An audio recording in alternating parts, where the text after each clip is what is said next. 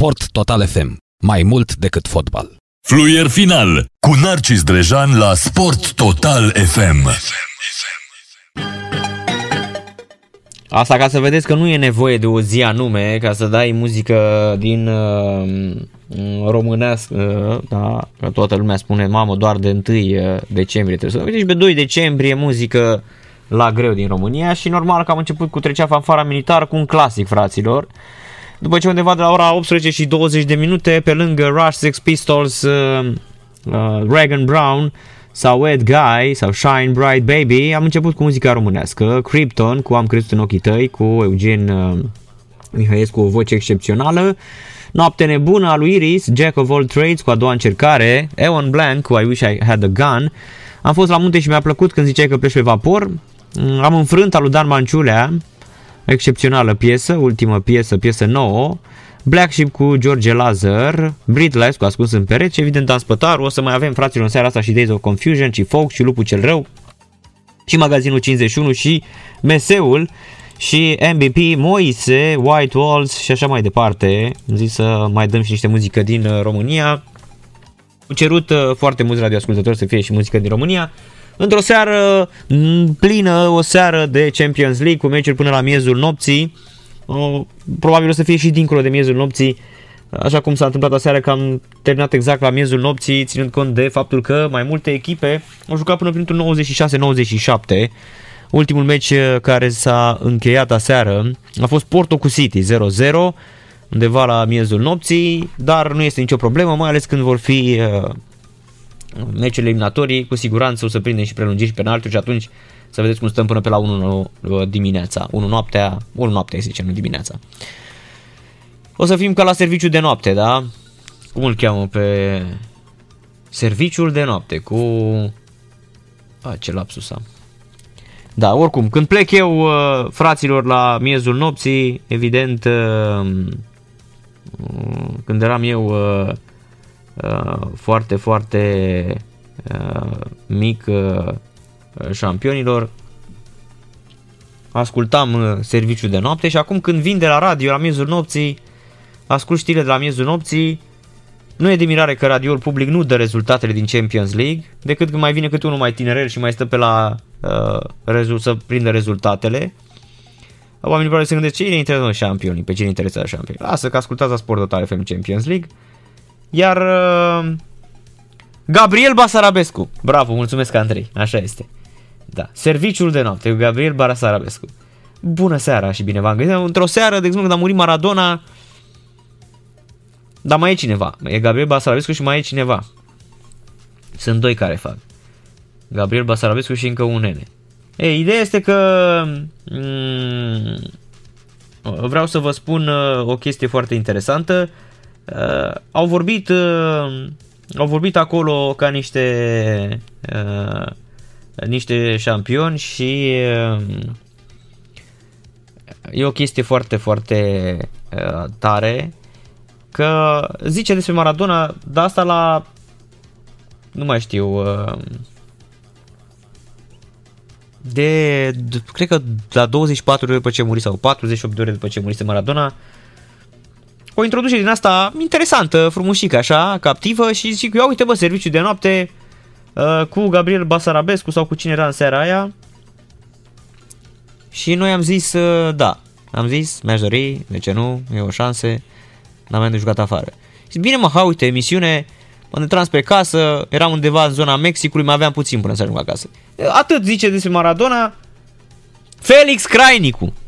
Asta era, da? Serviciul cu Felix Crainicu și Gabriel Basarabescu, da. Felix Crainicu, dar cred că era Basarabescu în, în uh, noaptea aia cu Maradona a vorbit frumos acolo, Diego, nu știu ce. Câteva secunde, hai să zicem 30 secunde, dar frumos. Diego Armando Maradona și a început o nouă ediție de serviciu de noapte. Stăm de vorbă cu nu știu cine de la organizația femeilor bătute și violate. Doamna, nu știu, bună dimineața. Bună dimineața. De ce mai faci introducerea cu Maradona când de fapt emisiunea era despre femeile violate și bătute? Uh, da. Așadar, uh, uh, uh, foarte, foarte uh, uh, nasol uh, șampionilor, da. Noi, evident, ne vedem de, ne vedem de ale noastre și... Dar uh, mi-a plăcut foarte mult uh, introducerea, da, și, și Alexandru Rusu, da, ei, ei sunt cei care fac uh, uh, serviciul de noapte. În seara asta avem UEFA Champions League, Basak Shekir cu Leipzig, Krasnodar cu Ren de la ora 19.55 de minute, după ora 22 Club Brugge cu Zenit St. Petersburg, Borussia Dortmund cu Lazio, Ferencvaros cu Barcelona, Juventus Dinamo Kiev, Manchester United cu, PSG, cu PSG, era să zic PSG, uh, Juventus Dinamo Kiev și Manchester United cu PSG și uh, Sevilla cu Chelsea. Iar uh, deja avem următoarele echipe calificate, cel puțin grupa asta E nici nu mai contează. Chelsea Sevilla sunt calificate, doar locul de Europa League. Bayern München calificată, City și Porto calificate, Liverpool, Chelsea, Sevilla, Barcelona, Juventus sunt deja calificate. Mai avem uh, de așteptat ultima etapă în grupa A, Salzburg Atletico Madrid care pe care și Bayern uh, München cu Locomotiv Moscova. Bayern München câștigă grupa detașat. În grupa B este cea mai nebună. Gladbach 8 puncte, Shakhtar 7 puncte, Real Madrid 7 puncte, Inter 7 puncte. Ultima etapă Inter cu Shakhtar și Real Madrid cu Gladbach. Atât Real Madrid cât și Inter ar putea să plece acasă. Bine, una să meargă în Europa League totuși.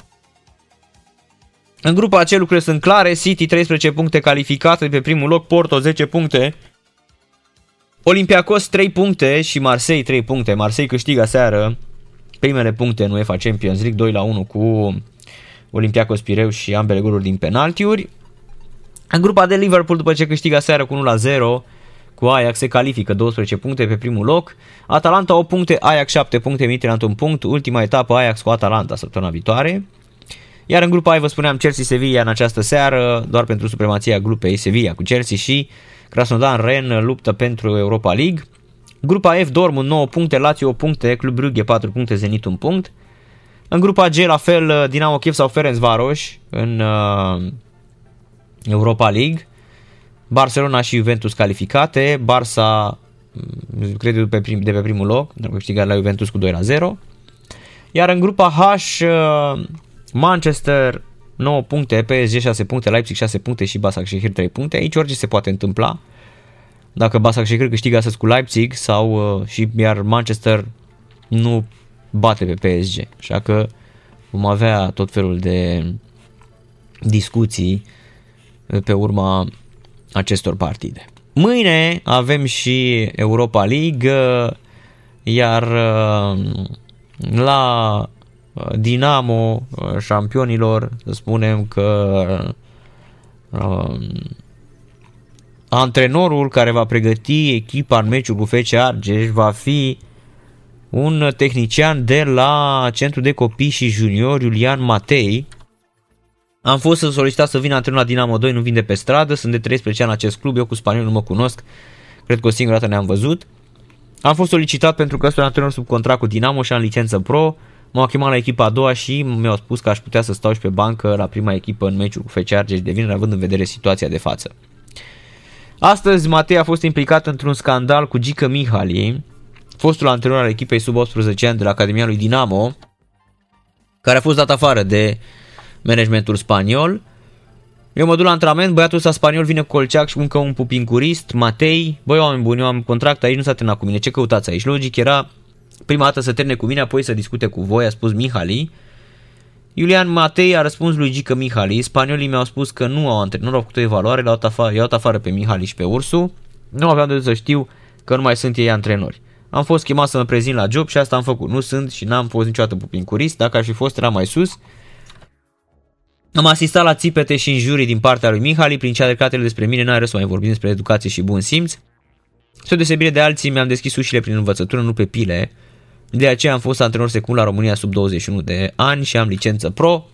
I-am crescut pe Ahmad Bani și pe Vali Borcea printre alții. Am colaborat bine cu toți conducătorii clubului, de la Borcea la Negoiță, de la Moldovan la Răduță și nici eu nu mi-am luat salariu de 5 luni, am mai spus uh, Matei contactat de cei de la Gazeta Sporturilor. Bine, până la urmă, Asta cu pupincurismul, na, e cu duș și întors. Unii poate știu mai bine. Dar uh, da, până nici Mihali nu a procedat uh, corect. Numai că ar trebui că spui că ești la job 5 luni, nu știu bă oameni buni, dar trebuie să faceți ceva acolo. Uh, nu, nu merge în, în, în halul ăsta. Da, Gică Mihali a fost dat afară astăzi.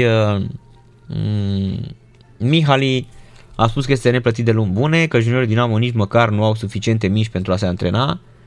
La o zi distanță lui Mihali s-a transmis de către analistul video că este demis, atât pentru declarațiile făcute, cât și pentru rezultatul din ultimul meci al echipei sale, un egal 2 la 2 după ce Dinamo a condus cu scorul de 2 la 0. Nu credeam vreodată că pot să trec prin așa ceva, suntem la Dinamo București. De situație critică în acest moment la Dinamo, iar uh, Mihali s-a super enervat. El a mai spus, apoi m-am enervat, nu știu de unde l-au scos pe băiatul ăsta, spaniol, umblă cu niște Adidas la club. L-am întrebat în ce calitate ești aici. Nu sunt analist video, am fost angajat nu știu pe unde în Spania, a spus uh, Mihali despre acest șampion.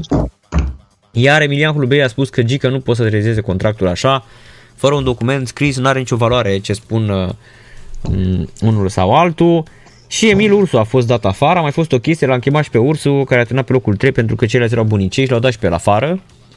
La interesant, ei dau tot afară, dar n-au dat un ban în clubul ăla de 4 luni. Mi se pare absolut incredibil, fraților.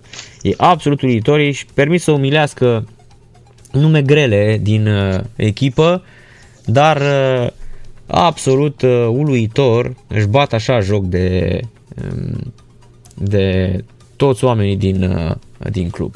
Incredibil. Mihai Rusu, dragi prieteni, a sosit în această seară. O să-i uh, atrag atenția că nu i-a ieșit la Gladbach cu Inter aseară, da? Iar uh, Bayern München exact uh, ce am stabilit și noi. Bayern München uh, și-a Uh, respectat statutul și nu a pierdut uh, cu Atletico Madrid, în vreme ce Shakhtar produce marea surpriză, 6 puncte cu Real Madrid din tot atâtea posibile, 5 la 2 gol averaj în două meciuri și Shakhtarul arată foarte bine. Bună seara, bună seara, Mihai! Bună seara, Narcis, bună seara, stimate ascultătoare și stimați ascultători. Două completări, după care începem cu alte știri mai importante decât fotbalul în această seară. Te rog. Um, Salzburgul a câștigat în deplasare. Mica echipă, mica mare echipă Salzburg, da? Că a mers pe, pe pronosticul uh, austriecilor. Um, și uh, pe de altă parte, uh, pe de altă parte băieții de la Mönchengladbach au avut și ghinion pentru că au marcat un gol care le-a fost anulat de VAR. Era 3-3. Da, ăla a luat la sample, ea să știi că este o discuție foarte importantă. Deci, singura explicație ar fi că un vârf de bocan era în offside și că i-ar fi exact, luat fața exact. portarului da, deci, Handanovic. Da, deci... Dar uh, este la fel ca în situația lui Liverpool cu Sadio Mane, este un vârf exact. de bocan, fraților, și trebuie neapărat discutat și regândit offside-ul cu varul. Da, aceasta este o propunere foarte bună. Pe de altă parte, e un mare avantaj că avem acest sistem Video Assistant Referee. Pe de altă parte, e un dezavantaj că, uite, marchez un gol fără un asemenea instrument, golul era, golul era omologat. Bun, da, hai să începem cu altceva, Narcis, pentru că chiar avem, avem știri mult mai serioase. Mâine seară, toată România va fi cu sufletul la gură când echipa feminină a noastră va întâlni uh, în Danemarca la Colding echipa Germaniei. Și știi că uh-huh. acest meci a fost până acum 3 ore în situația de a nu se desfășura. Corect. Acum 3 ore, acum 3 ore um, Federația Europeană de Handbal, um, uh, responsabilii de acolo, au dat undă verde pentru că Laura Moise, fata noastră, noi, ă, două fete, Laura Moise și cu Denisa Dedu, Denisa Dedu care era în cameră cu ea, ă, au fost ă, obligate, trecute la izolare nu la izolare la închisoare, ci la izolare în hotel, uh, datorită, unor, uh, datorită unui test, unui rezultat pozitiv. Și Corect. uh, Federația Germană de Handbal a cerut amânarea partidei. Narcis, acestea uh-huh. sunt știrile de aici pe care le transmit eu. Da, Și- mâine, mâine la ora 19 se joacă Așa. România cu Germania. Da. Uh, Deci Federația Germană a uh, cerut amânarea de frica acestor contacte directe pentru a nu, uh, pentru a nu periclita sănătatea întregii echipe. Că se poate întâmpla să joace cu romângele și după aia, uh, imediat uh, după ce sunt testate fetele, să aibă mai multe, să aibă mai multe jucătoare, să aibă rezultate pozitive. Iar Federația uh, Germană de Handbal, ca să vezi până, până unde s-a ajuns și cum, cum se discută acest caz, care e cu România, se putea să fie însă și cu altcineva. Dar noi vorbim de pericolul general. Handbalistele germane au la, la latitudinea lor decizia de a juca mâine seară sau nu. În orice caz, echipa va fi trimisă în teren. Dar s- s- sunt fete. Da, meciul se care- joacă, adică dacă din partea uh, Federației Internaționale de Handbal de la IHF vine clar că meciul se joacă, trebuie să se joace. Se joacă, dar Federația Germană nu le obligă în, în această situație acele care se simt uh, amenințate și, uh, care, uh, și cărora le e frică, nu joacă. Pot pierde Vor meciul evolua la altele. pot pierde meciul la Nu, nu, nu, nu. Masa nu. verde. Vor, vor, vor juca alte fete. Da? Că nu, A, nu am vor înțeles, renunța toate. am înțeles. Bagă niște da? copile. Nu. Dar este vorba de această flexibilitate. Te Este sună vorba Ion, de Ți- această flexibilitate, dacă vrei. te sună Ion Țiriac. Da. Și uh, sună telefonul românesc, dar e, e vorba de această flexibilitate, dacă vrei, deci nu sunt, nu sunt obligate. Acum, uh, uh, întrebarea însă este cu totul alta, pentru că mai avem un caz, mai avem un precedent, așa cum l-am trăit acum câteva zile la biatlon, cu federația, cu fetele, cu uh, uh, uh, echipa de biatlon, care tot așa a avut câteva uh, persoane infectate. Cum au plecat aceste fete? Pentru că ele au fost testate de luni. Luni aveau deja rezultate pozitive. Deci au plecat din România netestate? Ba da, păi au plecat, au toate testate. Toate au fost testate, dovadă că na, Crina Pintea știi foarte bine Da. uh, este mă, și ea cu COVID, adică nu e, le-au făcut tuturor teste.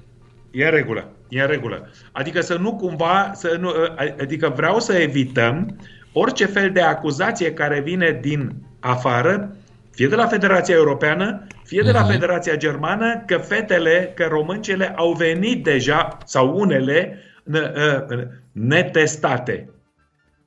Despre asta este vorba. Da, știrea este foarte, mi-ai dat-o, e o știre foarte bună, deci nu există așa ceva, fetele au fost testate la plecare din România. Deci, vedem partida de mâine seară de la Colding, este vorba de debutul actualei ediții a Campionatului European Feminin de Handbal, Germania uh, contra României, după ce uh, uh, cele două echipe uh, și cu Polonia trebuiau să se, întă- și cu Norvegia trebuiau să se întâlnească însă în Norvegia. Iar Federația Norvegiană, datorită um, um, hotărârii guvernamentale a executivului de la Oslo, deci s-a anulat competiția și danezii au preluat în circa o săptămână, au preluat uh, grupa, având infrastructură, având logistică, având toate capacitățile pentru a desfășura în condiții corecte. Și nu trebuie să uităm că nu e vorba de sală, hotel, uh, uh, mașini pentru deplasare. Este vorba de întregul pachet de, uh, de măsuri pentru uh, protecția jucătoarelor și prevenirea coronei. Bravo uh, danezilor! Acum, uh, o altă știre, întâi, întâi o știre, o știre uh, bună, Narcis, cu o întrebare bună. Schiezi? Nu, nu știu să schiez, m-am urcat o singură dată pe schiuri și mi-a plecat un picior în dreapta și unul în stânga, invers, în cruce, am crezut că Da, mi le rup. îți place schiul? Îmi place, da, îmi place foarte mult, ți-am spus că am vrut să și schiez, numai că Îți am place căzut. și schiul alpin și schiul nordic? Da, și schiul alpin și schiul chiar și biatlonul și mai ales săriturile cu schiurile. Îmi plac la nebunie. Ai, și eu la fel. Ai, săriturile cu schiurile de deci, la trambulină este Vai după... de mine, deci pentru mine este e... când mă uit la sărituri cu schiurile pe cuvântul o meu, senzație. Deci mă, mă hipnotizează, senzație. deci aș rămâne da. ore în șir să mă uit. Da. Narcis, stimate ascultătoare și stimați ascultători, sunt convins că printre dumneavoastră sunt mulți care la sfârșit de săptămână plecați spre Sinaia Predeal sau alții care din țară au locurile lor, pe lângă Sibiu uh, sau în Banat uh, sau în Maramureș. Uh, dar aici în, în, în Occident și cred că și în România se discută despre interzicerea schiului, deci a practicării acestui sport până de Crăciun.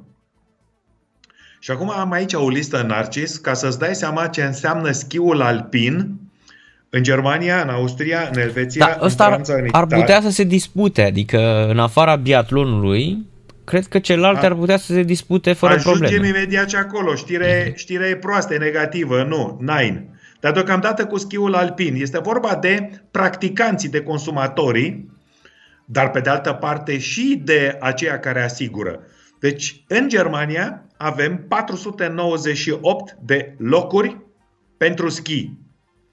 Iar, iar în, în Germania, cifra care practică acest, acest sport este de 14 milioane și 610 mii. Sunt consumatori care cumpără bocanci de schi, echipament de schi, cumpără schiuri, cumpără bețe, cumpără mănuși, cumpără căști, cumpără ochelari, uh, se urcă în mașină, uh, plătesc autostrada în, uh, da, dacă, dacă vin din, alt, din, din altă parte în, în Germania și cumpără, bineînțeles, biletul de zi. 14 milioane 610 mii de schiori și de schioare, copii care sunt toți, într-un fel sau altă organizați, nu au posibilitate până de Crăciun să schieze.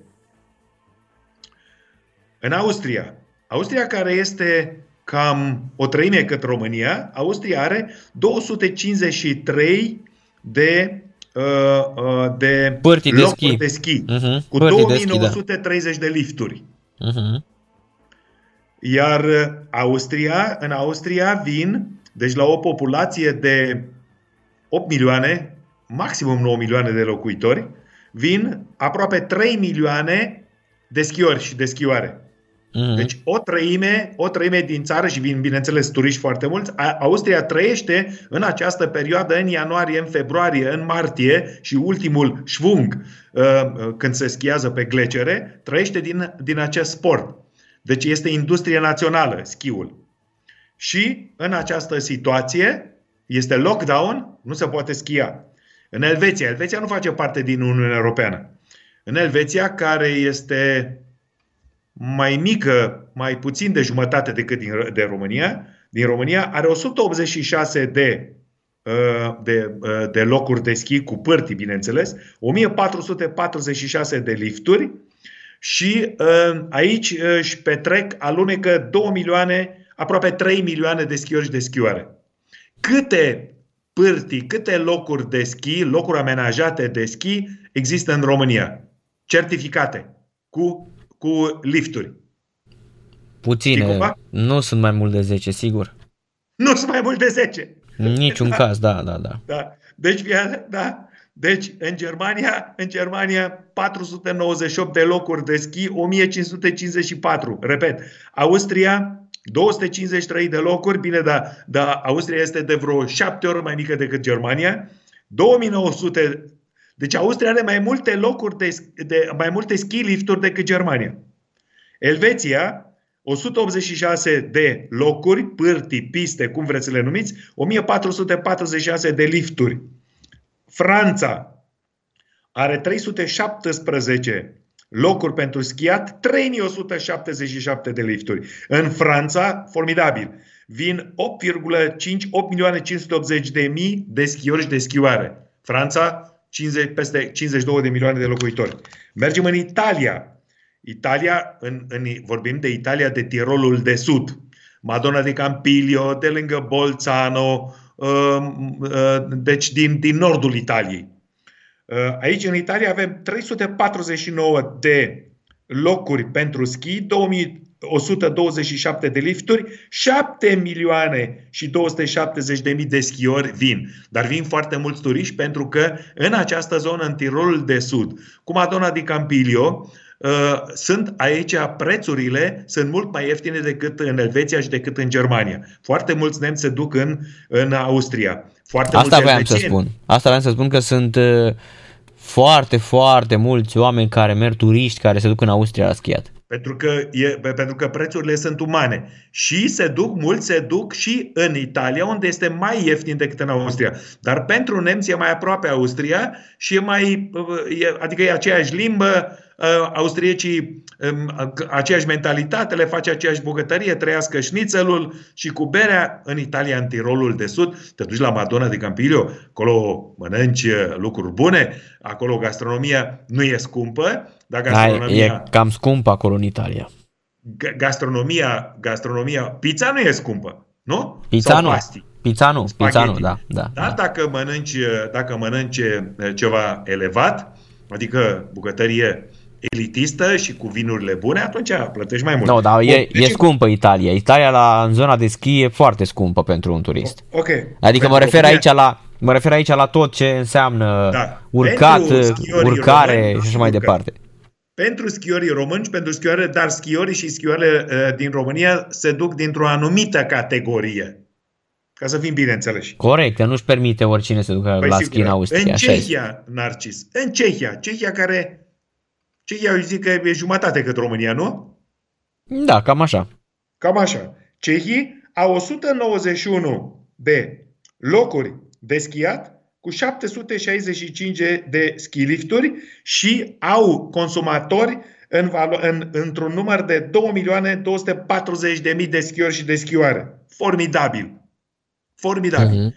Și aici, deci, este o industrie întreagă care s-a uh, clădit pe părtile de schi, pe, pe, pe ski lifturi, pe hoteluri. Înainte erau cabane, Acum avem hoteluri. Uite, am găsit, am găsit uh, toate părțile de schi din România cu stațiuni de schi unde se poate schia. Da. Sunt 45 de locuri în România. Deci ne comparăm cu cehi, cu, cu occidentalii nu ne putem compara. Da, 45 sunt și se deschide și cea de la Toplița, dar este și ea trecută aici. Da, părția... 45. Deci toate au lifturi, toate sunt cu da. lifturi, da, da? unele cu un lift, 45. altele cu 2, 3, 4, 5.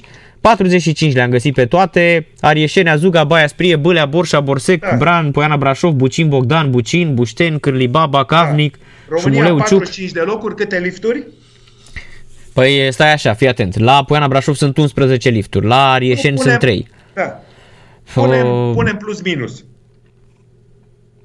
O medie de cam de 5 50? lifturi pe cam de 4-5 lifturi pe... Uite că sunt și cu 1 și cu 5 și cu 1 și cu 3 da. și cu 10 și cu 8 și cu... de lifturi, da? Cam așa, dacă nu mergi mai multe. 250, e bine? Da, e bine, da, cam așa, cam asta e media. 250 lifturi. La, 4, la 45 de părți de schi. Așa. Iar cehii care sunt jumătate cât noi și care nu au, nu au Carpații care taie țara. Uh-huh, uh-huh. Adică trebuie să punem și acest amănunt da. în balanță. Au, au de, de peste 4 ori mai mult decât noi și au 765 de lifturi, noi 250, aproape de 5 ori. Și atunci vă dați seama de infrastructură. Și atunci vă dați seama de ce cehii și cehoaicele au schiori, mai ales la alpine, la probele alpine, foarte buni. Și foarte bune. Da. Ah. Eu zic că stăm și noi bine, să știi, nu suntem rău. A, stăm slab. Pentru, Aia, normal. pentru, munții, pentru munții care avem, care ne taie de sus din Bucovina până jos la Dunăre, pe ar trebui să fie, ar, ar trebui să fie un paradis carpatin. Paradis carpatin. Cei din Craiova ar trebui să se ducă într-o oră jumătate să fie undeva în cei de la Craiova, Cei de la Craiova se duc uh, la Straja, Petroșani, acolo uh, se acolo, duc. Da. Uh, sau se duc la Văliug, la Muntele Mic, la Rânca. Rânca e cel mai aproape. Da, în, la Petroșani, la Petroșani. Petroșani, da, la Petroșani este la uh, Straja, mai ar fi, da. ar fi și, dar da. Rânca pentru Craiova e cel mai aproape, pârtia da, de la, la Rânca. Petroșani, la, la Petroșani în Parâng am făcut eu uh, schiul la Institutul de Educație Fizică și Sport și Practică Pedagogică, pentru că noi am construit acolo hotelul, că înainte era o cabană, la 1600 de metri, erau minus 30 de grade uh, iarna, nu, po- nu poți să-ți dai seama în ce condiții stăteau colegele mele, inclusiv uh, soția mea, uh, Silvia, pentru că au și ele problemele lor biologice. Îți dai seama ce era acolo cu, cu, cu, uh, cu apă, uh, trebuiau să-și păguiască bucătăresele care să le fiarbă apă. Deci aia erau condițiile și noi băteam pârtia. Și de atunci soția mea nu s-a mai dus pe o pârtie de schi de peste 45 de ani și nici nu vrea să îmbrace schiurile sau bocancii. Pentru că am făcut atâta muncă patriotică și atâta, atât de greu a fost acolo încât mulți, mulți, câțiva din colegii mei sau din colege nu vor să mai vadă. Și nici eu nu sunt, îmi place schiul, dar frigul mă omoară, acolo era ceva o nebunie. Și eram și cu Mhm. africani. Colegi mm-hmm. de, de, care vreau din Africa, care văzuseră prima oară zăpadă. În fine, deci am vorbit despre infrastructura românească. de Era schi frumos alpin. acolo, urcai de la cabana rusu și ajungeai direct la, ajungeai direct la din pârtea de... gară, din Da. gară de la Petroșan, ne Mhm. dădeam jos din clasa a doua, cu schiurile și cu rucsacul pe umăr și mergeam de dimineață de la 6 jumate când ajungea trenul în Petroșani și la ora 11 ajungeam sus. Treceam de cabana Rusu, cabana Așa este. Meteo Mhm. și imediat la încă 300 de metri Era, era, era pârtea de schi, așa este. era pârtea Da. și, și era cabana Institutului de Educație Fizică și Sport, acum e Da. hotel. Acolo m-am Bun, urcat acum- eu, acolo m-am urcat eu prima dată pe snowboard și am crezut că mi-am rupt spatele în două și am zis nu mă mai urc niciodată pe prostia asta. Așa, acum, acum să trecem, acum să trecem la, la schiul nordic. Am vorbit până acum de schiul alpin. Eh, Fac repede trecerea pentru că să nu se supere fotbaliștii și fotbalistele. Deci, campionatele datorită coronei. Iată impactul în partea comercială de schi alpin. În schi nordic, eh, datorită coronei, Cupa Mondială, eh, care trebuia să, înce- să se desfășoare la Davos și la Dresda, uh, nu va avea, nu va avea uh, la start norvegieni, finlandezi, suedezi. Campionatele mondiale de snowboard, apropo, din China, februarie 2021, anulate. Concursuri preolimpice 2021, la schi alpin, la sărituri, la schi fond, la combinat al- nordică, anulate. Motiv? Lipsa de siguranță la plecare și la sosire. Deci și în Europa și în China. Ehm, Iar știrea bună este că ehm, ehm, laboratorul eh, BioNTech de aici din Germania, din Mainz, eh, a, și-a certificat eh, vaccinul în Anglia, în Marea Britanie și din Marea Britanie se va începe vaccinarea benevolă. Australian Open la tenis 2021 uh, nu va începe în luna uh, ianuarie, cum e programul tradițional de peste 100 de ani, ci va începe cu 3 săptămâni mai târziu, exact în 8 februarie, dar se va desfășura uh, jucătorii, jucătoarele, participanții, participanții cu echipele, cu staffurile lor, trebuie să vină între 15 și 17 ianuarie, stau două săptămâni în carantină, în hotel, au voie să părăsească doar 5 ore pe zi hotelul pentru antrenamente, după care revin și respectă acest program foarte strict impus de Comitetul de Organizare al primului Grand Slam uh, uh, din an. Iar, uh, iar uh, știrea bună este că vom vedea tenis Grand Slam. Apropo de tenis, uh, am citit o declarație pe care a dat-o Ion Țiriac la Pro TV despre uh, Simona Halep că nu se cumpără într-un supermarket o, Ha- o Halep sau un Ilie Năstase, dar Simona Halep nu a fost crescută, nu a, nu a fost făcută în supermarket, ci a fost sponsorizată de un uh, uh, cetățean din Constanța, Idu, care ne aude acum din ceruri și care i-a dat foarte, care a ajutat-o cu foarte mulți bani. Acest domn Idu a făcut o, uh, un club de tenis la Mamaia, unde uh, a fost gazdă la o partidă de Fed Cup România Marea Britanie, unde Ilie Năstase, acela care, care nu... Eu nu se știam că cumpără- uh, Idu a murit. Da, corona. Da? Anul ăsta a murit? Acum vreo câteva zile. Oh, Dumnezeu și- să-l odihnească, nu știam. Știu da, că a fost și un Federația- sponsor, și Federația avea cei din- superb cei acolo din la Mamaia. Gașca, Gașca care Mhm. din, cu, cu Țiriac în frunte, care au dat-o fiecare antrenor care a decedat Dumnezeu să-l odihnească și să aibă grijă de el acolo, alături de Maradona și de, uh, de uh, fostul uh, uh, uh, proprietar al clubului de tenis din Mamaia Idu. Iată, nici o știre. Dar la altceva vreau să mă refer. Ion Țiriac spune că se mândrește că este român, că este un patriot. Este un patriot foarte mare, mândru că e român, dar știu că este foarte mândru că este român din Brașov, l-a primit, nu știu cum este la dat, că la dat nu prea este patriot. Așa. Am făcut această specificație pentru Marinică, ca să ne înțeleagă mai bine. Marinică din Giulești. Uh-huh. Rapidistul, da, care tot timpul... Uh, da, uh... și acum trecem la fotbal, acum trecem la fotbal, dar înainte de a ajunge la, la Liga Campionilor, vreau să, da, să vă ofer câteva cifre, stimate doamne și stimați domni, din Federația Germană de Fotbal, care are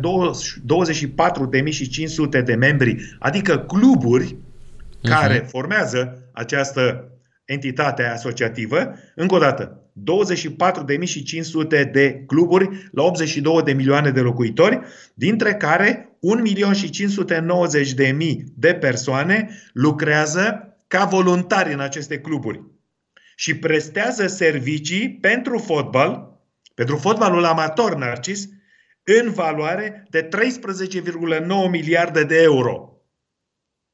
Te-am făcut praf cu știrea asta, nu? Uh-huh. 13,9 miliarde de euro este valoarea economică a, a, a, a prestărilor de servicii benevole, pentru că aici sunt, sunt membri în club părinți, tați, mame care își organizează copiii, copilele, juniorii, junioarele uh, uh, și pentru antrenamente și pentru meciuri și pentru deplasări. Așa, și care plătesc din banii lor, uh-huh. nu? Le cumpără mâncare, le plătesc benzina, îi deplasează. Și acum, Acum, 13,9 miliarde de euro și de aici intră și banii pentru construcții, pentru întreținerea bazelor sportive. Și intră și economiile pe care le face statul german uh, atunci când, uh, uh, când apar acte penale, bătăi. Sau, tot așa, un alt capitol, întărirea sănătății, pentru că în felul acesta se consumă medicamente mai puține. Deci să facă economii de 30, 33 de milioane 850 de mii de euro prin scăderea ratei criminalității, formidabilă această cifră, iar efectele pozitive la sănătate se regăsesc în economii de 5,6 miliarde de euro, știre pe care cei din farmacii nu, o, ă, nu le vor re, ă, recepționa prea bine. Corect. Acesta este sportul amator pentru care eu cu tine ne zbatem în fiecare zi. Nu ne interesează sportul profesionist. Acest sport ne interesează. E cel mai important sportul de masă. Așa. Cel pentru, mai sănătatea, important. pentru sănătatea oamenilor Așa. este cel mai important. Da. Așa. Și în România citesc totdeauna că unul vrea să fie președinte de club, dar îl întreb, dar măi, mă, măi băiatule, dar de ce trebuie, vrei să fii președinte? Păi vreau să fiu șef acolo, să am salariu, să fiu dictator. Uh-huh. Înțelegi? Fiecare vrea să fie șef. Nu, cluburile, cluburile particulare, aceasta e diferența între cluburile particulare și cluburile departamentale. Aici nu există șefi. Aici toți sunt voluntari. Președintele și cu vicepreședinții sunt voluntari. Fac terenurile, cară apă, ă, dacă au la tenis, ă, trag cu mătura, dau cu zgură, ca să economisească banii pentru amenajator sau electrician. Și fiecare la ce să pricepe, și unul lucrează la instalație, altul schimbă becuri, altul să uită în vestiare dacă funcționează totul cum trebuie. Acesta este clubul particular, fondat de șapte, uh, uh, alcătuit de șapte membri fondatori, care, uh-huh. care, din păcate, nu prea există în România și aici sunt marile scandaluri, mai ales în tenis, între cluburile private, opoziție mare zvecertea cu cluburile departamentale în funcție cu Ion Țiria, care vor bani de la stat Așa. Și acum trecem uh-huh. la mhm. fotbal.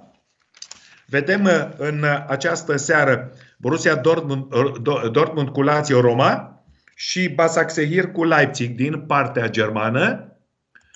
Iar, uh, iar uh, Basaksehir, campionatul Turciei cu Leipzig în 44 de minute, Krasnodar cu Ren în 44 de minute, după care de la ora 22 ora României, Borussia Dortmund, Lazio Roma, Sevilla, Chelsea, Uh, FC Bruj, Zenit uh, San Petersburg, Juventus Torino, Dinamo Kiev. Vreau să văd pe Mircea Lucescu uh, la Torino, Ferencvaros cu FC Barcelona și Manchester United cu Paris Saint-Germain. Asta e finală de Liga Campionilor. Nu? Corect.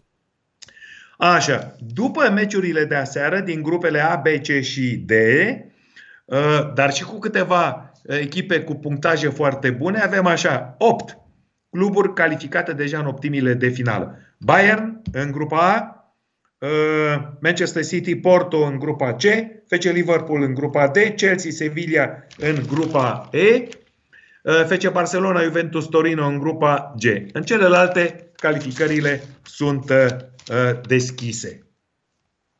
Și acum, Atletico cu Bayern München, un meci 1 la 1, dar, Narcis, trebuie să-ți spun că uh, antrenorul Hansi Flick a, a trimis în, uh, pe teren la Atletico contra atleticilor din Madrid pe Bayern München 2 cu, uh, cu șapte tineri. Șapte tineri. Da, să spun și eu că l-am remarcat pe Newbell, portarul ăsta e foarte interesant. Foarte da. bun, e de viitor. văzut? Da, foarte bun. Am văzut meciul la seară și să spun de ce mi-a mai plăcut mie aseară foarte mult de la, de la Bayern, din ce nu știam. Mi-a plăcut Muziala, foarte bun. Așa, foarte Muziala bun. 17 Eng- ani. Englezul ăsta de 17 ani e drac gol. Așa, Musiala Și- 17 ani. Și uh, mi-a mai plăcut uh, Arei în B parcă, tot 17 ani, fundaș central, a jucat foarte bun, foarte sigur pe el, a jucat 60 de minute, Are Cred că- în B, în B uh, ți-a plăcut, uh, Da. nu? Musiala ți-a plăcut, da, Musiala, Arei în B, Richards, Sar, nu? Iată, sti, uh, da, Stiller, ăștia, ăștia doi în mod special și portarul da, Nubel, da, da, olandezul, băiatul ăla cu părul creț, Țierții, atacantul central. ăla a intrat, uh, a intrat în uh, repriza a final. doua, în locul lui Coșta parcă a intrat. Da, în Da, locul lui foarte Danescu. bun. Da, dar Da. pe el îl știam, pe Joshua Zirkzee îl știu. Uh, pentru că a mai jucat la Bayern München, nu e primul lui meci. Așa, da. Deci, deci iată, deci iată, iată ce, ce garnitură foarte bună de rezerve are Hansi Flick la Bayern München în așa fel încât oricând își poate înlocui și să joci contra echipei Atletico cu prima Asta zic, să garnitură, joci cu copii de 17 ani, mi se pare incredibil copii și de să faci un 1. 17 ani, adică să joci contra, contra lui Savic, contra lui Coque, contra lui Lorente, Carrasco, Joao Felix, alt tânăr de 19 ani, Corea. Stai că nu este chiar așa, nu? Nu? Herrera. Deci, uh, Cara, uh, Renan Lodi, Lemar, uh, deci uh, nume mari de tot în Europa. Iată ce garnitură formidabilă. Apropo de ce discutam ieri, că Hansi Flick este, se apropie de un lot de 30 de jucători pentru a-și rula băieții în toate aceste săptămâni englezești. Adică să mă înțeleagă lumea, sâmbătă, miercuri, sâmbătă. English Weeks vine de la săptămâna din Anglia, Mhm. unde acolo nu se amână absolut nimic. Acolo se joacă tot timpul. Mhm. Așa. Um, bun. Acum, m- m-am, uh, m-am păcălit uh, cu Borussia Mönchengladbach, dar trebuie să spun că meciul a fost foarte frumos și că s- uh, s-au, s- au, au driblat bine interiștii, s-au descurcat, au, au scăpat acolo ca prin, uh, ca prin urechile acului. Aici avem o grupă, în grupa B avem o grupă foarte, foarte interesantă. Borussia Mönchengladbach pe locul 1, 8 puncte, Real Madrid, Donetsk cu câte 7. Deci aici se dispută săptămâna viitoare, 9 decembrie, Inter cu Donetsk și Real Madrid cu Borussia Mönchengladbach. Acestea sunt finalele din grupă. Mhm. Iar, iar uh, un, uh, un meci foarte interesant, Atalanta Bergamo Midland. Nu mai înțeleg nimic. Uh, Atalanta Bergamo bate pe, pe Liverpool 2 la 0 și face 1 la 1 cu danezii. Da, și luase 5-0 uh, în urmă Da, cu Da. în Așa. etapa Bun. 3 a luase 5-0 de la Liverpool. Da, acum uh, avem, o, avem situații foarte interesante în grupa F. Borussia Dortmund, Lazio, Roma. Lazio, Roma, Borussia Dortmund 9 puncte. Deci uh, dacă, uh, dacă câștigă sau ia un punct în această seară, dacă câștigă atunci e calificată. Nu? Lazio Roma s- să bate. Uh, Sankt Petersburg, uh, echipă rusească foarte bogată, iată doar un punct. Grupa G, Barcelona și cu Juventus Torino 12, respectiv 9 puncte, Dinamo Kiev, Ferencvaros câte un punct. Deci orice se întâmplă în seara asta și săptămâna viitoare nu schimbă cu nimic situația. Iar Manchester United Uh, Leipzig uh, se, bate, uh, se va bate săptămâna viitoare cu Manchester United, Paris Saint-Germain, Paris cu Basak Sehir, grupă meciuri, meciuri foarte puternice, dar încă o dată trebuie să vedem ce se va întâmpla peste 40 de minute la Istanbul, Basak Sehir, echipa lui Erdogan cu Leipzig și Manchester United cu Paris Saint-Germain ora 22, meci pe care vi-l propun să-l urmăriți. Poate, poate pentru nostalgici să vadă Juventus Torino cu Dinamo Kiev, să vadă pe ucranienii antrenați de, uh, de Mircea Lucescu. Oricum acolo în grupa aia singura miză este locul de Europa League. Așa știm clar, Barcelona locul 1 și Juventus da. locul 2. Da. Se știu lucrurile, da. Practic în seara asta doar în două grupe se joacă așa la intensitate uh, maximă, că la fel și grupa E, de exemplu, cea cu Sevilla și Chelsea iarăși este insignifiantă, grupa F da, și grupa au, H. Ce, da, Chelsea și cu Sevilla, să le spunem ascultătorilor, au, au câte 10 puncte, exact. Stad Ren și Krasnodar câte un câte punct. un punct. Deci, și nu, se, nu, da, da, da, pentru Europa League. La victorie și pe bani. Pentru bani și Europa League, exact. Și Europa League, da. Așa. Și acum, ultima știre care am pregătit-o, uh, Narcis, Vine din uh, Formula 1, pentru că nu trebuie să uităm minunea, uh, uh, minunea din, din Bahrain. Așa?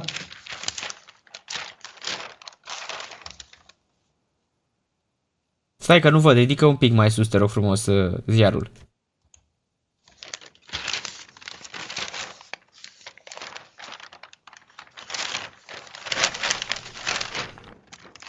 Uite Accidentul pe... lui Grosjean. Am crezut că ne arăți ceva despre băiatul lui Schumacher, că am văzut că Mick Schumacher va debuta în da, Formula 1. și el acolo. Văd, Mick văd. Schumacher. Văd și de da. Mick Schumacher. Uite-l. Da. Uh-huh. Gerhard Berger. Da. Îl vezi pe Gerhard Berger aici? Gerhard Berger, fabulos. Da, care declară mai, mai jos mai jos, uh, mai jos este uh, Grosjean, care e deja bine mersi. Îl vezi? Uite-l. A ieșit din spital, uite, da, face are, deja pregătire are, fizică. Are mici arsuri la mâini și la picioare. Mici arsuri, da. Așa. Ehm, dar știrea, uh, știrea uh, pe de-o parte, Lewis Hamilton nu va concura, nu va pilota duminica viitoare în Bahrain pentru că are corona, trebuie să facă pauză.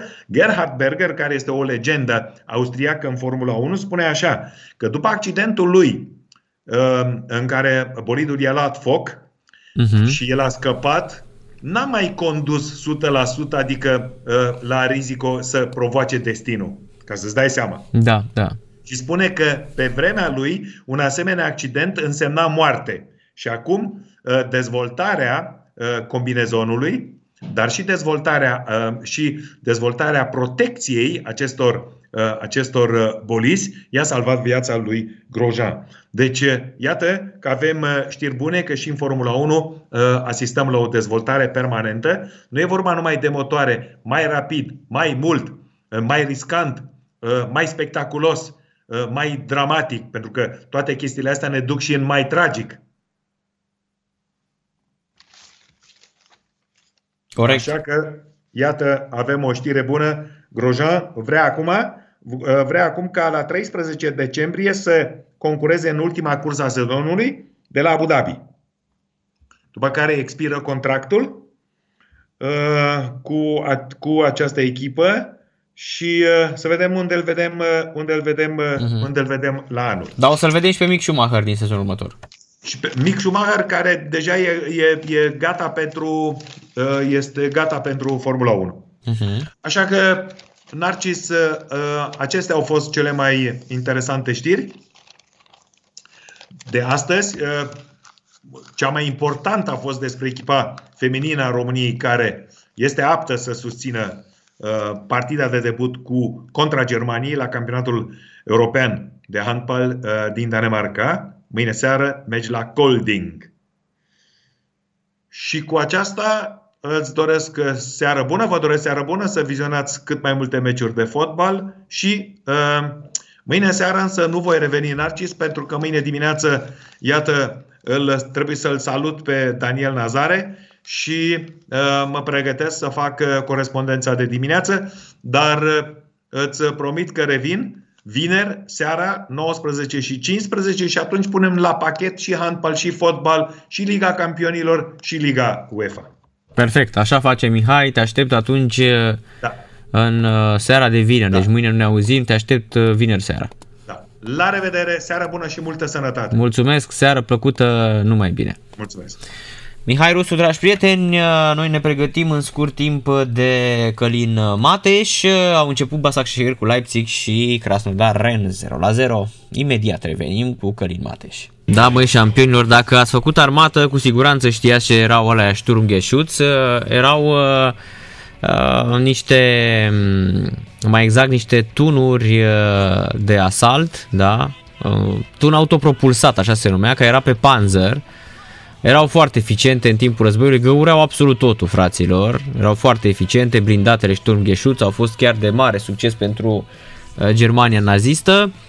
Uh, Sturmgeschütz uh, era trecută uh, ca o adevărată distrugătoare de tancuri șampionilor, peste 20.000 de tancuri inamice, cum nicio armă n-a reușit acest lucru război. Au fost uh, super uh, eficace, numai că erau foarte scumpe Așa că armata română le-a înlocuit uh, după anii 50 cu Su-76. Deci eu am făcut armata la tanchiști și de asta știu foarte bine că eram pe un uh, uh, erau tancurile ușoare, T-70 sau Su-76 aveau și T-34. T-34 era cel mai folosit șampionilor, iar unul este chiar pe fundul lacului Caracal, lacului Caracal și dacă întrebați cine a fost acela care a, a, a scufundat acel tank, o să vă spună că era un nene care a ajuns prin presa din România și a lucrat la radio și lucrează la radio. Forța! Haide, trebuie să trăiască armata română! Bună seara! Așa, altă, cu altă ocazie vă povestesc cum am uh, lăsat uh, un uh, uh, tank pe fundul lacului. Se mai întâmplă, nu-i problemă, nu eram tot așa pricepuți la condus tancuri. Uh, au început uh, meciurile Basaksehir, Leipzig și Krasnodar cu Ren, uh, fraților, și avem și noi uh, în acest moment ora de Premier League cu Cărin Mateș, pentru că avem foarte multe de discutat, pentru că, evident, fanii lui Liverpool sunt din nou frustrați, pentru că varul ăsta, pur și simplu, vârful de bocang sau, cum am spus eu, socoteala mai mare cu un centimetru, Asta înseamnă să o ai mare în fotbalul de astăzi, pentru că dacă o ai mare, s-ar putea să pierzi un meci sau să pierzi puncte din cauza faptului că o ai mare în offside la var. Bună seara, Călin! Salut, Narcis, bună seara! Nu e bine să o ai mare în fotbal. Acum cu, cu nou ăsta Depinde, nu, nu, e, nu, e, nu e situații bine. se potrivește să fie bine, dar acum cu varul vezi că fiecare milimetru contează în exact. ce se decide. Exact. E că totuși A, e... e frustrant pentru Liverpool să piardă punct cu Brighton, știi? Da, da, știi cum e asta? Uh, noi acum vorbim de Liverpool. Săptămâna mm-hmm. trecută puteam vorbi de altă echipă de, cu exact, două exact. despre alta. Exact, nu exact. Sau aseară de, aseară Liverpool de, pățește asta. Aseară de Gladbach cu, Gladbach cu Inter. La da, fel, la deci, Samplea. Da, am avut uh, o primă explozie de comentarii în cadrul emisiunii noastre de pe YouTube, fotbalengles.ro. Am făcut episodul de ieri, îl găsiți pe YouTube. Uh, acolo avem foarte multe declarații de Ali Klopp de la finalul meciului, adică am luat declarațiile, le-am dat video și le-am oprit cu pauză să discutăm despre ce spune omul ăsta de fapt și dacă este corect ce spune sau unde este uh, greșit în ce zice el. Dar le spuneam în explozia asta la adresa varului a mea de ieri, le spuneam oamenilor că nu vi se pare că bate la ochi, că tot ce face varul în momentul ăsta este să te enerveze și să te pună să înjuri în timp ce te uiți la un meci de fotbal? Nu vi se pare că e un instrument care te-ar putea ajuta, dar regulile care guvernează instrumentul sunt atât de idiote încât va trebui să înjuri fie că ești echipa care se apără, fie că ești echipa care atacă? Adică dacă te gândești la portar, regula aia cu piciorul pe linia porții l-a terminat pe portar. Da? Și în momentul în care scoate mingea, dacă a apărat-o și n-a stat exact cum trebuia să stea acolo pe linie, se repetă. Dacă se dă gol, nici nu contează cum a stat portarul, golul este valabil. Da?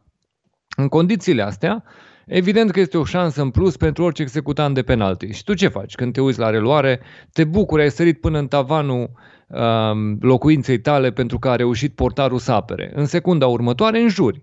Varul și așa și pe dincolo și toate astea, da, îl faci praf. Bun.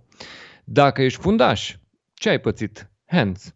Regula hands care s-a schimbat de atâtea ori încât nu mai înțelege nimeni astăzi, nu mai știi cum se calculează, cum ar trebui să fie hands În orice caz, te face ca în momentul în care te aperi să primești un penalti ușor, că e hands sau că este un faul sau infracțiune pe care o vede varul, o judecă la o viteză redusă în care, bineînțeles că dinamismul fazei nu mai poate să arate dacă într-adevăr este ceva pentru care să se dea ăla împușcat, că s-a aruncat pe jos. Um, și mai apoi, dacă te gândești la atac, te gândești la această regulă a offside-ului, care la milimetru te poate face să elimini golul. Și atunci, făcând o recapitulare, portar, fundaș, atacant, cine mai rămâne nefrustrat de var în condițiile astea în fotbal? Și vă spun, uh, trebuie să ne facă să ne gândim lucrul ăsta, pentru că voi chiar credeți că este atât de proști încât n-ar putea să facă să funcționeze lucrurile bine? Ei n-aud că toată lumea înjură și că e nemulțumită? Atunci gândiți-vă invers. Nu cumva asta, asta își doresc?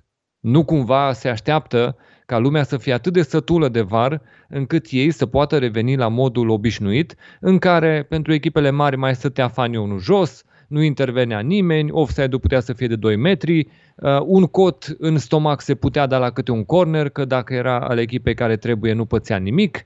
Um, penaltiuri date inventate, pe care, indiferent că pe reluare vedeai clar că nu s-a întâmplat nimic, nu l-a atins nimeni, a căzut singur, nu conta nimic, dacă pe arbitru l-a impresionat să dea penalti, nu putea să intervină nimeni, nici vremurile alea, nu le mai vrem. Nu vrem, bă, vremurile alea. Și pentru mine este frustrant să văd că toată lumea discută că varul nu e bun. Nu, fraților. Nu este bun organismul care produce regulamentul prin care să fie aplicat varul. Aia nu este bine. Oamenii ăia care trebuiau să fie puși acolo să facă teste. Nu trebuia varul să intre și am fost foarte mirat. Eu cred că am fost poate printre primii din România care au zis-o în uh, Rusia când s-a implementat la campionatul mondial la Cupa Mondială, am spus-o, bă fraților, sunt foarte mirat că intră. Ceva ce eu așteptam să vină, să putem să avem în sfârșit un arbitru care să poată să judece pe uh, fază, nu pe uh, ceea ce a văzut din fază, unul în timpul uh, desfășurării în direct a meciului.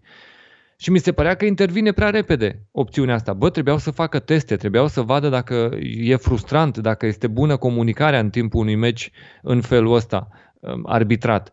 Ei foarte repede l-au introdus, suficient și după aia atât de bine l-au dezvoltat încât tu să te enervezi în fiecare meci și să-ți dorești să nu mai fie niciodată introdus, scos cât de repede și să nu mai auzi de el. Pentru că în felul ăsta deja se va reveni la decizia oamenilor de casă care pot să decidă cum vor. Astăzi e greu. Astăzi e, e destul de scandalos să fie clar ceva pe reluare, să te trimită la monitor, să te uiți, tot prost să alegi. Te expui prea mult. Nu, e, nu convine nimănui, așa că vă spun încă o dată, oamenii ăștia sunt pregătiți să vă enerveze la fiecare meci pentru ca voi să nu mai cereți un instrument care poate să îndrepte lucrurile. Sunt ușor de rezolvat. Sunt soluții la îndemână. N-ar trebui în primul rând să fie uh, implementat pentru a judeca fiecare fază, ci ar trebui implementat pentru greșeli care sunt evidente. Așa a fost și gândit.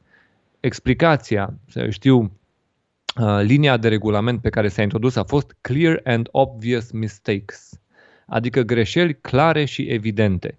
De acolo am ajuns să facem poliție în fotbal. Camera, nu mai contează ce a făcut centralul, pune bă camera să vedem reluarea și să vedem exact ce ar trebui să se întâmple. Ia uite, Eh, varul trimite la monitor, ăla se uită, a, gata, ok, trebuie dat așa cum trebuie dat. Nu așa trebuia implementat și, din păcate, suntem în momentul ăsta în care, vă mai spun încă o dată, gândiți-vă dacă nu cumva asta și vor, ca voi să înjurați varul la fiecare meci. Mm-hmm. Da, asta este, uite, vezi, mai sunt niște campionate unde, nu știu dacă ai văzut, mă uit în Germania. În Germania, Arbitrii nu se duc tot timpul și nu se plâng jucătorii. Vei, du-te la var, du-te la var că vezi că a comis-o, vezi că a comis-o. Și lucrul ăsta trebuie să dea de gândit până la urmă că așa cel mai simplu Știi cum ar trebui să ar putea să fie? Ar putea să fie fără arbitru de centru, să nu mai stea arbitru de centru, nici la de linie, să fie totul teleghidat din uh, cum îi spune, din uh, cabină. Cabina var. Da, dintr-o cabină var și să se audă fluierul. Gata, penalti și așa mai departe. Păi da, adică, nu- nu ăla poți, să știe că bine, când nu poți, se că bat, trebuie să-i spună când unul încep ce să e se acolo. bată Da, exact. archiorii. Trebuie să fie unul care să dea cartonașe, dar măcar unul singur arbitru, să nu mai, trebuie, nu mai e nevoie de altcineva. Pentru că oricum tușierii în momentul de față sunt complet inutili pentru că ochiul A, uman, da. ochiul uman nu este specializat să vadă vârful ăla de bocang, vârful de crampon și așa mai departe. Deci tușierii în momentul de față sunt inutili. Și dacă Și tot Aici ai dreptate. Dacă tot vorbim despre fotbal și tot vorbim despre uh, eficientizarea costurilor, de faptul că uite ce a făcut Corona, uite că nu mai sunt bani în fotbal, deși uite la Krasnodar sunt foarte mulți oameni în tribună la meciul curent.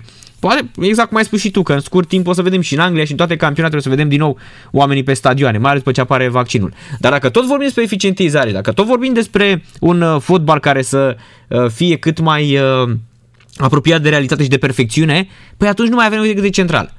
Iar ceilalți sunt în cabina VAR pentru că offside-ul, repet, eh, tușierul pentru asta este. Tușierul este pentru offside și pentru dacă niște a părăsit- cornere a sau dacă părăsit apără... mingea, da, exact, dacă suprafața. mingea trecuse linia, da. Exact. Dar și acum există pentru linie, există la fel sunt uh, goal cam și așa mai departe. Deci tușierii nu le mai văd astăzi utilitatea. Nu le mai văd. Nu, și, și adevărul e că și directivele care s-au dat tușierilor sunt pentru a-i face oarecum inutili. Ei acum nu au voie să ridice Exact, fanionul exact. decât după foarte mult timp. Doar dacă, într-adevăr, uh, a lăsat faza și ne lămurim că a fost offside, după aia ridică și el fanionul. Adică s-a jucat, te poți să zic că se joacă 3-4 pase, după care afli că de fapt a fost offside cu 3 pase în urmă.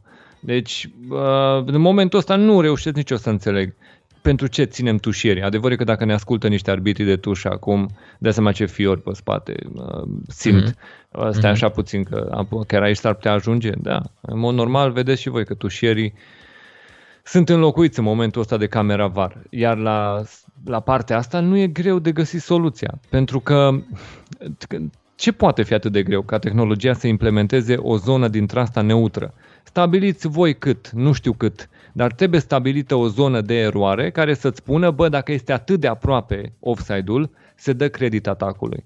Adică sunt acele faze considerate la limită unde se dă credit atacului, da? Dar trebuie stabilită limita. Asta e tot ce lipsește. Să spună, băi, în limită de nu este offside. Chiar dacă milimetric ar fi fost, da? Este mult prea apropiat ca să se dicteze offside-ul. Este fază în care Corect. golul este valabil. Și acolo deja discuți despre cot, discuți despre un fund care este Mhm. găsit în offside, Exact. despre o, o mână care arată un vârf de bocang, ale trebuie să dispară. Nu e greu, bă. Din tehnologie se face ușor lucrul ăsta. Da? Dacă îi spui tehnologiei să mai adauge o limită de, o adaugă și imediat îți dă rezultatul. Nu e atât de mare problema. Dar nu vor, bă, nu vor nemernici ăștia. Spun, pe mine asta mă deranjează, pentru că îți dă clar semnalul că aleg să te enerveze.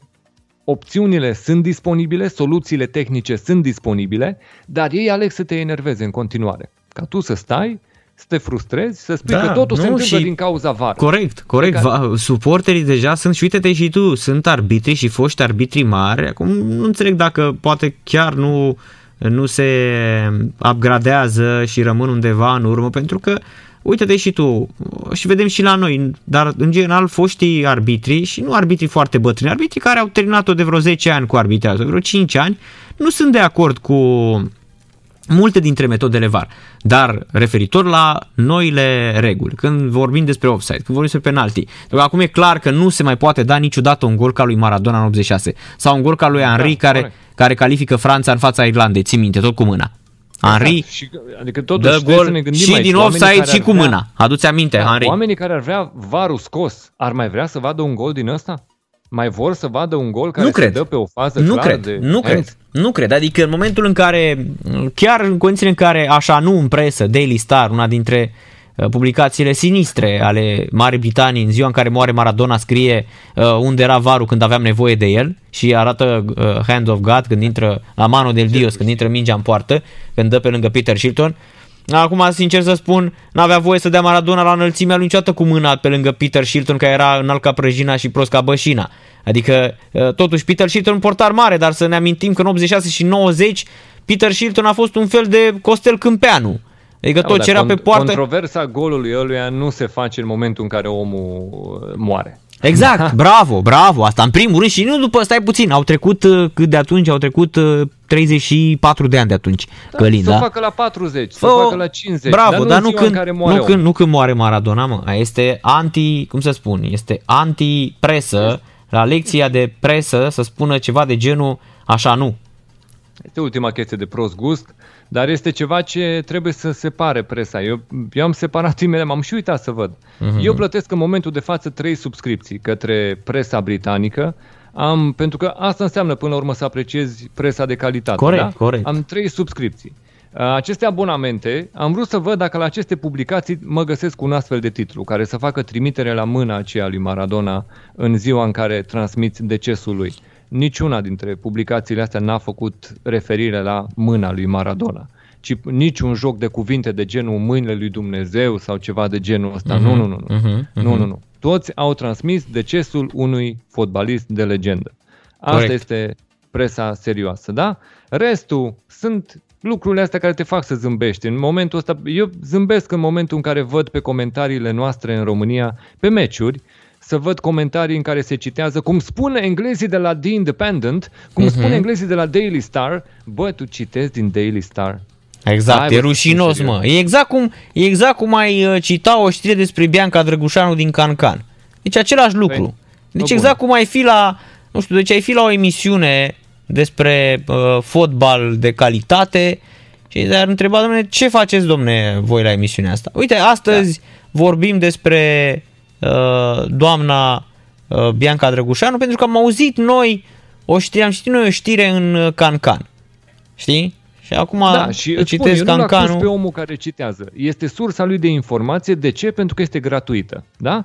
Și aici eu Corect. acuz șefii celor care comentează meciurile, pentru că ar trebui să le plătească tuturor subscripții la aceste publicații de calitate. E de ajuns să fie, unul pe singurele. redacție, ca la o agenție de presă, știi, până la urmă și Bineînțeles, să-și ia Toți oamenii... trebuie să aibă acces la acest tip de jurnalism, cel bine informat, Exact. cel Gol, corect, cel de Călin. calitate. Nu, bă, Daily Star, Mhm. The Independent, uh, Exact. Metro sau mine, am auzit și chestia asta. Da, de, da. Cum spune englezii de la că asta e șmecheria, să spui cum spune englezii. Vedea că nu toți englezii sunt la fel. Exact. Da? Las că au Deci și hai să ei, vedem uh, care englezi spun, că nu contează doar că au spus englezii. Da, sunt niște Da. englezi. Dar Metro este ziarul metroului din Londra. E la Nu poți, bă, să gratuit. citezi de acolo. E ziarul Da, ăla gratuit, ăla care ia Ăla pe care informațiile- îl citești Pentru că de la TV, stau pe, uh, fac știri la TV și le bagă în ziar repede să aibă ea dimineața ce citi la metro. Exact. Îl găsești acolo când te-ai urcat în metrou, Adică- adică, te duci din punctul A până în punctul B. în Exact, Londra, adică da? și, și bă, rețeta de porridge sau de English pie este, uh, cum să spun eu, dubioasă pentru că sigur găsești unele mult mai bune pe Google la o simplă căutare în Anglia, la un English pie sau uh, la porridge cu uh, polenta sau mai știu eu cu ce mănânci, știi? Da. Deci, Deci Citit eu vă din spun metro. încă o dată, pentru că oamenii pot să spună că e ușor să critici, să spunem și ce este de bine. Cele trei nume, dacă vreți să luați surse de informare pentru Anglia, pentru fotbalul britanic, sunt The Times, The Athletic și The Telegraph. În Care sunt ordinea asta excelente, puteți da, să vedeți da, cele corect. trei publicații care vă livrează informație corectă. Și de asta vă spun, când vedeți astfel de declarații, când vedeți astfel de, de tipuri de comentarii, uh, englezii spun că Manchester United s-a hotărât pe cine să cumpere englezii de la Daily Star. Englezii de la Daily Star sunt sursă de uh, informare pentru transmitere de... Da, un fel de infractoare, infractoare a MOV. Hai să fim serioși. Da. De asta spun că trebuie să separăm și decesul lui Maradona ne-a arătat încă o dată cum se separă presa de calitate uh, de cea care este gratuită la îndemână și livrată, bineînțeles, uh, așa cum merită fiecare produs gratuit să fie livrat dacă nu are standarde. În momentul într-un moment, fiecare produs ieftin, chiar dacă a început ca o idee bună, s-ar putea să se strice, pentru că își pierde răbdarea, nu-și mai poate Corect. duce vea. Și în momentul ăla se compromite. Așa cum face fiecare om flămând, își uită principiile. Exact. Călin să spune că Rasenball Leipzig deschide scorul uh, la Istanbul pe Fatih Terim Stadium. Marcel Sabitzer înscrie cu un gol, uh, înscrie cu un șut din interiorul careului, minutul 26. În acest moment Leipzig face 9 puncte și trece peste PSG, urmează Manchester United cu PSG, un meci care ar putea fi uh, capital pentru, pentru calificarea uh, francezilor, o înfrângere a francezilor ar fi uh, echivalentă, zic eu, cu un loc în Europa League. Pentru că, e adevărat, ultima etapă avem și Leipzig cu Manchester United, dacă Manchester United câștigă în seara asta, e calificată și nu mă interesează posibil ultima etapă decât banii. E adevărat că toate echipele, că au început să vorbească toate echipele, dar toate, până și Bayern München în Bild declarase Oliver Kahn uh, înainte de meciul cu Atletico Madrid că ne ducem într-adevăr cu echipa a doua, cu copii de 17 ani, dar nu să ne facem de râs. Ne interesează foarte mult uh, și partea financiară din Champions League. Bă, deci când ajunge Bayern München să spună că e interesată de banii din Champions League, înseamnă că mm, ei în foarte serios competiția asta. Nu, și înțelegem de ce e un an greu pentru toată lumea. Anul ăsta fără spectatori și cu cheltuieli care nu se reduc, adică salariile trebuie plătite în continuare, cheltuielile sunt tot pe acolo, ba mai mult poți să adaugi protocoale sanitare, medicale cu care mai ai alte cheltuieli, adică toate testările astea. Că numai România nu, nu vorbește că aceste testări costă. România spune că nu e problemă cu banii, cu uh-huh. testările, hai să fim serioși, nu-i problemă cu banii, dar nici nu poți să-ți faci un test decât dacă te duci să dai tu banii, să-l plătești tu. În vreme ce alte țări, evident că în momentul în care ai avea primele simptome, îți trimite pe cineva să faci testul gratuit și să poți să vezi dacă ai o problemă sau nu. Uh-huh. E, mhm. la noi te duci la privat să-ți faci un test, că așa trebuie să facem. Nu, nu e vorba de costuri, dar te duci tu să-ți faci pe banii tăi. Așa a fost și găselnița aia cu vacanțele, nu? Că să-ți faci testul dacă vrei să mergi în vacanță. Așa s-au mai făcut testări în România. Dar revenind, da, anul este greu, cheltuielile sunt multe. Avem uh, destul de multe bugete care sângerează masiv. În cazul, vă dau cazul lui Tottenham pentru că mi este mai aproape, urmărind fiind fanul lor, urmăresc într-una uh, tot ce apare la nivel de uh, impact pe lângă club financiar mă interesează la fel de mult și da, prognoza este că dacă tot sezonul s-ar juca fără spectatori, Tottenham ar pierde 150 de milioane de lire sterline. Mhm. Dacă mm-hmm. sezonul ăsta se joacă fără spectatori, nu se calculează ce s-a pierdut anul trecut, unde pierderea a fost de vreo 63 de milioane de lire sterline. Noi vorbim despre ce s-ar întâmpla anul ăsta, încă un an, după ce Tottenham oricum avea nou stadion proaspăt uh, um, înscris în contabilitate la cheltuieli, adică acolo a mai rămas încă, din resurse proprii s-a făcut acest stadion, dar este cu un prumut pe durată de termen lung și uh, vorbim de încă 600 și de milioane de lire sterline care rămân de achitat din valoarea stadionului de 1,2 miliarde, care a fost costul final al stadionului Tottenham Hotspur Stadium. E bine, uh, este, este greu și îi preocupă pe fiecare. Da, ai văzut planul de regândire a Champions League? Anul trecut se discuta uh-huh. că se vor grupe de către 8 echipe, că ăsta va fi pasul că va da mai multe meciuri echipelor uh, mari, că de fapt asta era ideea, să fie mai multe meciuri, să fie mai multe meciuri dacă se poate între ăia mari, adică să nu facă ei Superliga, să încercăm să le-o dăm noi. Să o vopsim cumva, dar să fie mai mulțumiți, să nu tot amenințe că își fac ei o Superligă. Și atunci Champions League trebuia să găsească varianta asta de împăcare. Prima a fost un eșec. A fost propunerea de a face 8 uh, echipe în grupă, și atunci să le dai mai multe meciuri, să iasă mai mulți bani. Nu, nu, asta ne-a plăcut pentru că tot trebuie să joci cu ultima echipă din grupă, adică tot jucai cu cei mai desculți, de prea multe ori. Acolo era un loc 7, era un loc 8, nu convenea să joci de două ori, de patru ori cu oameni ăștia care erau prea mici pentru ei. Trebuie să-i deranjezi puțin, o dată de două ori, dar nu de mai multe ori. Și atunci noul format despre care aflăm astăzi este cu o formulă total revoluționară.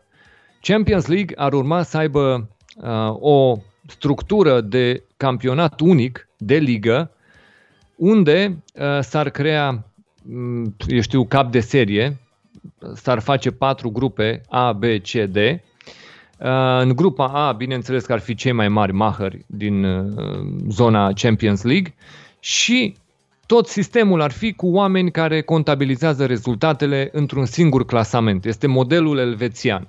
De fapt, am vorbit despre Mm, anul 2024, primul an în care ar putea să apară asta, sistemul ar avea 32 sau 36 de cluburi, asta mai rămâne de stabilit și ar fi o singură divizie, da? N-ar trebui să joace, să joace toți contra toți, da? ar fi pur și simplu o tragere la sorți random, dintre asta aleatorie, care ar alege 10 meciuri. 5 ai avea acasă, 5 ai avea deplasare pentru fiecare club împotriva oponenților care variază în funcție de greutatea, de dificultatea lor, după cum sunt pus, puși în urnele astea despre care vorbeam. Așa că um, sistemul ar funcționa, cum spuneam, 32-36 de echipe, s-ar face o tragere la sorți care ar aloca oponenții pentru fiecare club să joace 10 meciuri. Da? Este vorba de cap de serie, care cap de serie, să gândiți că aici este miza, da? Capul de serie ar trebui să joace uh, două meciuri contra altor echipe cap de serie, ar avea două meciuri cu granzi, așadar, deja este un avantaj, pentru că în momentul ăsta, dacă te gândești la grupele actuale, ai un singur meci tare în grupă. Nu poți vorbi că din urna a treia mai vine un mare nume. Uh, trebuie să se întâmple ceva total ciudat, ca uh-huh. să ai trei nume mari în grupă și să fie două meciuri tari.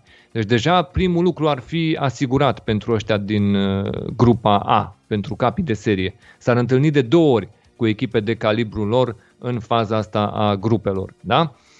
După aia s-ar întâlni de trei ori cu echipele din urna 2 și 3. Și după aia ar mai avea doar două meciuri cu echipe care sunt în urna 4. Uh, jumătate din meciuri le-ar juca acasă, jumătate le-ar juca în deplasare. Rezultatele au intra, ar intra toate într-un singur clasament de 32 de echipe, să zicem dacă asta va fi formula care va rămâne. 16 ar merge mai departe pentru runda eliminatorie, primăvara europeană, să zicem. Deci da? ar fi ca un meci cu tabela Berger, uh, gen uh, campionat, așa știi, cu da. play-off, deci, merg 16 echipe mai departe și acolo sunt eliminatorii. Da, numai că trebuie să înțelegem că asta ar însemna meciuri mai multe și bani mai mulți pentru ei, pentru că în faza grupelor deja ai jucat 10 meciuri față de cele 6 pe care le joci acum. Astea sunt bani. Plus că, așa cum v-am zis, ar fi două meciuri cu uh, oamenii ăștia din vârf, două meciuri tari cu cluburi diferite și mizele ar fi destul de importante pentru că va fi, bineînțeles, fiecare loc va însemna o diferență mare de bani. Așadar, primele 16 ar merge mai departe în primăvara europeană și mai apoi ar juca 1 cu 16, 2 cu 15 și tot așa mai departe. Cealaltă echipe, de la locul 17 în jos, primele 8 merg în Europa League. Deci 17 până la 24 ar merge în Europa League și mai apoi singurele care ar ieși ar fi de la locul 25 încolo, capul, capătul clasamentului. Asta ca să dea o miză tuturor, oarecum. Și inclusiv celor care sunt în afara Europa League, pentru că fiecare loc va primi milioane de euro în plus. Și atunci va conta și să fii pe 29 sau pe 27. Chiar și asta ar putea să fie o miză pentru participanți. Uh, mhm. Semifinalistele uh, și sau poate chiar și sfert finalistele s-ar califica automat pentru anul următor din Champions League. În mod normal semifinalistele. Dar atenție că ar da drept automat unor mari echipe să fie nu doar câștigătoarea, ci, doar, ci chiar 4, dacă nu chiar 8, dacă vorbim de sfert finaliste. Nasol, nasol că se îngustează, se îngustează covorul ăsta de intrare în Champions League, tot mai mult, da? Dacă vreți, am văzut The Times a făcut un fel de simulare ce fel de grupe s-ar putea genera în cazul ăsta. Da, hai să vorbim despre o grupă în care ar putea să fie Liverpool. Ar fi în uh, runda capilor de serie, ar fi ei în această clasă 1 um, și ar avea, să zicem, meciuri cu Real Madrid, Paris Saint-Germain din urna 1, din urna 2 Borussia Dortmund, Shakhtar Donetsk, uh, Ajax, Urna 3, Leipzig, Lazio, Krasnodar, dacă ne-am luat după echipele care acum sunt în Champions League, și urna 4, Club Bruj și Ren. Sau Manchester City, de exemplu. Uh, City ar fi în urna 2, ei ar trebui să joace cu trei echipe din urna 1, Bayern München, Porto, Real Madrid, să zicem erau variantele propuse, Barcelona, Borussia Dortmund ar veni din urna 2 lângă Manchester City, Dinamo Kiev, Inter Milano uh, din urna 3 uh, de asemenea cu ei și Locomotiv Moscova, uh, Borussia Mönchengladbach sau Ferencvaros din urna 4 ar fi putut să fie. Dar bine, vă dați seama că totuși sunt meciuri tari. Dacă te uiți la, eu știu, la meciurile lui City, vorbește meci cu Bayern München, uh, Real Madrid, Barcelona, Dortmund, Inter, Milano, toate ar putea să aibă loc în faza grupelor înainte să ajungi la primăvara europeană. Bani mulți. Și aici e tot ce contează. Bani. Se ții pe ăștia mulțumiți uh, și acum va urma presiunea pe cupele interne. În Anglia, se știe, presiunea este în FA Cup să nu mai fie rejucări. S-au redus foarte mult numărul de rejucări în Anglia, dar se va elimina foarte probabil de tot. Și a doua miză este Cupa Ligii. Pentru Cupa Ligii, problema este că toată lumea spune că ajută mult echipele mici. Dacă ăia din ligiile inferioare ajung în Cupa Ligii în fazele mai avansate, câștigă destul de mulți bani. Și atunci, ăștia trebuie să propună un pachet financiar pentru cluburile de ligă inferioară ca să le spună, uite, vă dăm noi bani ăștia garantați în fiecare an, ca voi să renunțați la Cupa Ligii, că nu aveți niciun fel de garanție că ați ajunge departe în Cupa Ligii, dar să presupunem că ați ajunge, oricum banii ăștia vă sunt suficienți pentru ceea ce ați putea primi pentru televizări din uh, Cupa Ligii în Anglia. Și atunci se vor găsi variante, dar nu mai vor. Nu mai vor Cupa Ligii cu siguranță cluburile și tot ceea ce v-am propus, este, tot ceea ce v-am prezentat este o propunere pentru 2024.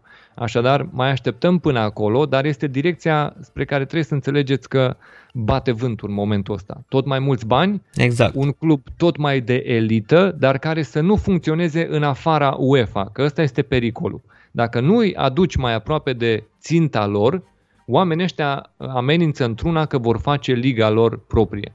Și atunci trebuie pas cu pas să te apropii de scenariu în care să le arăți că ei vor face tot mai mulți bani, că vor juca tot mai mult între ei și că echipele mici Sigur, vor mai avea și ei loc pe aici, pe acolo, dar nu ne vor deranja foarte mult. Îi punem acolo, jucați două meciuri cu ei și gata. Păi au oricum, pe ăștia mici ai văzut că îi trimite, le-au făcut, uh, nu mai zică nimica. Uite, luați mă de aici uh, Conference League și jucați acolo. Da, pentru că Europa League va fi oarecum competiția asta de mâna a doua europeană, Exact, în vreme iar- ce Champions League va rămâne ceea ce se duce înspre Superliga aia proprie pe care Exact să- ce își totul doresc să o marile cluburi, da. gestioneze UEFA. Deci, sigur că își doresc foarte mult lucrul ăsta, dar UEFA ar putea să gestioneze Mhm. în felul ăsta propunerea față de pericolul de a vedea cluburile făcând singure mișcarea asta, riscând orice, dar să spună, băi, lăsați că noi reușim mai bine să ne gestionăm singuri decât organizarea voastră. Corect.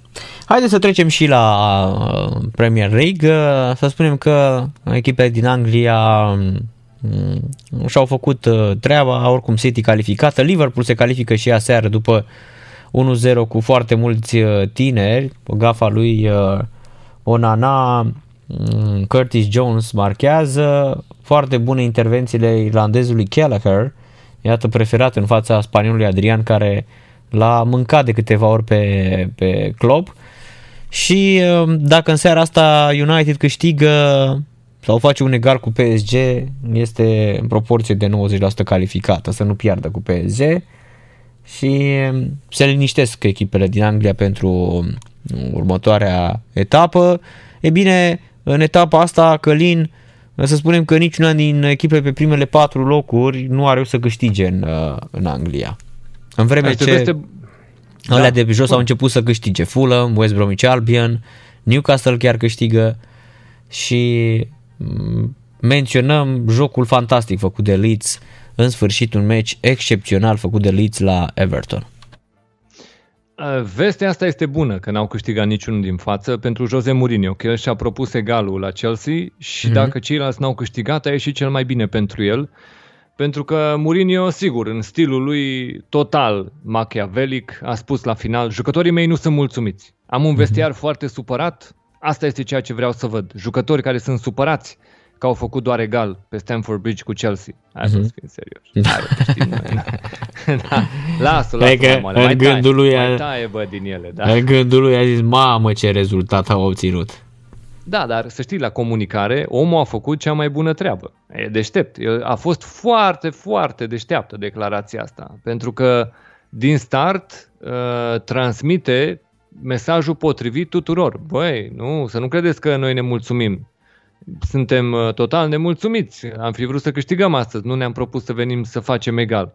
Nu, hai să fim serioși. Ați propus să faceți egal, dacă se poate să și câștigăm, dar egal, să nu uh-huh. cumva să pierdem. Asta este da. ceea ce ne-am propus. 2-0 Leipzig, are... Călin, la Istanbul, uh, Basak Shehir, 2-0 pentru echipa lui Nagelsmann.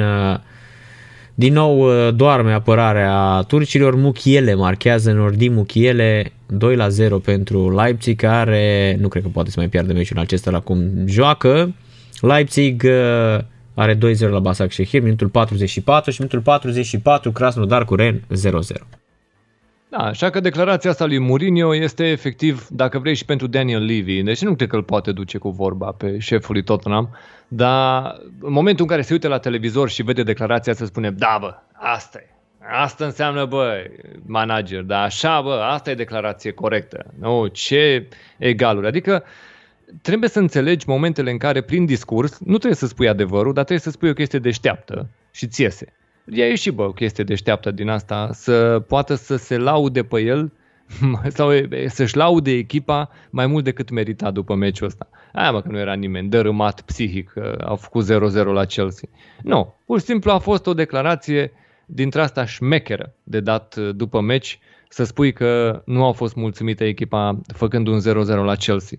Dincolo, Lampard spunea că au fost echipa mai bună, așa și este. Chelsea a avut ceva în plus față de Tottenham. Deși ambele echipe au intrat exact la fel, să nu cumva să piardă meciul ăsta, totuși Chelsea a avut ceva în plus și spunea Lampard la final că în cazul în care pica un gol chiar la final din partea lui Tottenham ar fi fost rezultatul incorrect.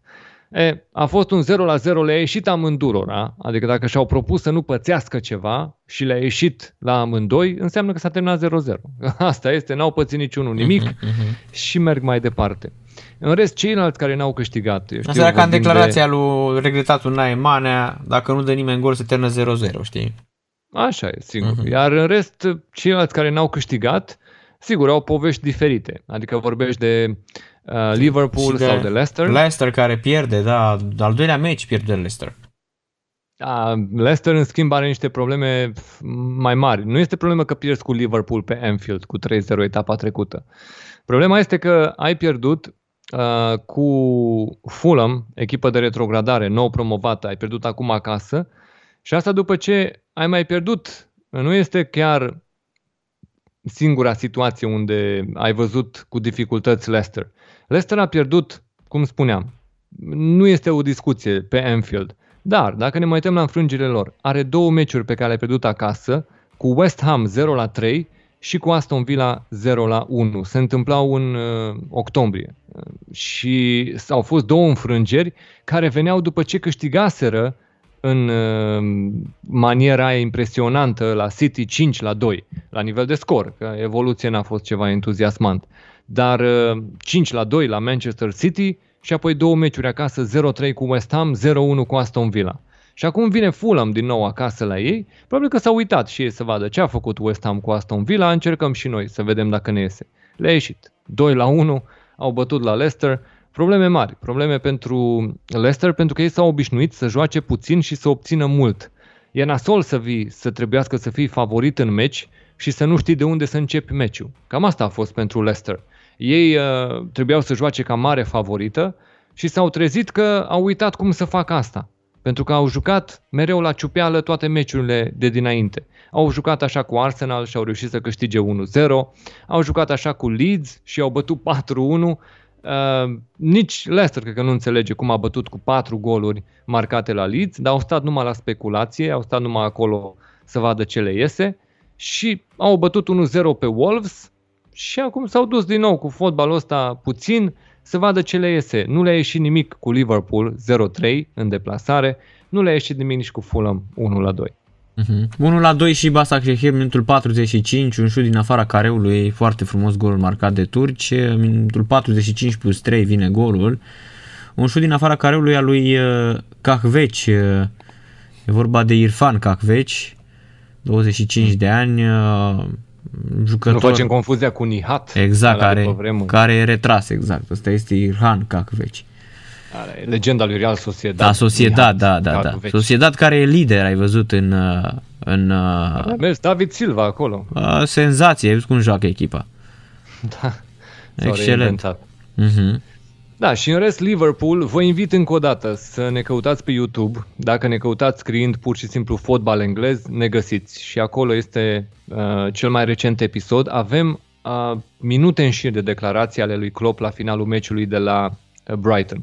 Și cum v-am spus, am pus pauză și am discutat despre punctele de vedere ale lui, dacă are dreptate, dacă bine spune ce spune, dacă este mai cu cântec ceea ce spune. Au fost și derapaje, dar au fost și lucruri pe care bine le-a spus și în principiu, uh, inclusiv colegul meu de emisiune, Andy Stănescu, îi dădea dreptate lui Klopp, îi lua pare- partea lui Klopp, pentru că el vorbea așa cum vorbește fiecare manager la final de meci, sub tensiunea meciului, cu un gol primit în prelungiri din penalti și pierzând două puncte, nu puteai să aștepți o, eu știu, o comunicare lejeră la finalul meciului. Omul evident că era frustrat pentru tot ceea ce pățise în meci și da, n-a, n-a luat mult să fie călcat pe bătături de către uh, omul care îi lua interviu. Era Des Kelly de la BT Sport, a devenit uh, cu adevărat acum uh, un personaj cunoscut prin uh, schimbul ăsta de replici cu Klopp de la finalul meciului cu Brighton.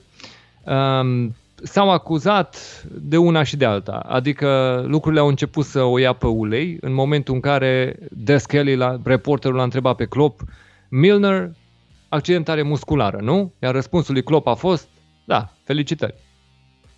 Și ăla s-a blocat. Mie?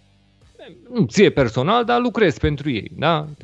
Ție televiziunea, da? Lucrez pentru ei. Uh, Voi ne-ați programat la ora asta 12.30, ora Angliei și, na, uite, uh, Milner este accidentat, doi de la Brighton s-au accidentat probleme musculare, l-aș fi scos și pe Robertson uh, dacă aș fi avut mai multe schimbări, a pomenit mai multe lucruri, da?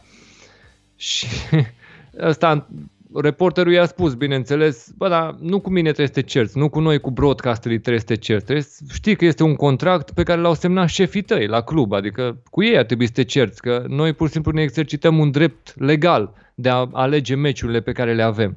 Klopp avea o problemă cu faptul că miercuri jucase în Champions League și sâmbătă era pus la ora asta de vreme programat în campionat. Și atrăgea atenția că numai Liverpool se trezește într-o astfel de situație, numai ei joacă la ora asta în luna decembrie, dacă verificăm, mai joacă și United, are programări la ora asta, dar ceea ce cred că i-au explicat cât se poate de delicat șefii lui Liverpool, lui Klopp, că el a și spus în interviul ăsta, mi s-a spus să nu mai zic asta, dar o, o spunea în timp ce tocmai o spunea. Uh, cred că șefii lui Liverpool i-au spus, Jurgen, uh, trebuie să înțelegem finanțele din spatele poveștii astea. Uh-huh. BT Sport are de 4 ani ora asta 12.30. Noi împreună cu Premier League am semnat să acceptăm ora asta de difuzare. Prin ora 12.30, BT Sport are în bună măsură opțiunea 2 din campionat, din fiecare etapă, să aleagă ce meci vrea. Sky Sports are opțiunea 1, își alege meciul etapei.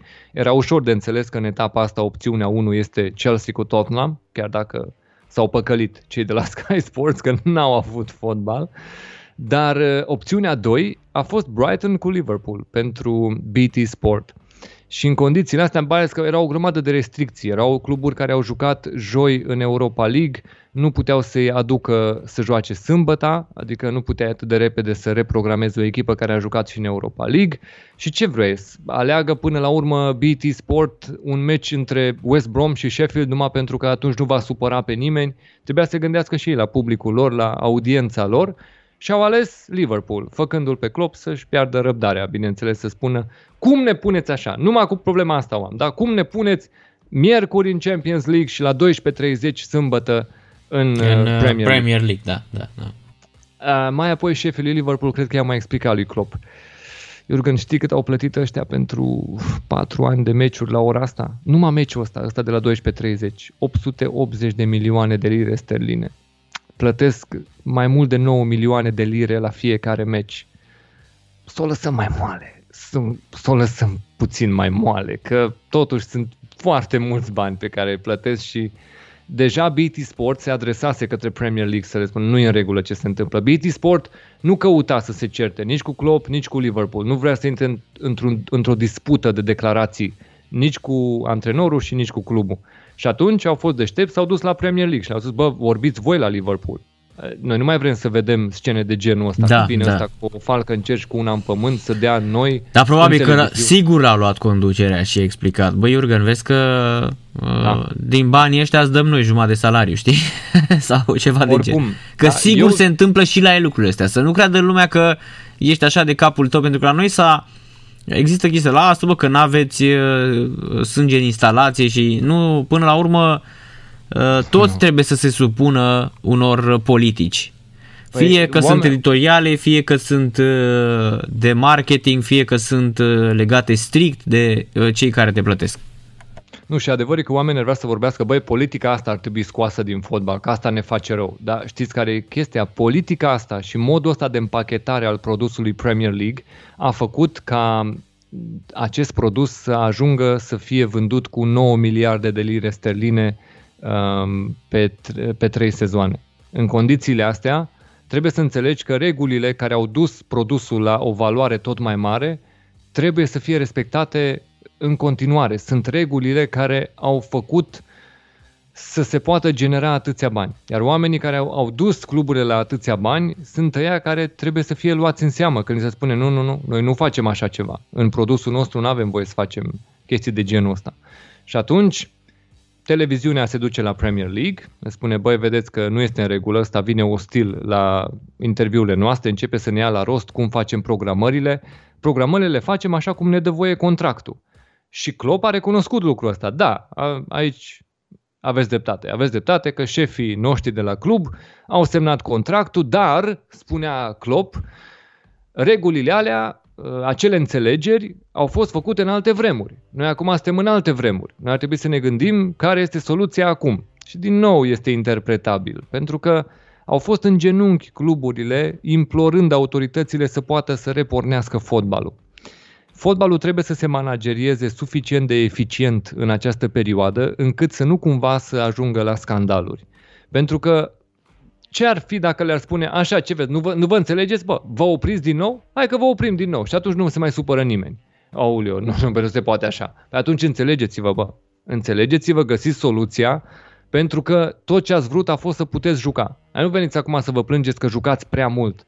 Jucați prea mult din cauza voastră că vreți să le faceți pe toate. Vreți să jucați și în Champions League, vreți să jucați și cu echipele naționale, vreți să jucați și toate cupele din uh, sezon, n-ați tăiat nimic, adică vreți toți banii, în toate borcănașele să vă fie degetele, dacă se poate, da? Deci nu vă plângeți, bă, de program. Jucați și tăceți din gură. Sigur că antrenorul are problema asta, pentru că antrenorul vede că s-a rupt jucătorul, vede că uh, trebuie să-l trimite la medic, vede că trebuie să stea nu știu câte uh, săptămâni, luni și nu-i convine unui antrenor să vadă că expune în felul ăsta lotul.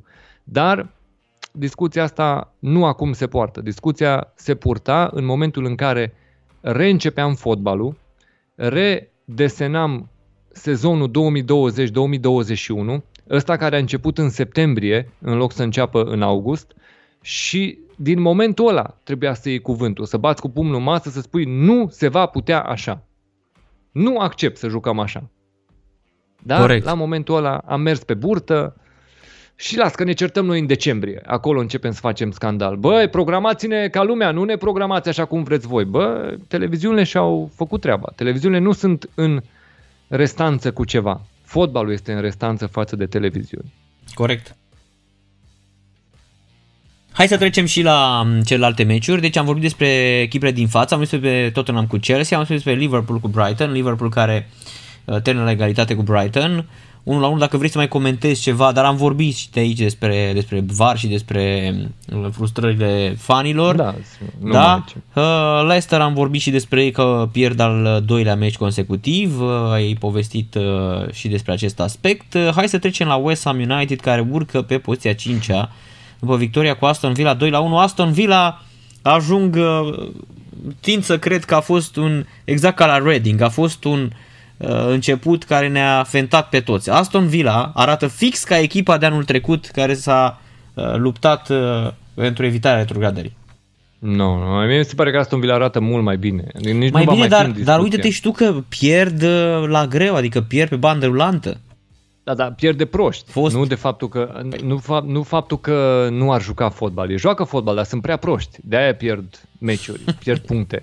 Anul trecut nici nu jucau fotbal. Asta Da, era problema, Așa adică este. jucau Anul prea trecut, puțin da, fotbal. Corect, corect. E o diferență foarte mare. Adică asta Da, și lotul e poate mult să mai stea bun. Mult mai... Lotul e mult mai da, bun. Sigur, E, așa sigur, este. sigur. Făcut Deci poți să stea transferuri mult mai utile. liniștit sezonul ăsta. În condițiile astea nu cred că problema este la calitate. Au crescut mult în calitate față de anul trecut. Problema este la constanță, la, eu știu, mici potriveli. Adică meciul ăsta puteau să-l câștige. Chiar și așa, cu tot ce s-a întâmplat în meci, Villa putea să câștige meciul ăsta. Dar uh, penaltiul este ratat de Watkins, mai apoi golul pe care Watkins îl marchează este anulat de VAR din nou pentru un offside minimal și Aston Villa pierde meciul ăsta. West Ham nu are ce căuta pe locul 5. Hai să ne calmăm. Da, adică este acolo la gol averaj în momentul ăsta, Mhm, mhm, dar nu este corect. o echipă bă, de locul 5. Corect, corect. Că e acolo cu uh, Southampton și Wolverhampton și aproape și de Manchester și de Everton, chiar și de Leeds, adică e la 3 Da, puncte și- de Leeds. Și etapa asta, West Ham joacă acasă cu Manchester United. Vreau să vă spun atât. Dacă West Ham bate pe Manchester United, ceea ce nu este exclus. United Mhm. este o echipă care poți să o prinzi caldă, rece, depinde cum uh, se nimerește ziua. E, da? depinde cum s-a trezit uh, Ole Gunnar Solskjaer. Și Bruno Fernandes. Este la Și fel mai de ales, important. mai ales Bruno Fernandes, da. Dacă nu e Bruno Fernandes în formă, cum a fost și acum cu Southampton, da, ce revenire Da, și- de la și cu 0-2 la Everton în pauză. deplasare, tot el i-a scos și la Everton în Și deplasare. acum, da, și acum la fel, și în Champions League tot Bruno Fernandes. Dar acum, Da. adică prima repriză catastrofală, era 2-0, o primă oră catastrofală pentru United și apare, apare Bruno Fernandes cu bătrânul Cavani. Da, da, da. Și apare în poartă Henderson. Henderson, un alt lucru da, important. exact. În locul lui De Gea, care este accidentat la pauză. Corect. Deci West Ham va juca acasă cu Manchester United în etapa asta. Băi, dacă West Ham bate pe United, vă spun, nu este exclus. Dar Eu cred că David Moyes ar merita pentru trecut, pentru mandatul lui de la Manchester United, pentru toți anii ăștia de suferință. În mod normal, dacă va bate, va urca în top 4. Cred că, nu cred că vor câștiga toate echipele care sunt în top 4. În mod normal, West Ham ar, ar avea șanse bune să bată pe United să intre în top 4. În momentul ăla, la finalul meciului, la ultimul fluier al arbitrului, aș vrea să-l văd pe David Moyes dându-și jos pantalonii, efectiv. Uh, Trainingul ăla lui în care stă, să ridice până să dea jos pantalonii și să spună gata bă, până aici mi-a fost, am demonstrat tot ce era de demonstrat, am dus West Ham. Dar îl cred în primele- stare, adică l-aș crede în stare, sincer. Uh, Este o întâmplare, oricum. Uh, West Ham și în meciul ăsta a dat gol în minutul 2 și a mai dat unul în minutul 46. Imediat cum a început meciul, uh, Aston Villa a luat câte un gol. Fie că era start, fie că era după pauză, au luat câte un gol foarte repede și după aia West Ham a reușit să protejeze alea două goluri, să bată cu 2-1. Este efectiv o întâmplare. Dacă ne uităm la echipele de sub West Ham, Southampton joacă mai bine, Wolves uh-huh. joacă mai bine, Everton în momentul de față are o criză de formă, dar primele patru etape ale sezonului a fost o echipă care îți putea spune că are potențial să joace magnific. Nu știu dacă se poate întoarce la forma aia din primele patru etape. United are calitate de lot, dar acum să vedem cum o să se lege lucrurile. Aston Villa joacă mai bine. City nu mai discutăm. Leeds cred că joacă mai bine decât West Ham Mhm. și poate că aici ne putem opri. Dar câte nume am menționat deja care sunt sub West Ham și care au o, un potențial mult mai bun. Dacă așa că cu toți ăștia pe care i-am menționat, eu cred că West Ham ajunge undeva pe locul 13, 12-13 prin zona asta, că toți ăștia pe care i-am numit um, au șanse dintre cele mai bune să termine peste ei finalul, la finalul sezonului. West Ham vrea să ajungă la 40 de puncte, să n-aibă emoții cu retrogradarea. A fost un an în care au tăiat din costuri, n-au mai investit. Da. Inclusiv ăsta, Păi nu. fundașul dreapta. Dar nu mai sunt, nu-s departe, adică încă 10 etape așa și s-au scos. Da, și au făcut investiții mici. Gândiți-vă la, la fundașul ăsta dreapta care a venit 28 de ani, are Zofal, omul care a venit la pachet cumva. A, a reușit bine um, achiziția lui Soucek la mijlocul terenului, de la Slavia Praga, și le trebuia un fundaș dreapta. Și a zis, bă, hai să luăm pe ăla, dacă zici tu că e bun, hai să-l aducem încă unul de acolo, că văd că Da, nu și ai ne-am văzut făcut că joacă ăsta, joacă Vladimir Meci de meci. cu fal ăsta, cu fal. Vlăduț, de Cu când a fal. venit, joacă meci de meci. Joacă E- Vlăduț Champion League, da. 28 de ani și asta trebuie să ne arate ce îi lipsește fotbalistului român. Fotbalistul român când iese afară dezamăgește și prin asta face o reclamă proastă tuturor celor din campionatul lui. Nu mai Da. vine nimeni să-ți aducă alt jucător după ce Ăsta, scapă de ăsta el. din Cehia vine la 28 de ani, probabil Da. n-ar fi sperat niciodată că la mai prinde el la Bineînțeles. vârsta asta un transfer și mai ales în Premier League și să și confirme acolo. Da, Da, și că- Slavia a primit 5 milioane de lire sterline, O 6 echipă- milioane de euro. Exact, o echipă bătrână. Ai văzut, acum a revenit și Snodgrass, că a fost accidentat. Snodgrass care are 33-34 de ani. Iar Molenco peste 30 de ani. Lanzini, cred că undeva la 28 și el. Ogbona, 30 și... Uh, da. Adică, na, adică numai așa sunt la West Ham. West Ham este Da. genul de echipă... Michael Antonio la fel a trecut Exact. de 30. Exact, sunt numai jucători de experimentați. Nu mai vorbim de uh, Fabianski care are 35-36 de ani. A, Sunt, sunt câțiva Cred cu că cel mai care tânăr e, încearcă. cred că cel mai tânăr e ăsta, Pablo Fornals. No, Declan Rice. El Ah, este corect, un- Declan Rice, așa e, bravo, E bravo. capitanul da, da. lor, e Declan Rice, într-adevăr- 21, 21 de ani, under 21, așa este, da. da. Da, este gata să-l piardă West Ham. Adică dacă va veni o ofertă mare de la Chelsea, în ianuarie Chelsea vrea să-l ia. Au- Au vrut să-l ia și acum. E, Ar fi fost încă unul în plus pe lângă toată armata adusă de Mhm. Lampard, dar neapărat îl vrea. Și vrea să-l joace fundaș central. Um, probabil că este vorba de alternativa la Thiago Silva, că Silva mai are contract, opțiune a lui Chelsea este pentru încă un an. El a semnat pe un an cu opțiune Chelsea încă unul. Așa că probabil că asta este ideea, să vedem, sunt mulțumiți de prestația lui Thiago Silva, a jucat bine și dacă se prezintă la fel până la finalul sezonului, poate că îl mai țin un an. Dar Declan Rice ar fi varianta asta la uh, despărțirea la final de carieră a lui Thiago Silva. Evident că este o variantă doar de moment, nu una de viitor. În vreme ce Rice ar fi varianta de viitor. Um, totuși pentru el se cer bani foarte mulți. Este marea mină de aur al lui West Ham în momentul de față, Declan Rice. Și în rest uh, mai este acolo Jared Bowen, omul care a fost adus din uh, Liga a doua de la Hull City. Um, Putem spune că și el este dintre cei tineri de la West Ham, dar în rest nu sunt mulți. Dar ce vreau să spun de Zofal, că ziceam că nu au aruncat cu banii, cele 5 milioane se plătesc în 3 ani de către West Ham. Ei, asta era transferul pe care Gigi îl refuza. Bă, au venit pe 3 ani să-mi dea rate, să-mi dea... Așa, s-ar fi făcut scandal că nu vin cu banii, că n-au bani. Au venit să-mi dea în 3 rate. Întâi un milion, după aia încă... Bă, bă, tată, lasă, nu, lasă, că... Bun, bine e la noi, nu trebuie. Bineînțeles că el- Gigi niciodată nu punea la socoteală sentimentele fotbalistului care urma să câștige un salariu imens dacă făcea mutarea asta. Nu calcula nici faptul că dacă iese transferul ăsta bine, mai vine echipa aia și îți mai cumpără 2-3 din echipă. Astea sunt lucruri străine. Dar uh, în cazul ăsta îți garantez că West Ham se mai uită prin campionatul Cehiei, bă, mai găsiți, mai e vreunul din ăsta bun cum sunteți voi și campionatul Cehiei câștigă foarte mult prin prezențele Normal, fii sigur, ăstora că, doi. fii sigur că se vor uita. Da? De asta spun că Mhm. un fotbalist român este o investiție a întregului campionat în momentul în care pleacă afară. Este eu nu reușesc să înțeleg cum nu se înțelege la nivelul ligii profesioniste de fotbal miza unui transfer afară într-un campionat puternic. În momentul ăla toate uh, ar trebui să îi se ofere fotbalistului care pleacă afară de la uh, sfătuire, de la, nu știu, de la lucruri să te preocupi de el ca acest transfer să reușească, să poți să-i spui tot ce are de pregătit, cum se pregătească pentru lucrurile astea, da? Cine să-i spune de la noi? Că nu știu nici ei. Habar n-au în momentul de față, cum trebuie să te prezinți când te duci într-un campionat mare, ce așteaptă de la tine, cum trebuie să te comporți și nu se adaptează. Ai noștri capotează de câte ori ies afară, e nasol, e păcat pentru că uh, la un fotbal care are atâtea finanțe în momentul ăsta în Anglia, vedeți, Pușcaș în Liga a doua nu confirmă. Am uitat care a fost ultimul transfer românesc în fotbalul englez de care să fie mulțumiți. Dați-mi ultimul exemplu. Când în Anglia un fotbalist român adus de un club a fost vândut pe mai mult decât a fost cumpărat. A făcut cineva profit cu un fotbalist român în fotbalul englez? Niciunul.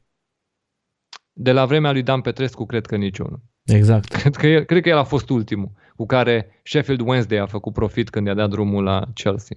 Deci, nu, e, e ușor de înțeles din ce cauză fotbalistul român nu are cotă în momentul ăsta în fotbalul englez. Și vedeți că și în cazul lui Pușcaș s-a făcut o investiție la Reading. Și nu, Nu joacă, este- nu, e- nu mai e Da. nici rezervă, Călin, tu ai observat, nici rezervă nu mai e la Reading.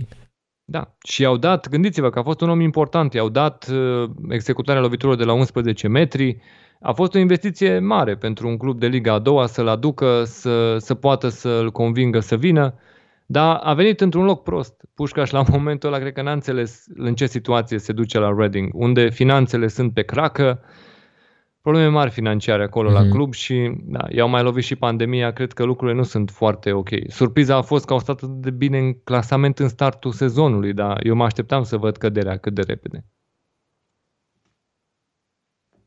Da, și uite că acum așa au mai revenit. Ai văzut, sunt tot acolo, Reading, sunt un pic da. mai sus. Da. Ăștia sunt maximum la mijlocul clasamentului, dacă nu, să fie mulțumiți dacă nu au emoții cu retrogradarea, da.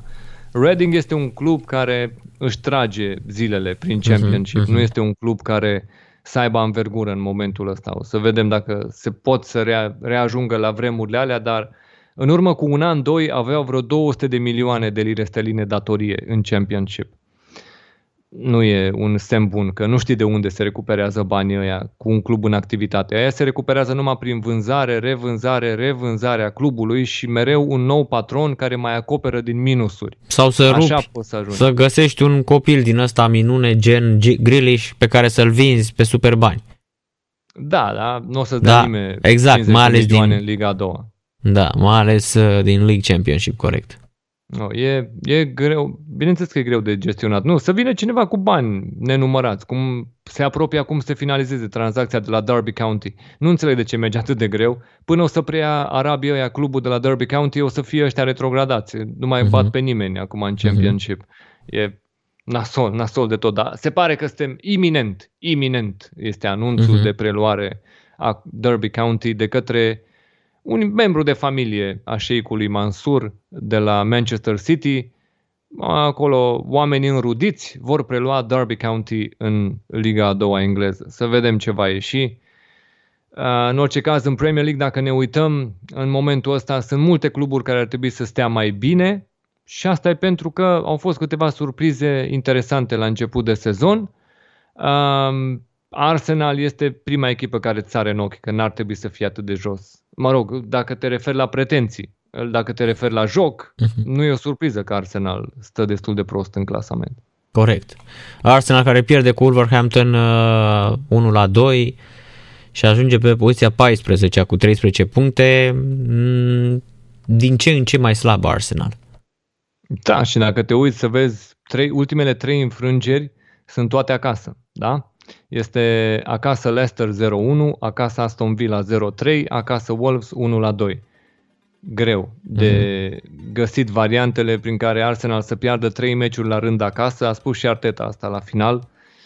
Da, 3 meciuri pierdute la rând acasă, trebuie să fim mai buni, dar nu știm sigur dacă vor și reuși. La Arsenal sunt niște probleme interne, uh, Mm, David Luiz a făcut episodul ăsta cu Raul Jimenez, despre care, da, să notăm faptul că Raul Jimenez este bine. A și transmis un mesaj pe Twitter prin care spunea că um, se recuperează și speră să fie cât mai repede înapoi pe terenul de joc. Pentru mine, nu știu cât de repede ar putea să fie, dar este important că a spus-o legat de terenul de joc, ceea ce cred eu că ar veni de la medici, să-i fi spus că nu e o o accidentare de final de carieră. Adică ar mai putea reveni pe teren. Nu cred că ar fi spus-o dacă încă nu puteau să-i spună medicii Bă, nu știm încă sigur dacă vei mai fi ok să joci fotbal. Pentru că a mhm. fost o fractură craniană, a fost o lovitură nasoală da, da, pe care da. a primit-o de la David di- Luiz. O discuție, într-adevăr, uh, foarte, mm, hai să spunem, foarte, foarte aprinsă în uh, social media în special, dar și în presă, mm-hmm. o lovitură uh, incredibilă, o lovitură, um, hai să spunem, uh, pe care nu ți-ai dorit niciodată. Da, repet, da, e posibil, Luis... e posibil uh, uh, evident să-l vedem cu o cască, așa cum a fost și Chivu, pentru că e o accidentare asemănătoare cu cea pe care a avut-o Cristi Chivu. Da, acum David Tot Luiz așa cu a fractură. mai avut conflicte și intern la Arsenal, uh-huh. David Luiz. Adică uh-huh. el s-a bătut și cu Dani Sebaios. Și cu, da, cu Sebaios, exact. Da. Deși să știi că el este an... cel care îi primește pe tineri, adică are grijă de ei în echipă. Eu am vorbit cu Cătălin da. Cârjan și uite, dacă vrei, uh, pentru ediția următoare de oră de Premier League, uh, am vorbit cu el și este de acord să intre, dar să nu fie în cantonament sau să n-aibă meci.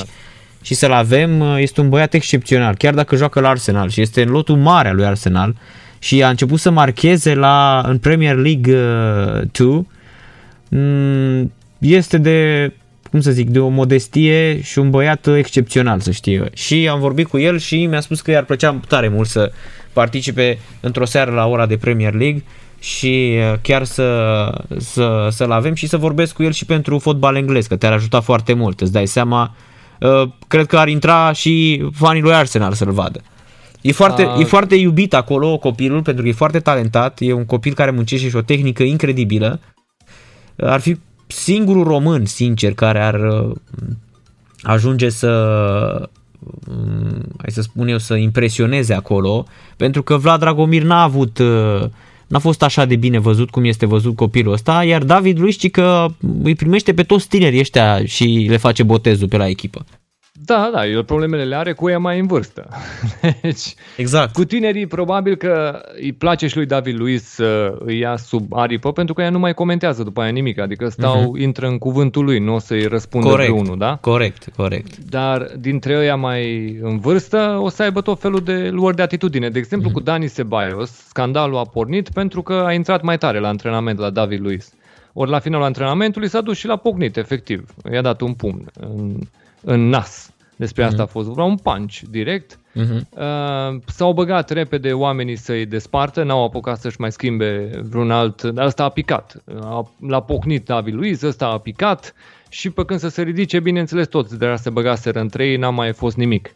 I-a trimis acasă Arteta, a, au venit la antrenament mai apoi și au zis stăm în vestiar, ăștia doi s-au cerut scuze, amândoi și-au cerut scuze în fața a, colegilor și după aia a lăsat singuri în vestiar să discute între ei. Și când ies din vestiar, să le spună tuturor dacă pot să funcționeze împreună în echipa de fotbal. Că dacă mai sunt probleme, atunci nu o să meargă lucrurile ok, dacă între ei doi mai există vreo problemă.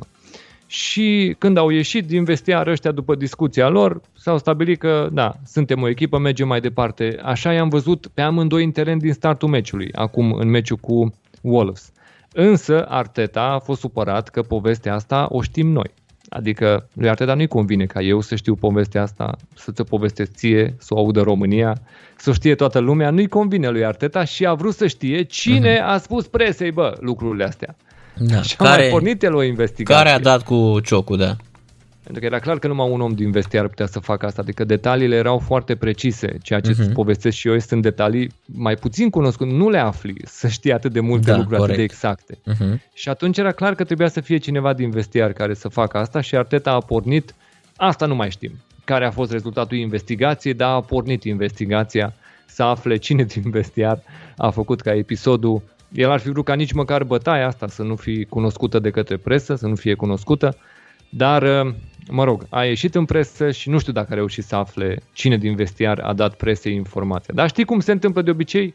Informațiile astea se dau de către aia care nu prea joacă, aia care nu prea sunt mulțumiți de antrenor și atunci dau presei informațiile cu titlul de Vrei să-ți mai spun ce am mai făcut? Hai să spun, uite, vezi că toată lumea crede că e bine mișto la noi. E, uite, David Luiz s-a bătut cu Sebaios. Na, asta cum ți se pare? Deci, din ăștia da. nemulțumit, ăștia spun, ăștia dau din casă, cu siguranță. Corect. Dar Bulls... da, o discuție uh-huh. cu mhm. Cătălin Cârjean ar fi de interes și pentru mine, pentru că ar fi câteva lucruri pe care să le întreb efectiv legat de uh, pregătirea fotbalistului român înainte de a pătrunde pe prima scenă a fotbalului englez. Să știu poziționarea mentală a fotbalistului, dacă cineva discută cu el, dacă cineva îl îndrumă, este numai agentul care face asta. Agentul de multe ori are uh, unele scopuri personale pe lângă fotbalist. Sunt agenți care au lucrat în deserviciu fotbaliștilor de-a lungul anilor. Adică pentru că pentru ei era bun comisionul, i-au sfătuit sau i-au influențat într-o zonă în care nu era sportiv favorizantă pentru fotbalist, ci financiar favorizantă. Și atunci, pentru comisionul lui, nu l-a interesat că fotbalistul pierde la nivel sportiv. L-a făcut supărat cu clubul și mai apoi l-a adus în zona aia unde se câștiga mai bine și toată lumea o ducea mai bine cu banii. Dar sportiv, fotbalistul poate să piardă, așa că nu numai agentul este important să fie omul care te sfătuiește în momentul ăsta. Sper să aibă oameni în jurul lui care îi oferă consilierea asta profesională de carieră, să-i spună ce e de făcut. Asta o primește în special de la fost fotbaliști, de la oameni care au reușit în carieră, la oameni care știu să spună și pericolele la care au fost. Adică oameni care să aibă povești de genul, ba, am fost la câteva minute distanță să iau o alegere greșită atunci. Mi s-a făcut și mie o propunere, mm-hmm. am avut și eu o ofertă, m-am gândit, da, am fost aproape să greșesc atunci și uite, mă bucur că n-am făcut-o. Sunt povești care ar putea să-i ajute pe tine. Da, corect. Așa da, este. De asta spun că e, pe o să, lucrurile astea o să, o să-l, să o să-l uh, îți promit că am și vorbit cu el, am vorbit și cu tatăl său, dar mai ales cu el, pentru că mă înțeleg foarte bine și odată ce îl aducem aici, cu siguranță o să vorbesc tot eu cu el să, să fii și pe fotbal englez. Pentru că... A, nu, nu asta e prioritatea. Noi avem oricum, da. la noi regula este că primul invitat pe care o să-l avem o să fie doar omul care va câștiga liga noastră de Fantasy Premier League. Uh-huh. Ăla va fi primul invitat. Am nu înțeles. funcționăm pe bază de invitați. Da, și dar, dar așa este. În, în anii următori ne va ajuta. Adică faptul că ne cunoaștem, faptul că uh-huh. probabil că se va simți și el bine în dialogul cu noi, probabil că îl va face disponibil și mai încolo da. în momentul în care ne vom extinde și noi. Dar uh, Um, e important pentru mine să știu pentru că ăsta este targetul discuției pe care aș vrea să-l am cu, aș vrea să o am cu el. Uh-huh. Nu vrea nimeni mai mult decât mine să vadă români care reușesc în fotbalul englez.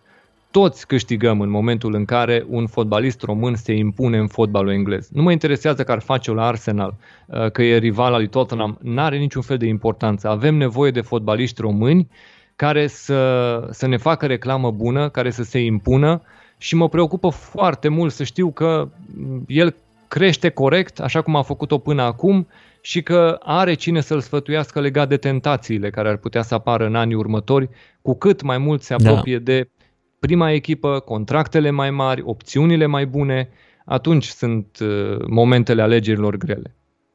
Da, gândește că el uh, l-a luat la 15 ani și a luat uh, cu ligamentele încrucișate rupte L-a operat Arsenal pe banii clubului, i-au luat familia, i-au angajat acolo, da, el e mutat cu familia acolo cu, de la 15 ani, a făcut acum a făcut acum două zile, a făcut 18 ani, pe 30 noiembrie și uh, deja are goluri marcate în, uh, uh, chiar în egalul cu Gillingham, a reușit să marcheze și la penaltiuri a fost cel care a înscris și penaltiul învingător.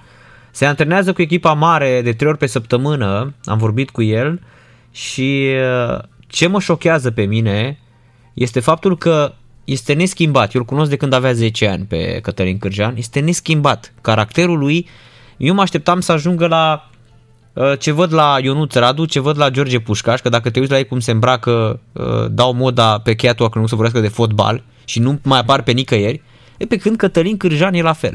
E adevărat că și-a făcut și el prin păr și a făcut un fulger pe la tunsoare, că toți probabil de Arsenal de acolo, dacă te uiți la echipa sub 23 de ani, sunt uh, tatuați și făcuți în toate cele, dar discursul lui este același și este cu capul pe umeri. Asta cred că este cel mai important. Nu știu dacă sunt de vină aici părinții și îl țin din scurt sau pur și simplu chiar este un copil foarte educat. Da, bun, e, e esențială educația în primul rând. Este esențială, gândiți-vă, Vreți o simplă comparație? Uh, Nicolae Mitea este foarte la îndemână, nu? El uitase Corect. de familia lui în momentul în care ajunsese la uh, Ajax Amsterdam. Și nimeni nu spune că nu există motive în spate, că noi nu-i cunoaștem viața personală, n-am, nu știm ce episoade a trăit el împreună cu familia lui.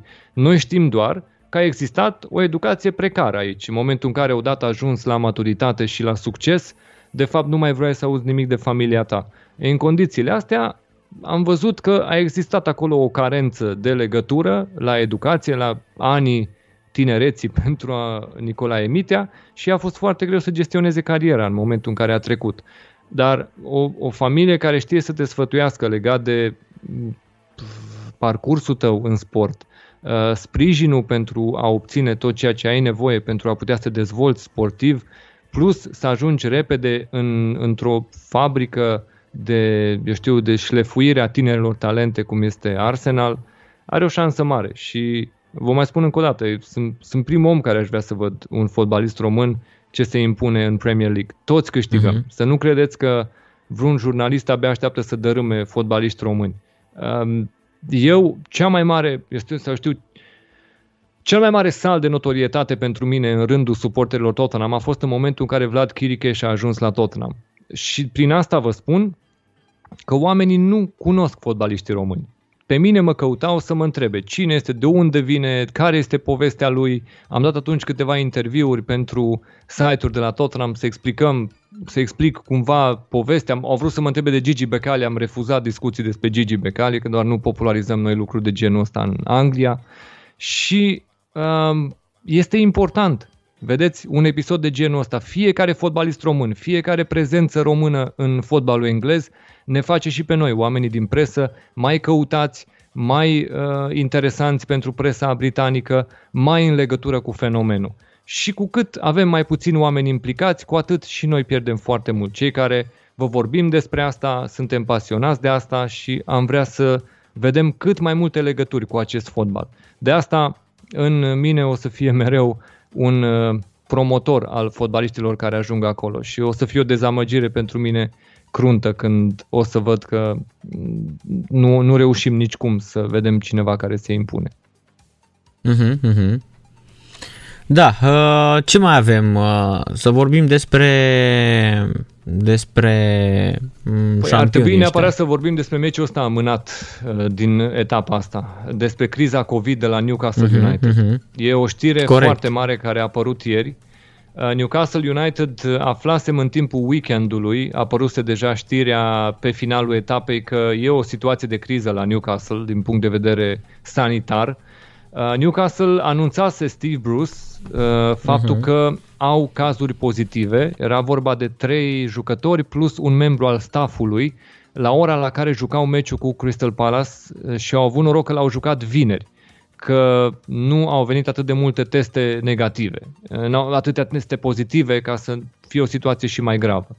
Dar imediat după, pentru că s-a făcut încă un test, bineînțeles, au apărut mai multe cazuri. Astăzi, din informațiile pe care le am, sunt șapte jucători deja uh, declarați pozitiv și se mai așteaptă rezultatele altora. Din experiența cazurilor pozitive acum în rândul fotbaliștilor, uh, se pare că și cei care ar fi acum negativi la un al doilea test au șanse să fie pozitiv pentru că rezultatul iese negativ uh, cu atâta vreme cât încă n-a apucat să, mm, eu știu, să, să se instaleze virusul în rândul fotbaliștilor, adică încă n-au simptome, încă n-a apucat să, uh, să fie preluat de organism infecția și până la urmă această perioadă face ca al doilea test să te ducă la un caz pozitiv uh, depistat de către control.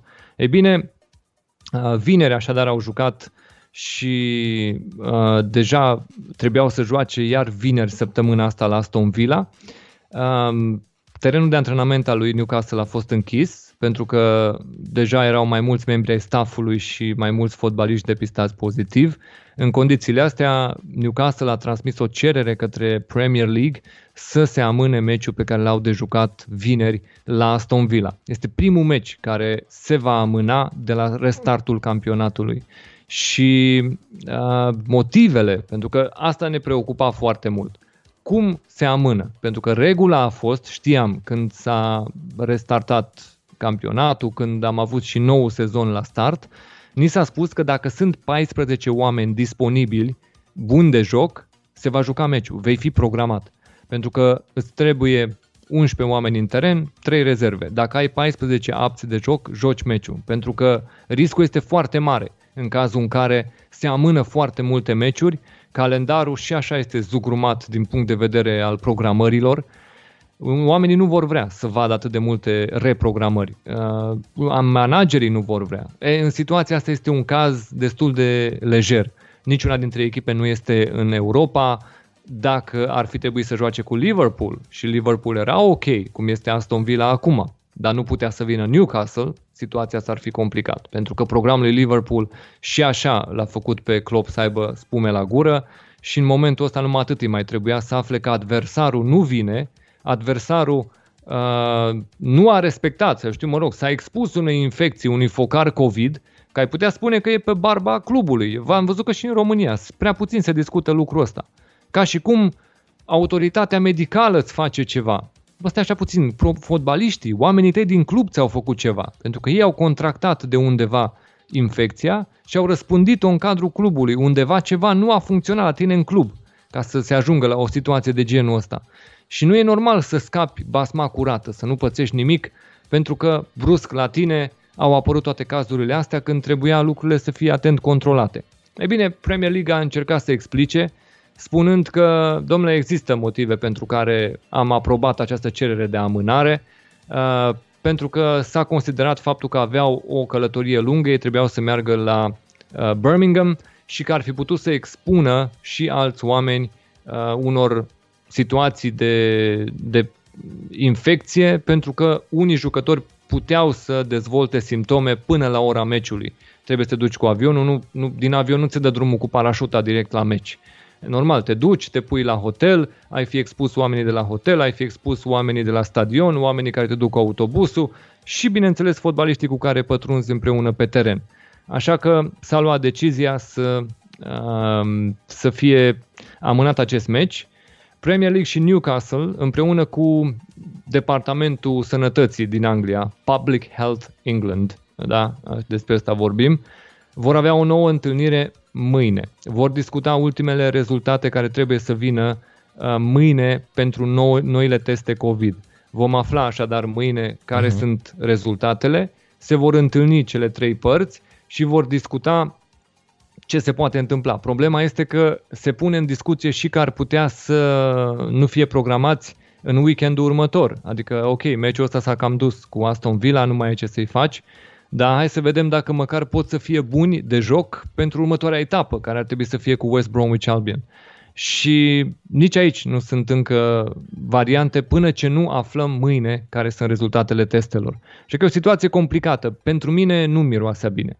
Nu, nu-mi convine să văd lucruri de genul ăsta, pentru că, în mod clar, dacă lucrurile astea așa sunt tratate, în decembrie, adică începând de astăzi, s-au relaxat măsurile uh, de eu știu, de, de protecție împotriva COVID, astea măsurile guvernamentale de prevenire COVID în UK. Ei bine, dacă se relaxează măsurile, o să vedeți că și jucătorii se relaxează și nu e un mesaj ok să le spui că domnule, asta este, dacă ne infectăm, acum o să ne reprogrameze, dar ce să facem? Bă, eu cred că dacă se pierd niște meciuri cu 3-0 din cauza unor echipe care nu se pot prezenta, o să-i doară puțin mai mult. Dar din nou, nu o să-i convină celor de la Premier League să facă asta pentru că nu se va mai difuza meciul, nu se va mai televiza meciul. Uh, din nou vor fi bani care trebuie întorși către televiziuni dacă un meci nu se joacă. Așa că situația este complicată din mai multe puncte de vedere, dar sunt curios să văd care vor fi rezultatele mâine.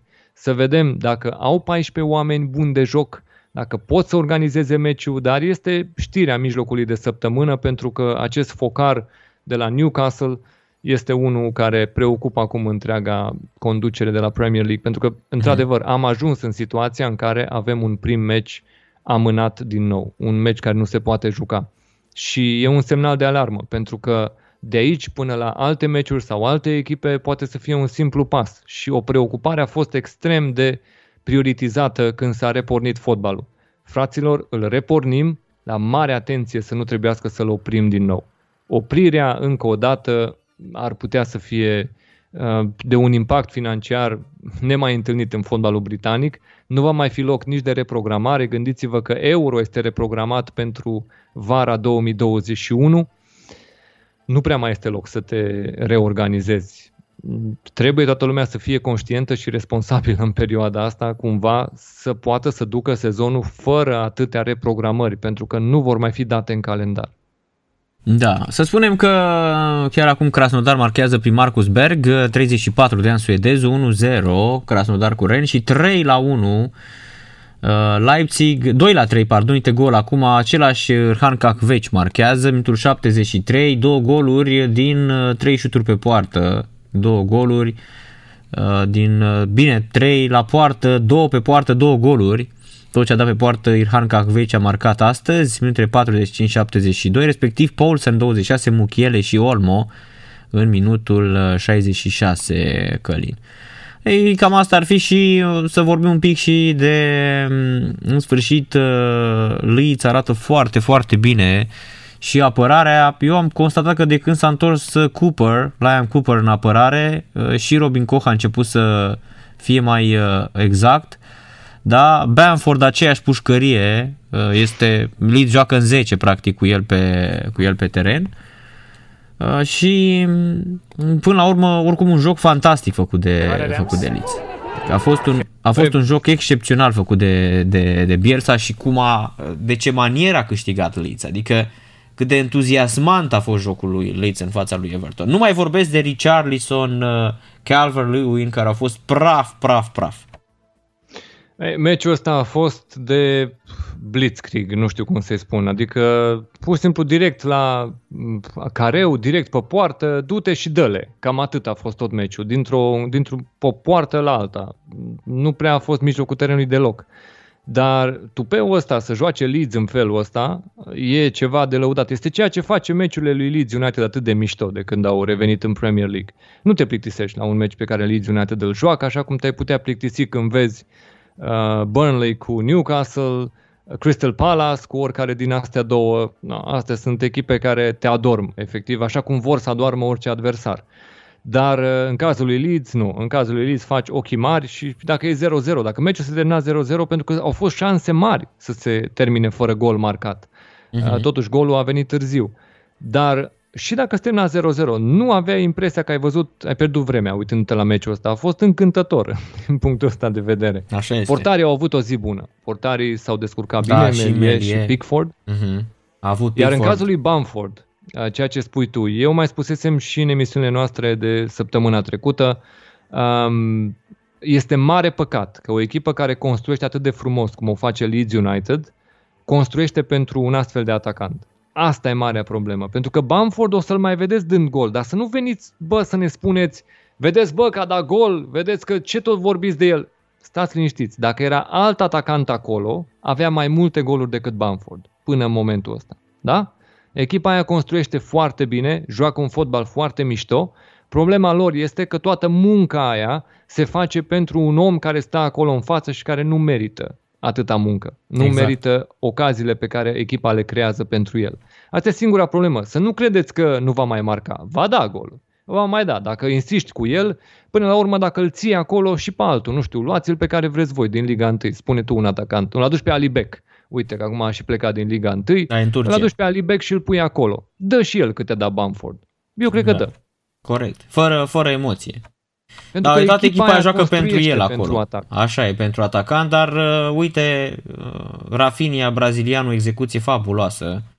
Plecat de la Ren, uh, n-a jucat în Champions League, dar uh, ce reușită, ce execuție a avut Rafinha în afara careului, ce fotbalist. Ții minte că spuneam din clipa în care l-a transferat uh, Bielsa că va fi un jucător uh, foarte urmărit în Premier League Rafinha.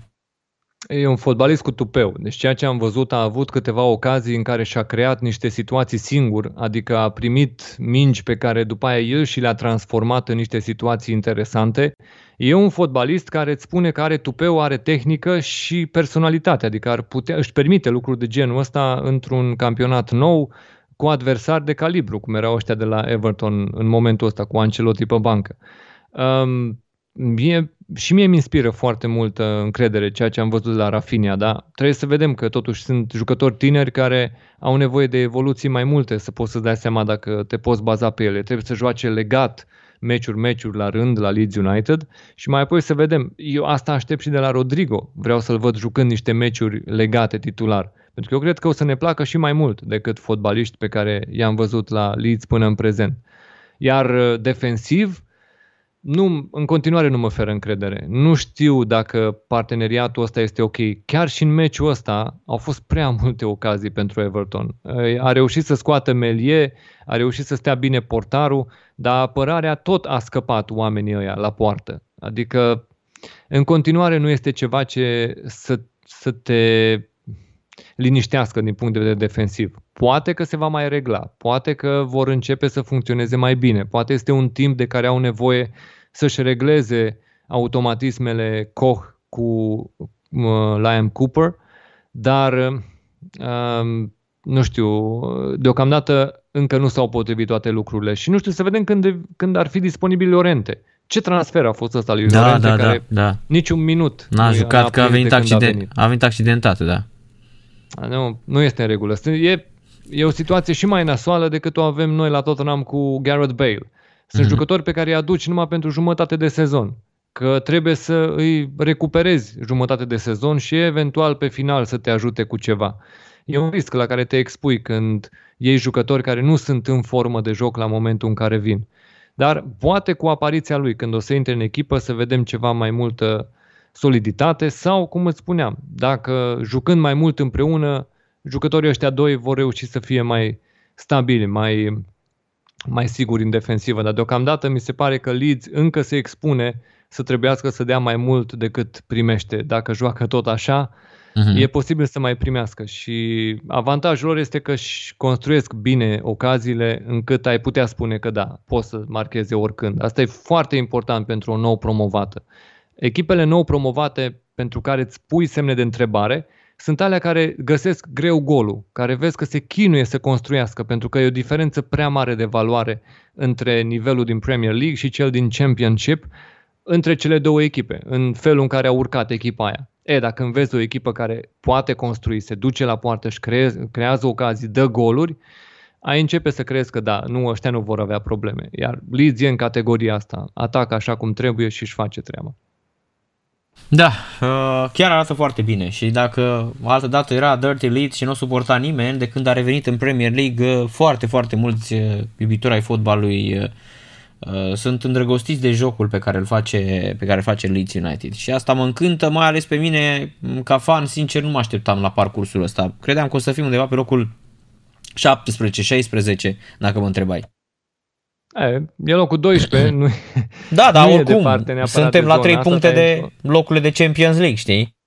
Da, nu. Pentru mine cred că e mai important că sunteți la 8 puncte de primul loc retrogradabil. Deci Mhm. e, Mhm. e foarte important pentru Leeds în momentul ăsta să nu fie emoții, pentru că emoțiile ar duce la discuții în culise. Uh, Bielsa este un om care se aprinde repede, ar putea să se întâmple orice și e foarte bine că deocamdată e o poziție liniștită în clasament care nu expune unor discuții tensionate membrii lotului. Așa că e, e cel mai important lucru. De aici se poate construi spre orice. Unde să o termina o să vedem la finalul sezonului.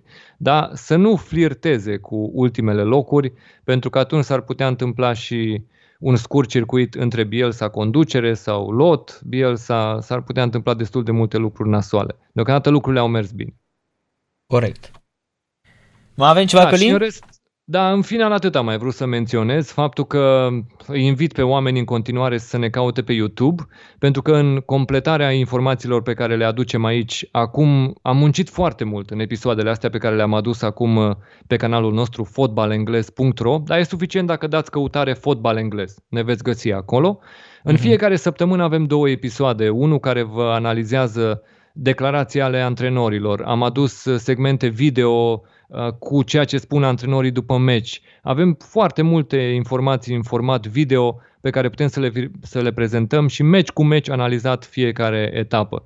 Iar mai la finalul săptămânii discutăm despre un preview al noii etape, așadar și că sunteți pasionați de Fantasy Premier League, puteți să găsiți informații în acel preview. Vom face o analiză mereu să vă spunem cine joacă jocul de Fantasy Premier League să știe cam ce recomandări facem noi și alegerile sunt bineînțeles ale fiecăruia, dar luna decembrie, Narcis, va trebui să discutăm și noi să vedem cum o să ne organizăm în decembrie în funcție de programul radioului, să vedem pentru că este o lună nebună din punct de vedere al programărilor, așa cum este fiecare lună decembrie și trebuie să găsim ferestrele în care să fim disponibili în funcție de cum o să avem programul. Se vor încăleca foarte multe etape, vor fi în a doua parte a lui decembrie. Până la mijlocul lui decembrie nu avem niciun fel de problemă, Da. dar după aia, din 14 decembrie încolo până la final de an, e nebunie cu programarea Și meciurilor. începutul anului. La fel se anunță că din prima zi a anului Asta e. 2021 va fi fotbal la greu în Anglia. Da, bineînțeles, dar noi nu luăm în calcul că ne vom Mhm. auzi în 1 sau 2 Exact. ianuarie. Dar... Dar atunci, în perioada aia, după 15 decembrie până spre Crăciun, o să ne tot Da. auzim. Da, eu vorbesc pur și simplu din perspectiva intervențiilor aici la radio, pentru Mhm. cei care ne ascultă. Va trebui să discutăm, să vedem cum ne organizăm în toată perioada asta, pentru că e foarte încărcată în a doua jumătate a lui decembrie și să apucăm să anunțăm și pe cei care ne urmăresc uh, cum vom fi programați în a doua parte a lui decembrie. Ne gândim la asta și încercăm pe săptămâna viitoare să facem un calendar. Seara plăcută, Călin, mulțumesc mult de tot pentru prezență. Ne auzim uh, săptămâna viitoare, începând cu tot așa miercuri seara Va fi și ultima da. etapă de UEFA Champions League de la ora 20. Să spunem că emisiunea va fi ascultată și pe Mixcloud și Spotify. Intervenția lui Călin probabil mâine de dimineață. Mulțumesc mult pentru prezență, seara plăcută și pe săptămâna viitoare, săptămână cât mai ușoară să ai Călin. O seară bună, salutare tuturor! Călin Mateș la ora de Premier League care a fost mai mult uh, spre 2 ore, o oră și 38 de minute. Basak Shehir Leipzig minutul 85, 2 la 3, un meci uh, cu adevărat uh, nebun. Așa cum a fost și Gladbach cu Inter aseară, 2 la 3 acum. Leipzig a marcat prin Paulsen minutele 26, Muchiele 43 și Olmo 66, respectiv Irhan Kakveci minutul 45 plus 3 și același Irfan Kakveci în minutul 72. În cealaltă partidă, Krasnodar are 1-0 cu Ren uh, și este favorită să meargă în Europa League, face 4 puncte și sigur se va califica în Europa League pentru că iată stă mai bine la meciurile directe, a făcut 1-1 la Ren și acum e aproape de victorie. Lovitură liberă acum pentru Istanbul, Basak Shehir din afara careului, uh, nu renunță turcii acum pe final de, pe final de întâlnire. E evident, ar trebui să câștige meciul ăsta pentru a mai spera la ceva, dar se gândesc, cred că și la Europa League. Wow! Ce gol! 3 la 3! Ce lovitură liberă, ce execuție, același Irhan Cahveci din lovitură liberă în vinclu, mingea șterge transversala și intră în poartă absolut uh, fenomenal, 3 la 3, incredibil, ce execuție și ce uh, tărie. A făcut un singur pas cu stângul, bate, bară, a la Gică Hagi, cum bătea Hagi loviturile libere, sau Thomas Hessler, excepțional execuția, cum s-a dus mingea în vinclu, șterge bara și este 3 la 3, uh, iată, după 3 la 1 și 2 la 0 pentru Leipzig, Turcia egalează la 3, 7 puncte Leipzig în acest moment, 6 PSG, 4 Basak Shehir care speră totuși ar trebui să câștige Turcia acest meci uh, pentru a mm, fi în cărțile unui loc 2 care să o ducă pentru prima dată într-o primăvară de UEFA Champions League. Până atunci, iată 3 la 3, este minutul 86, un meci uh, absolut uh, nebun. Irhan Can Kahveci triplă reușită în această seară de UEFA uh, Champions League. A fost uh, un meci fantastic făcut de uh, Cacveci. Văd pe Nagelsmann vorbind acolo ceva. Probabil uh, nu-i vine nici lui să creadă ce meci a făcut uh, Irhan uh, Cacveci în această seară în fața lui Leipzig, un fotbalist care joacă de mulți ani la la Istanbul Basaksehir, la Istanbul BB cum era altă dată.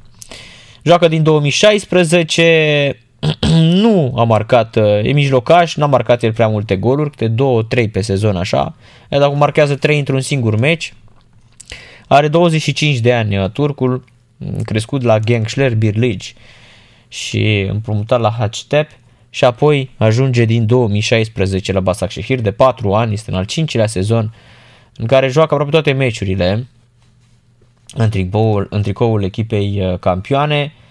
Uh, iată-l pe Cacveci, triplă, un meci perfect făcut în această seară de mijlocașul turc. 3 la 3 minutul 88, uh, Krasnodar Ren 1 la 0. Urmează Club Brugge cu Zenit St. Petersburg. Meciul se joacă pe Jan Breidel Stadion din Brugge. Zenit începe această partidă cu Kerjakov în poartă, apoi Sutormien, Prohen, Raketski și Santos, Erokin, Barrios, Kuziaev, Driusi, Azmun și Malcolm, 4-3-3, iar Club Râghe cu Mignolet în poartă, Mata Pedro Lurenco, Mechele, Kusunu, Rica, Balanta, Denis, Fanaken, Firmer, Lang și de Kettler.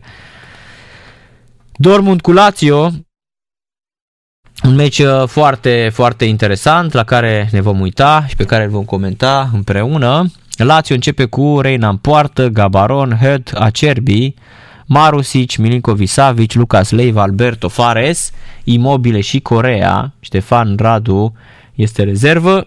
Nu prea joacă în Champions League, nu e folosit. Dortmund cu Burki în poartă, Piszczek, Akanji, Hummels, Morei Bauza, Bellingham, Delaney, Guerreiro, Reina Royce și uh, Torgan Hazard. Champion League, uh, uh, băiatul ăsta, Morei Bauza din Spania, joacă pe dreapta. Ferenc Varos uh, cu Barcelona, poate comentăm și în seara asta în, uh, într-un meci în care Messi este odihnit, nu este nici măcar rezervă, nici el, nici Coutinho sunt uh, probabil odihniți. Ferenc Varos, Barcelona, poate vorbim iarăși în maghiară. Netu în poartă la Barcelona, Dest, Mingheza, Lengle, Alba. De joacă și americanul Dest. Pjanic, Busquets, Trinsau, Griezmann, Dembele și Michael Braithwaite. Iar Ferenc Varos cu Dibuș în poartă, Botka, Blazic, Frimpong, Dvali, Heister, Isael, Ziger, Somalia, Uzuni și Îngen. Trei maghiari, Ziger, Dibuș și Botka.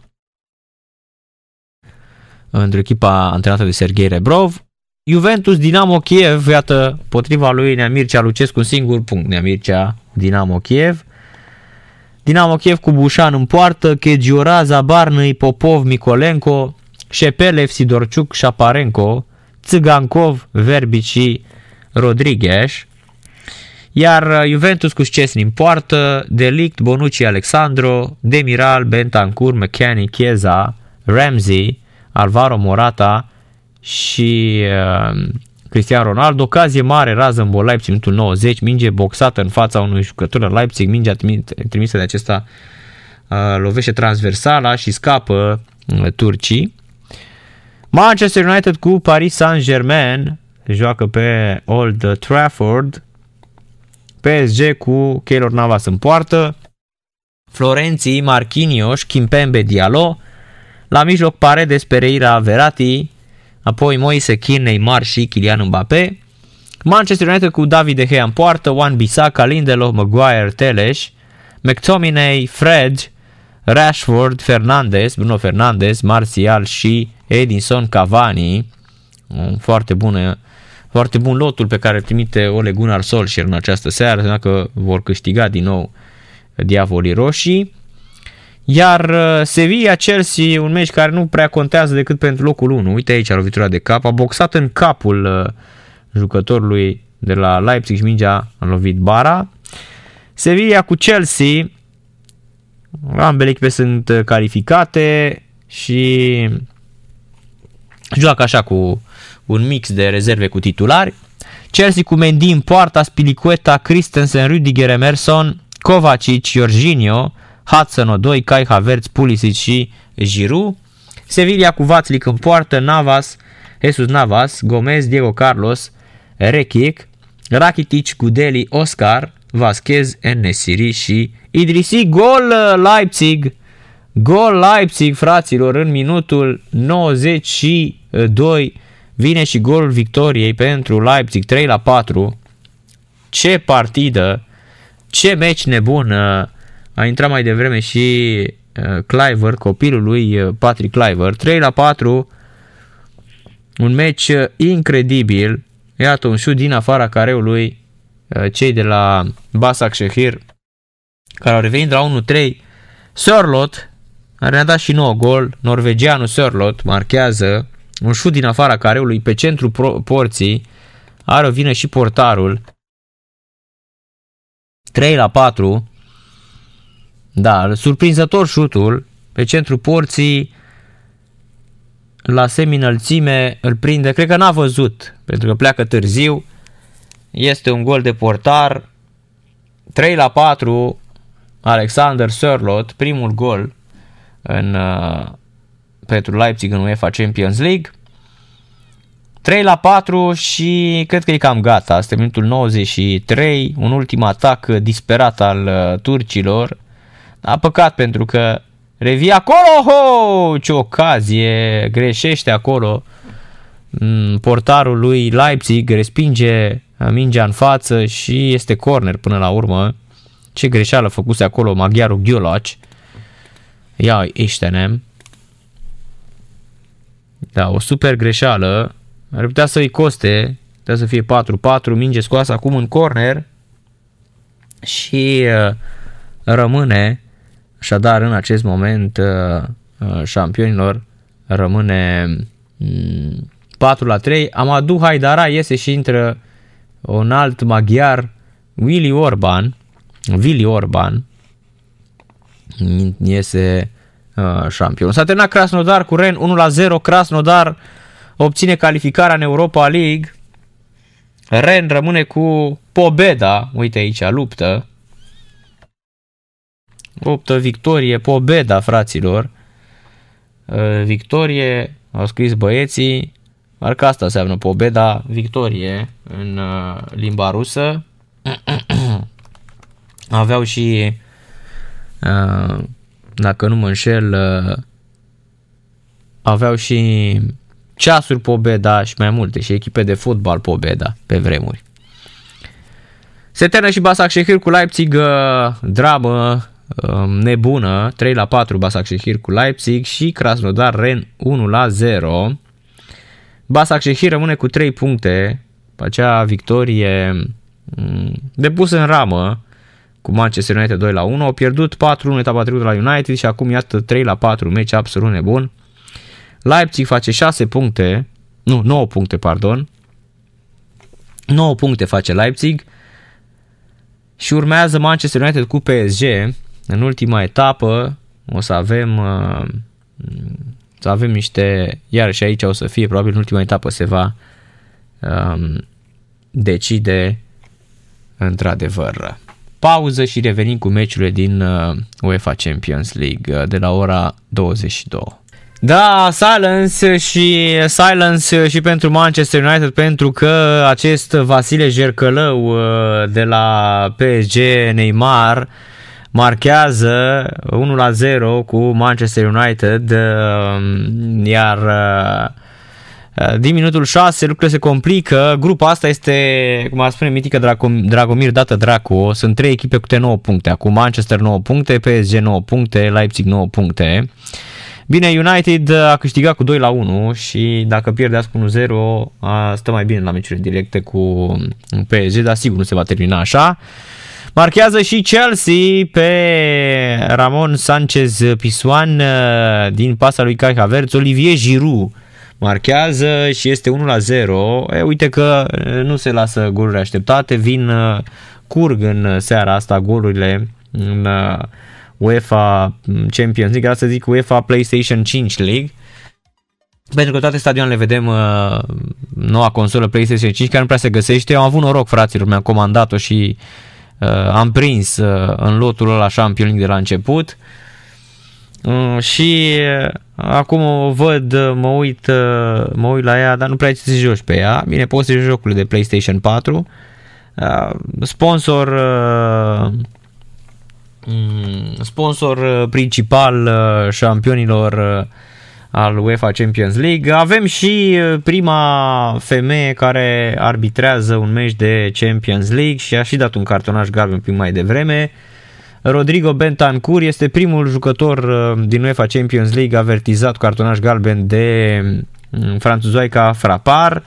Este prima femeie care arbitrează un meci din uh, UEFA Champions League masculin și evident, uh, toată lumea se va vorbi despre această partidă și despre această uh, numire pe care, mm, cu care UEFA surprinde uh, și oamenii sunt așa, domne, interesant, uite, arbitra bine până acum, Pac imediat a văzut pe Bentancur, a dat un cartonaș galben frapar, probabil că este la ora actuală cea mai bună, cel mai bun arbitru dintre, dintre femei și foarte bine că se întâmplă una cu asta. Stefanie Frapar este prima femeie desemnat arbitru de centru a meci din uh, Champions League, așadar încă o premieră în uh, istoria UEFA Champions League.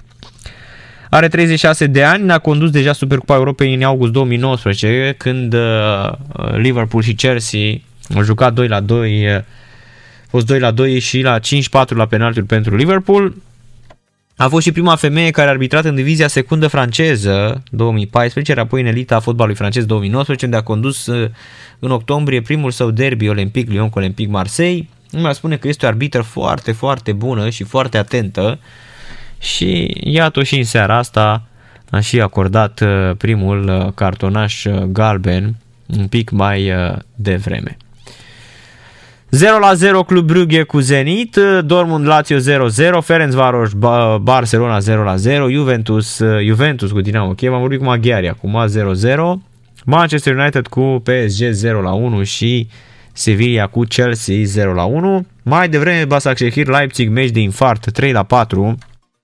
Victoria lui Leipzig în minutul 90 plus 2 și Krasnodar cu Ren 1 la 0. Krasnodar în acest moment uh, Uh, merge în uh, Europa League, iar Ren cu un singur punct uh, mai joacă doar pentru banii din UEFA Champions League în ultima etapă a competiției care va avea loc săptămâna viitoare. Iată, până în 10 decembrie terminăm și cu UEFA Champions League.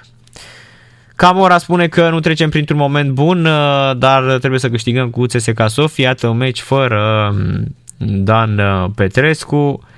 O să vedem acum dacă um, echipa din uh, această echipă va reuși totuși să, să se impună și dacă um, va mai spera mâine la ceva și după Roma cu Young Boys Berna, pentru că și asta este foarte, foarte uh, important.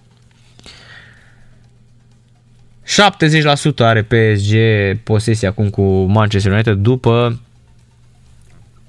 13 minute. 1-0 Neymar a reușit să marcheze.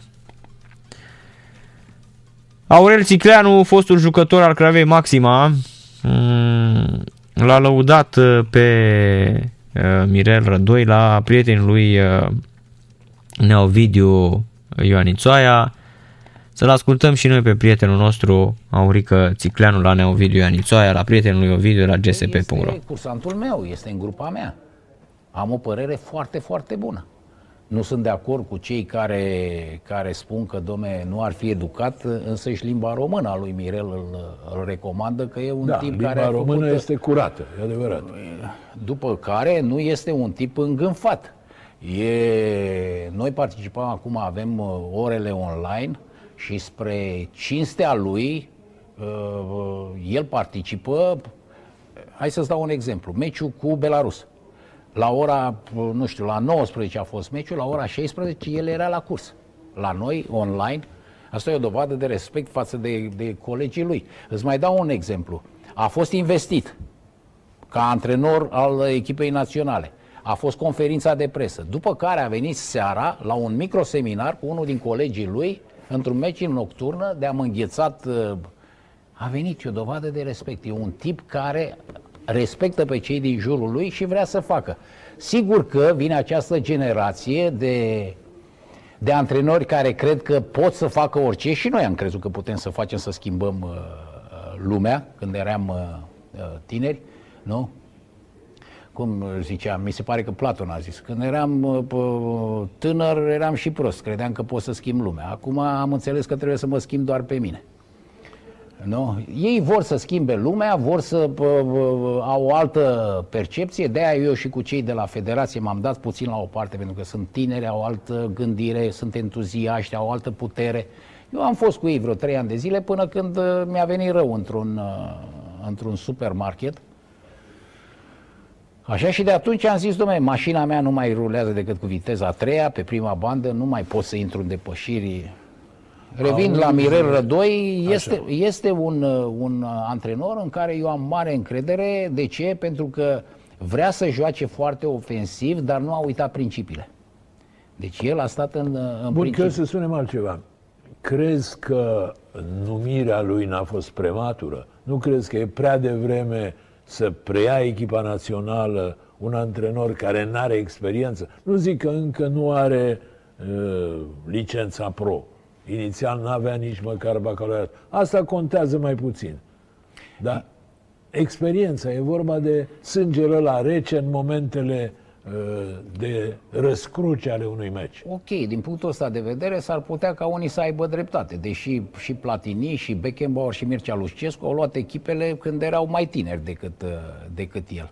Dar eu vreau să subliniez aici contextul. Momentul când noi l-am ales atunci, la, cum se numește, la Comisia Tehnică, iar planul nostru, Nea, Nea Ovidiu, a fost până să vorbim de rădoi.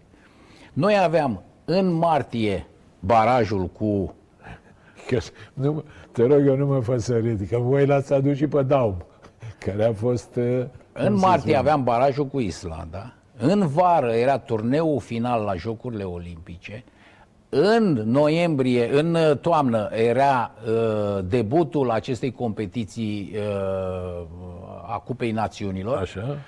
După care venea, veneau preliminariile pentru Cupa uh, Campionatul Mondial din, uh, din Qatar. Qatar. Ori cel care putea să facă trecerea, și ne mai gândeam la trecerea pe care o aveam de făcut cu generația lor din, nou- de la tineret din, 80, din uh, 2019, pe noi ne încurca barajul acolo pentru că am fi vrut, cum a spus și Mirel, uh, să termine contractul, să-l termine Cosmin Contra. Așa erau lucrurile. Și Noi am crezut că putem să-l convingem pe Cosmin să termine, după care în vară, turneul final ar fi fost o, un, uh, un turneu de maturitate, un examen de maturitate, care sunt convins că l-ar fi trecut generația aceea, l-ar fi trecut cu brio, pentru că un turneu final, cel puțin în faza grupelor, este mult inferior valoric da. unui campionat european la nivelul ăsta.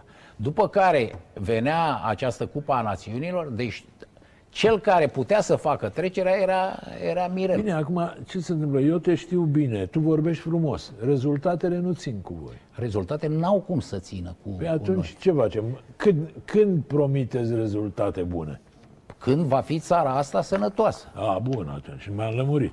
Păi da, M-am lămurit. încă o dată, fotbalul este o imagine, o oglindă a acestei societăți. Atunci când această societate va fi și din punct de vedere al educației, din punct de vedere al sănătății, din punct de vedere Că economic, în 94, când am strălucit la mondiale din America, țara era așa, roz, bombon, totul. Păi nu, dar- Rezolvasem toate problemele? Păi nu, dar acum, așa cum ți-am spus, pentru că nu suntem bine din punct de vedere economic, toți copiii de 14-15 ani pleacă în străinătate. Păi și îi Sunt aduceți văduvi. la loturi, văd că toți sunt, loturile sunt pline de jucători de afară. Foarte bine, dar cine îți garantează că se reușește? Pentru că de asta spuneam de societate. Ai noștri din societatea asta nu se adaptează acolo, nu știu de ce. Da, Aurică Țicleanu la m, prietenul lui Ovidiu. Între timp, Barcelona deschide scorul prin Antoine Griezmann în, uh, în uh, Ungaria. Avem trei goluri așadar până la această oră. Pe Pușcaș Arena marchează Antoine Griezmann din pasa lui Jordi Alba, minutul 14 și este 1 la 0 pentru Barcelona. Barcelona are cum să mai piardă primul loc uh, și cu siguranță va câștiga meciul acesta cu maghiarii de la Ferencvaros. Um, Oricum, Jordi Alba excepțional în această fază. O minge trimisă în fața porții, iar Griezmann cu călcâiul marchează excelent printre picioarele portarului uh, lui Ferencvaros. 2 la 0 acum, iată, Barcelona se distrează cu Ferencvaros și hai, imediat uh, mergem și la mergem fraților și la Budapesta unde să vorbim cu corespondentul nostru, o să ne spună despre acest dezastru, pentru că se anunță că într-adevăr avem uh, se anunță un dezastru. Este 2 la 0 pentru Barcelona fără Messi și fără șampionul de Coutinho. Gol uh, în Juventus Dinamo Kiev 1 la 0 Juventus. Nici o surpriză până acum. 1-0 Juventus cu Dinamo Kiev. uh, Liniște și pace aici. Michael Braithwaite marchează pentru Barcelona golul de 2 la 0 și pentru Juventus a punctat, cred că Ia să vedem, Cristiano? Nu, nu este Cristiano. Cristiano a fost acolo, a așteptat uh, mingea. Lovitura de cap a venit din uh, centrul careului. 1 la 0. Da, slăbuț rău și Dinamo Kiev. Nu e de nivelul ăsta momentan în UEFA Champions League. Dar o lovitură de cap impecabilă și este 1 la 0 pentru Juventus Torino. E băiatul lui Chieza, Alexandru a centrat, uite, seamănă cu taică său, cu Enrico Chieza. Federico Chieza marchează primul său gol în UEFA Champions League. 1-0 pentru Juventus. Deci în momentul de față în grupa asta Juventus are 12 puncte, Barcelona 15. Da, și mai avem Barcelona-Juventus în ultima etapă. Dinamo Kiev un punct, Ferencvaros un punct. Astea două doar între ele și pot lua punctele. Și pot lua puncte pentru că cu Juventus și cu Barça nu au avut absolut uh, nicio șansă.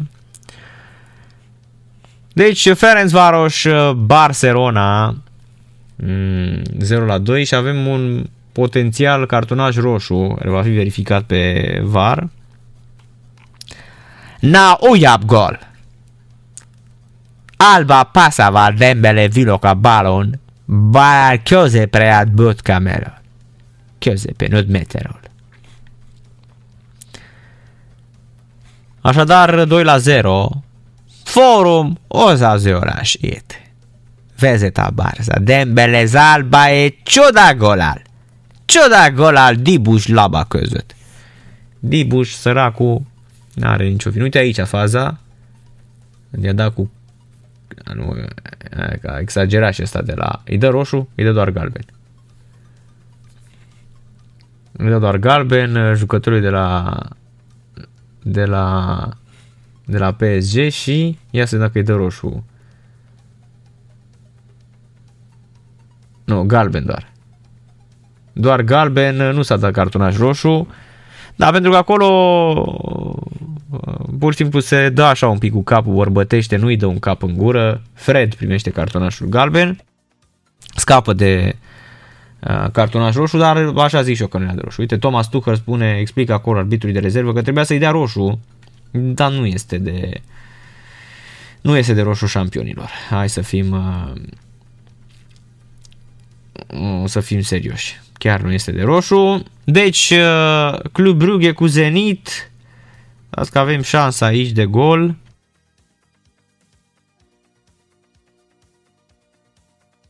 Hai, e gol sau nu e gol? Nu e gol. Hm?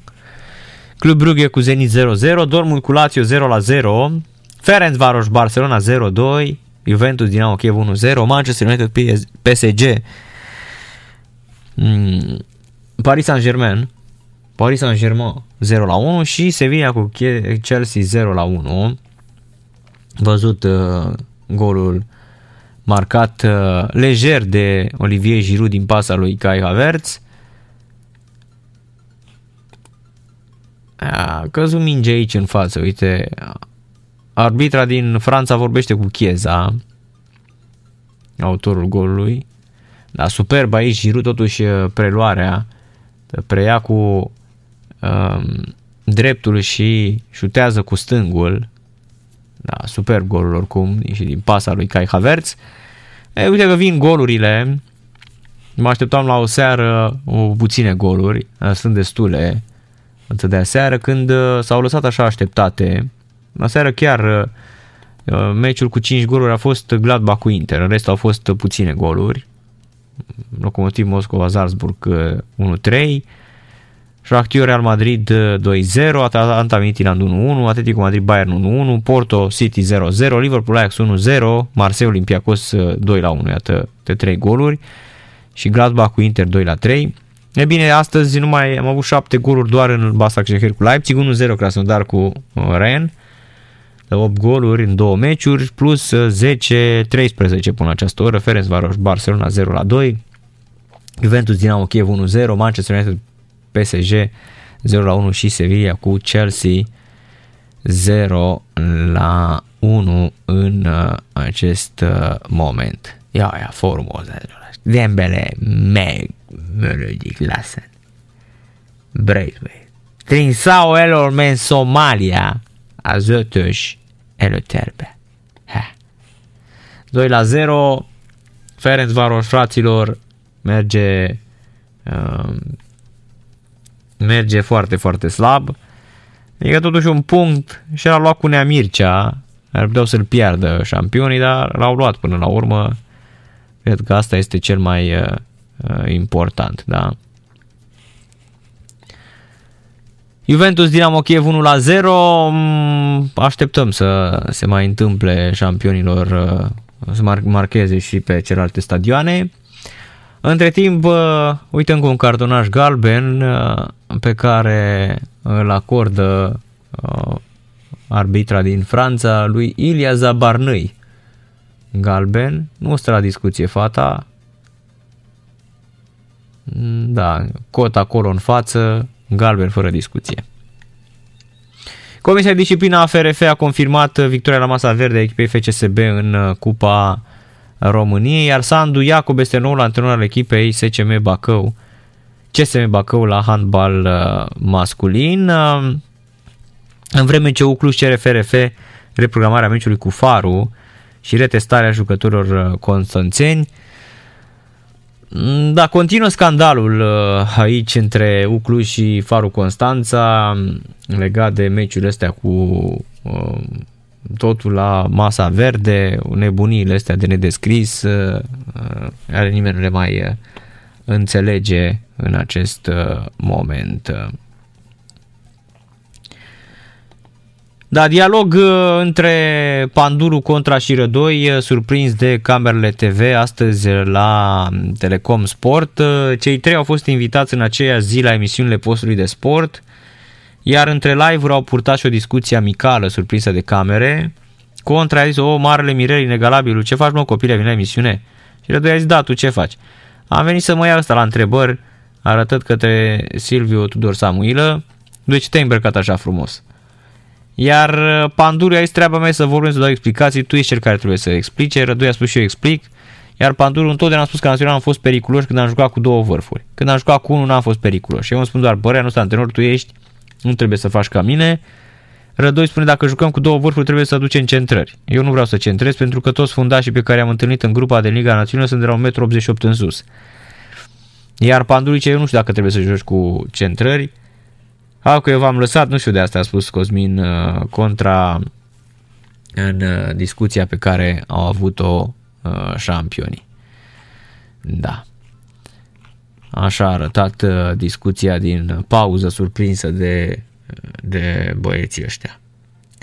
În vreme ce iată, avem și vesti de, vești de ultimă oră din Danemarca, de la echipa de handbal feminin, să vorbim și despre echipa Uh, despre echipa națională de handbal feminin care mâine joacă, uh, întâlnește Germania în uh, campionatul european. Au fost sosit rezultatele testelor, să vedem ce se va întâmpla cu Denisa Dedu. Între timp în UEFA Champions League lucrurile sunt destul de, destul de clare. 3 la 0 Barcelona, la Ferencvaros e Măcel. Exact ce vă spuneam, șampionul este Măcel. Îi, uh, îi, uh, îi toacă pe, pe băieți, da. Le dă bătaie, Miraia bătaie soră cu bătaie soră cu moartea, 3 la 0 au, era că i-au bătut ca pe cățeaua leșinată. Da, fabula sau un ierbau. 3 la 0 pentru Barcelona, care se distrează în această uh, seară, deci chiar se distrează Barcelona cu uh, Ferencvaros. Ia. O să le dea 5-6-0, uh, le scoate un pic fotbalul din cap, să mai zică și ăștia că sunt mari fotbaliști. Au ajuns în Champions League. 2 la 0, nu, bară. Uh. Cristian Ronaldo trimite în bară cu Dinamo Kiev și aici rămâne 1 la 0.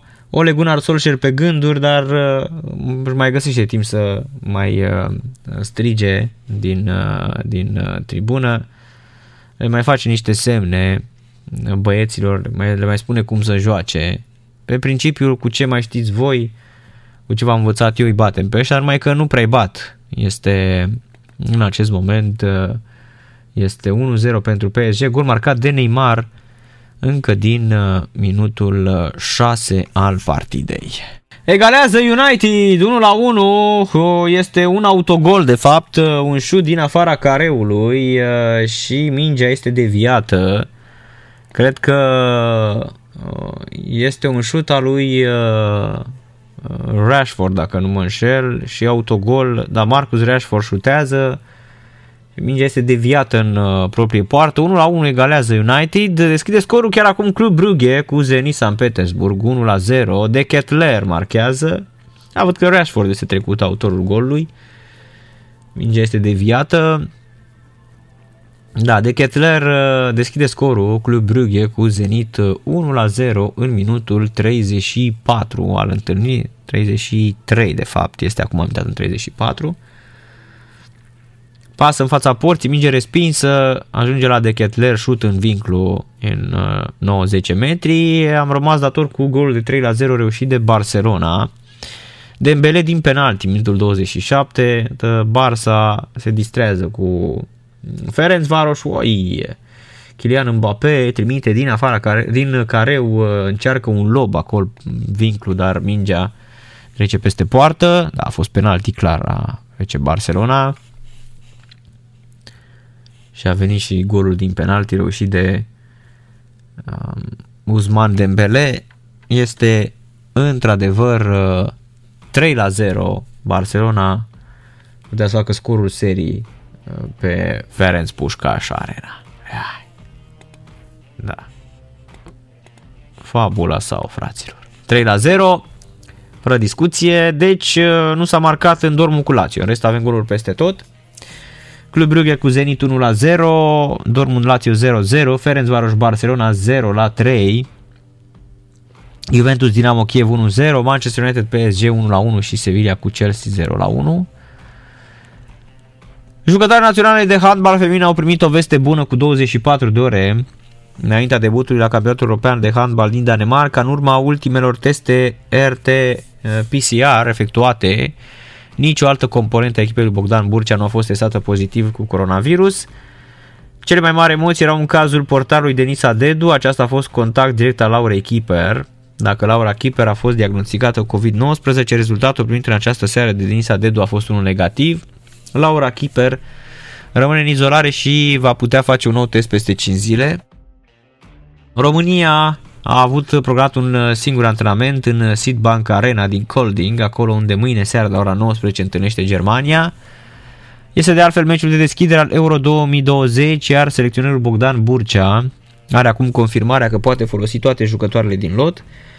Naționala România a intrat în izolare imediat după ce a ajuns în Danemarca la 30 noiembrie. Asta pentru că a apărut deja un nou caz de COVID-19 a Laurei Kiper Moise, Laura și colega sa de cameră, Denisa Dedu, contact direct, au fost uh, băgate în carantină la un alt hotel.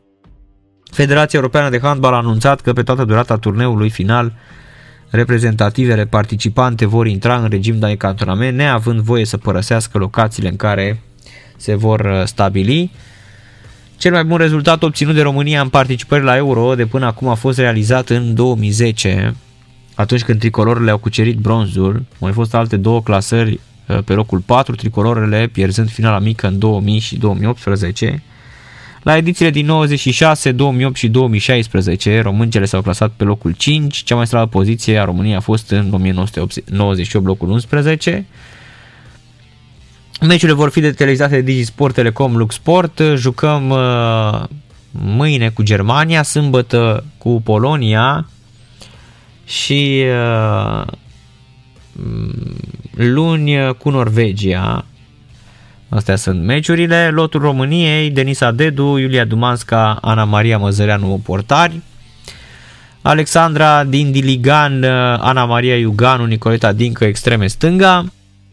Cristina Neagu și Andreea Polocoșer interstânga, centri Eliza Bucescu, Ana Maria Țicu, Cristina Laslo, Andreea Popa, inter dreapta Laura Popa și Ana Maria Savu, de la Craiova, Țicu și Savu sunt de la Craiova, Sonia Seraficianu, extremă dreapta de la Minaur Baia Mare, Lorena Ostase, pivot, CSM Slatina și Alexandra Subțerică, tot pivot de la Gloria Buzău. România este cotată cu șansa 11 în uh, acest an la campionatul european de handbal din uh, Danemarca. Care va debuta mâine meciul de deschidere fiind cel dintre România și Germania ora 19. Evident vom vorbi despre această partidă mâine seară de la ora 19 aici la Radio la Sport Total FM. Mâine seară stăm și la CFR Cluj cu CSKA Sofia. Florin Rădușoiu, 50 de ani, e unul dintre cei mai mari atacanți pe care a avut fotbalul românesc, nu crede în salvarea pe termen scurt a lui Dinamo.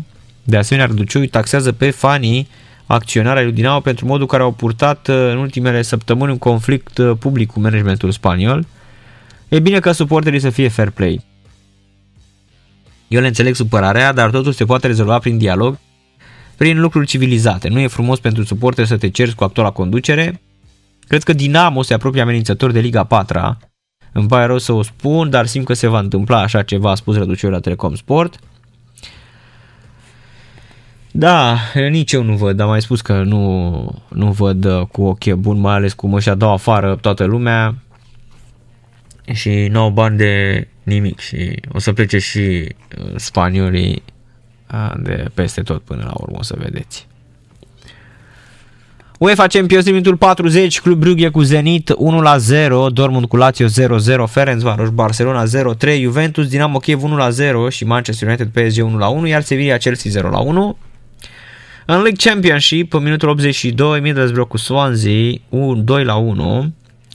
La pauză, Blackburn Rovers cu Millwall 1 la 1, Luton Town cu Norwich 2 la 1, Nottingham Forest cu Watford 0 0, Sheffield Wednesday cu Reading 1 la 1 și Sheffield Wednesday joacă în 10. Ia să vedem dacă pușca și e în lot. E accidentat, și că... Iar Wickham cu Stoke la pauză 0-0. În League 1, rezultat final Wimbledon cu Peterborough 2 la 1. Minutul 83, Bristol Rovers cu Gillingham 0-2. Hull City cu Doncaster Rovers 1-1. La pauză Charlton Athletic cu Milton Keynes Don 0-0 și Shrewsbury cu Cackington 1-1. Iar în League 2, minutul 81, Carlisle cu Salford 2-0 și minutul 83, Walsall cu Stevenage 0-1. Pauză Cambridge United cu Mansfield 0 0. În Armenia, în Premier League, arată Armenia cu Arafat, Ararat, ia Arafat, Calafat, cu Ararat, muntele Ararat. Ararat Armenia cu Ararat. Senzație, super inspirate echipele. 0-0 și Punic Erevan cu Lori 1-1. În Belgia, Charleroi cu Vaslan Beveren 0-2.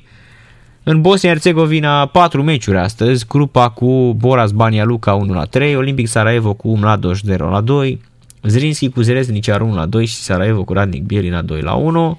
În Pârva Liga din Bulgaria, Levski cu Lokomotiv Plovdiv 1-0 și Slavia Sofia Botev Plovdiv 0-0. În Croația, Gorița cu Slaven Belupo 0 la 1. În Cupa din Danemarca, Jamerbu cu Hărștebro 3 la 4. În Elveția, în Superliga, Lozan cu Vaduz 3 la 0, Lucerna cu Sion 2 la 0 și Servet cu Zurich 2 la 1. În Estonia, Levadia, Flora 0 la 2. În Georgia, Meranit, Tbilisi cu Telavi 1 la 6. În Grecia, El Larisa cu Ari 0 la 3. Atât se jucat multe meciuri în campionatele Europei. În Italia, în Serie B, Monza cu Vicența 1 la 1. Iar într-un meci amical de fotbal feminin, Brazilia, Ecuador 8, 8 la 0. Etapă full în Macedonia de Nord astăzi. Academia Pandev cu Renova 0-1, Bores cu Struga Trime Lum 2-1, Rabotnici cu Pelister 1-0, Schendia Macedonia 5-0, Scupi Belasița 3-1 și Silex cu Vardar 1-0. Schendia 30 de puncte, Academia Pandev e pe penultimul loc. Echipa lui Goran Pandev, fotbalist care și-a calificat în premieră țara la Euro 2020 și care va veni la București să joace cred că două meciuri dacă nu mă înșel are. În uh, Muntenegru etapa astăzi e 0 cu Petrovas 2 la 0, Rudar cu Sutiesca 0 4, Iskra cu Budușno 0 2, Zeta cu Titograd 1 0 și Decici cu Podgorița 0 la 3. Iar în Norvegia, astăzi, uh, meciuri din uh, etapa cu numărul 27, acolo unde Bodø Glimt este campioană. Aleșun Sandefjord 0-1, Haugesund Mjölnlandalen 1-1, Salzburg Christiansund 1-1, uh, Star Christiansen cu Böde Glimt 1 la 1, Viking cu Brandbergen 2 la 0 și în 87 Stabe cu Valerenga 1 la 1. În uh, Cupa Olandei trebuia să joace 4 meciuri astăzi, dar toate s-au decis la masa verde. Groningen, Nijmegen, Viteze și Willem 2 Tilburg merg mai departe. În Polonia, Ploc cu Pogon Szczecin 0 la 0. În Cupa Poloniei, Stal Mieleț cu Piaști Glivice 1 la 1 și la penaltiul s-a impus Piaști Glivice. Iar în uh, Slovacia, Seret cu Dunaj Castreda 1 la 0. În Slovenia, Gorița, Domjale 0-2. Mura, Bravo 0-0 și Coper cu Aluminii 1 la 0. Neymar îl împinge aici pe McTominay care l-a luat așa, l-a controlat un pic la... A, nu l-a faultat. A, uite, îl calcă aici, dar din greșeală. Ai că nu ți-a făcut nimic. Doamne, cum se plânge. Doamne, deci n-ai văzut așa ceva, șampionilor. Deci, bă, deci se plânge, bă, l-a și ferit acolo. N-am văzut în viața mea așa. Așa, uh, fotbalist, uh, așa plângăcios, așa uh, topit, uh, uh, n-am văzut în uh, în viața mea. Bă, deci se plânge așa, deci nu i-a făcut nimic ăsta, deci pur și simplu băiatul chiar l-a ferit la un moment dat, adică el imediat îl ferește și îl atinge un pic și sare repede uh, să nu-l uh, calce, nu-i calce pe greznă. Da, doamne, ce plângăcios e Neymar ăsta. Marchează și Dortmund cu Lazio 1 la 0 și gata, avem goluri în toate meciurile de astăzi nu ca seară la City cu Porto, Porto cu City 0-0.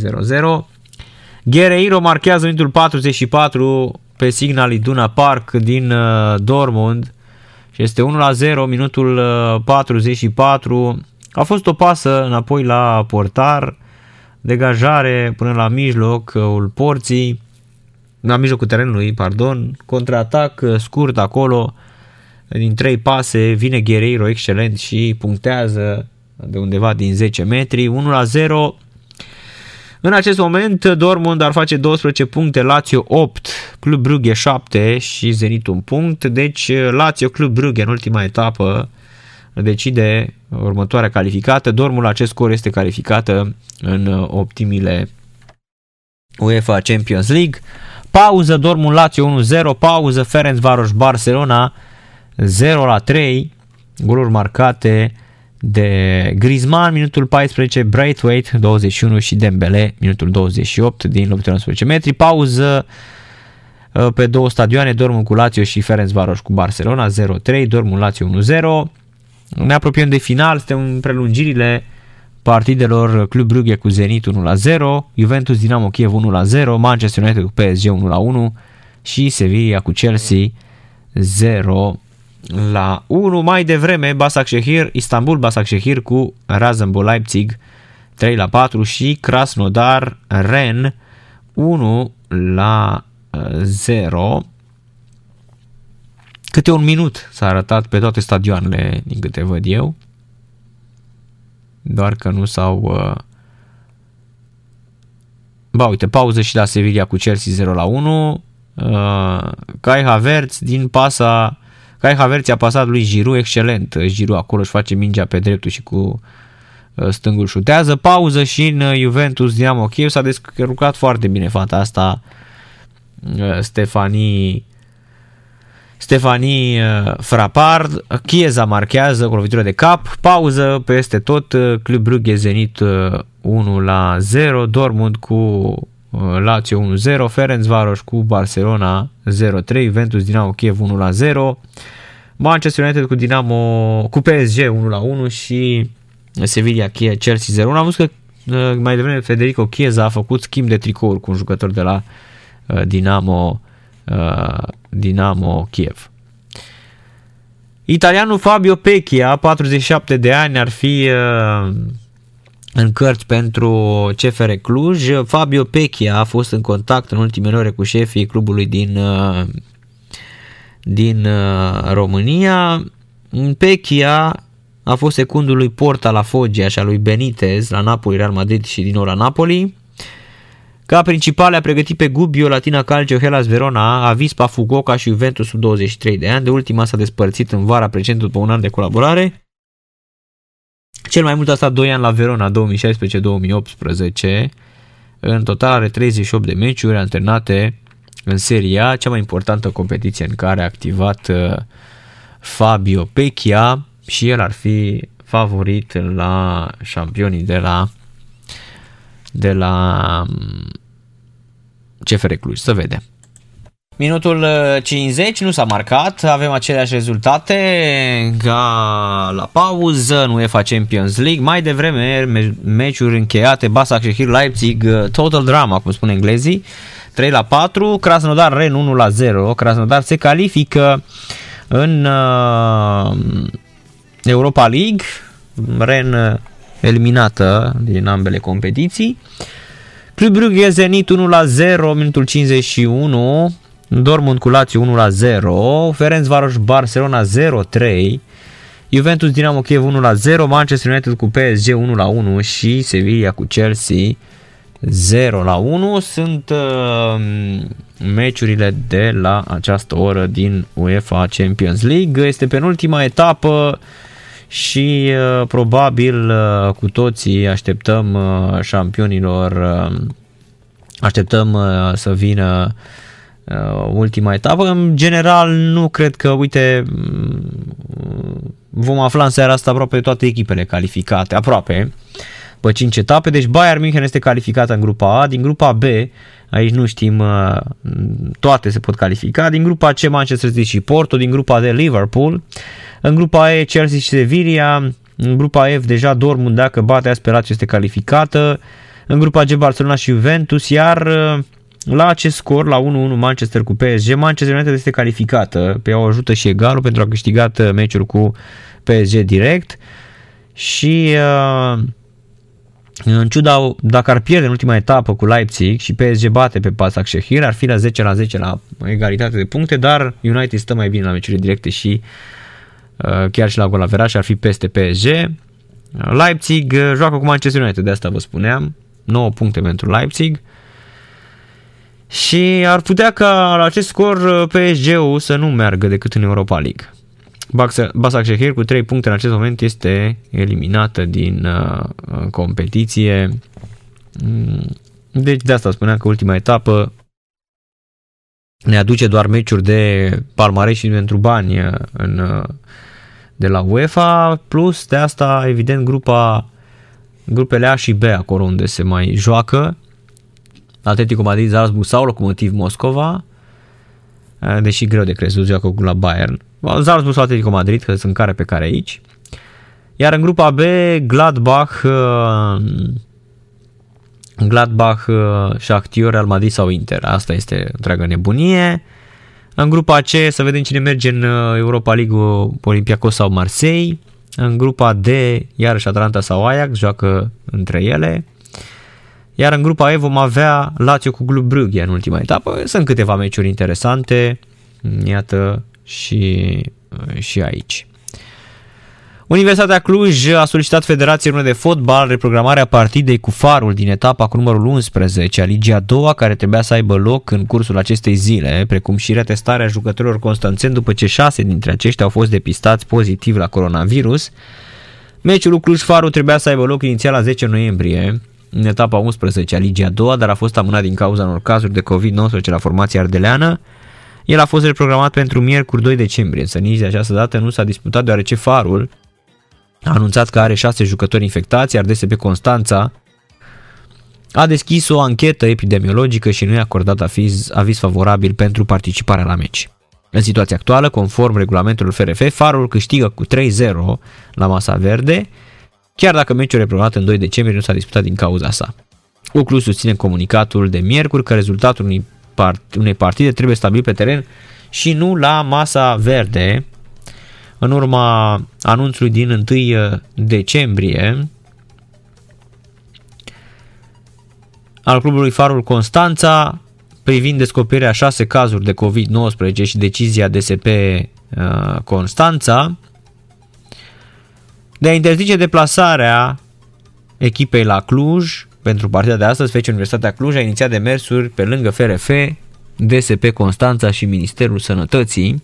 Clubul nostru a solicitat ca rezultatul partidei să fie stabilit pe teren, considerând că meciul se poate disputa în deplină siguranță, conform regulamentelor sportive și medicale. Se arată în comunicatul grupului Ardelene. În adresa trimisă FRF-ul Cluj a solicitat reprogramarea într-un interval de 24 sau 48 de ore a meciului cu Farul Constanța și retestarea persoanelor considerate contact al cazurilor pozitive anunțate de Asociația Fotbal Club Farul Constanța cu testele RT-PCR. De asemenea, Clubul Clujan a trimis o scrisoare, o solicitare și Ministrului Sănătății Nelu Tătaru pentru a verifica modul în care Direcția de Sănătate Publică Constanța a gestionat situația epidemiologică apărută în cadrul echipei Farul Constanța, considerând că instituția a încălcat cu bună știință prevederile în vigoare. Da, o întreagă nebunie, la fel în aceeași situație este și meciul dintre Ripensia și CS Mioveni, tot asta trebuia să se joace, în primă instanță, el ar fi avut loc la 14 noiembrie, dar a fost amânat din cauza unor cazuri de coronavirus la formația bănățeană. Reprogramat pentru 2 decembrie, meciul nu s-a disputat în urma unor cazuri la CS Mioveni, formația care în acest fel câștigă la masa verde cu 3 la 0 și Ripensia Timișoara a dat un comunicat către presă în care acuză evident această situație. Da, este un cir de nedescris aici. Iar uh, lumea, evident, se întreabă ce cine și uh, ce se va uh, întâmpla, întâmpla acolo. Aia la Risa, formația foștilor dinamoviști Steliano Filip și Gabi Torje, o torjă, ziceau ăștia la un moment dat, a fost învinsă la scor de neprezentare de echipa lui Cristi Ganea 0-3. Restanța din campionatul elen a adâncit și mai mult criza formației lui Steliano Filip și Torje, care este pe locul 12 în Grecia, cu doar 6 puncte strânse în 9 meciuri. Pe când îi iei pe Stelu și pe Torje, ce să, credeți că e vreo pretenție? Penalti pentru Club Brugge. Chelsea face 2 la 0 cu Sevilla. Că sunt destul de clare cine va câștiga grupa. Chelsea. Gol uh, Juventus. Ia să că a fost offside. A dat Cristian Ronaldo pe linia porții, bă, fraților. E golul Morata. 2-0. E golul lui Alvaro Morata. Ia să vedem.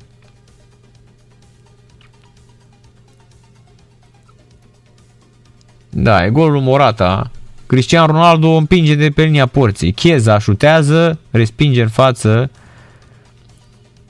Ia Chieza șutează, o atinge. Na, nu, at- ba da, o atinge Morata și intra în poartă. Dar o dă cu calardul fraților de pe linia porții, o bagă el. E golul lui.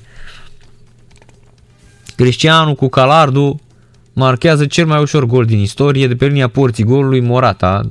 Hai să vedem că se duce la var Stefani Frapar.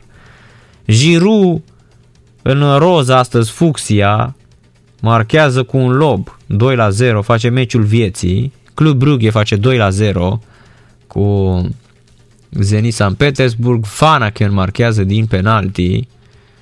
Trei schimbări făcute la pauză de Zenit și este 2 la 0 pentru Club Brugge. Da, Club Brugge care speră la o calificare în optimi. Îi bate pe Lazio etapa următoare și merge în optimile UEFA Champions League, o Champions League, cum spunem noi.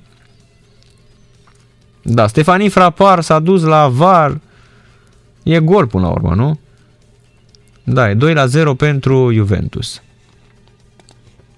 Dva na nula, uh, dragi zlitele, na kak to možete na Juventus, na uh, Dinamo Chiev.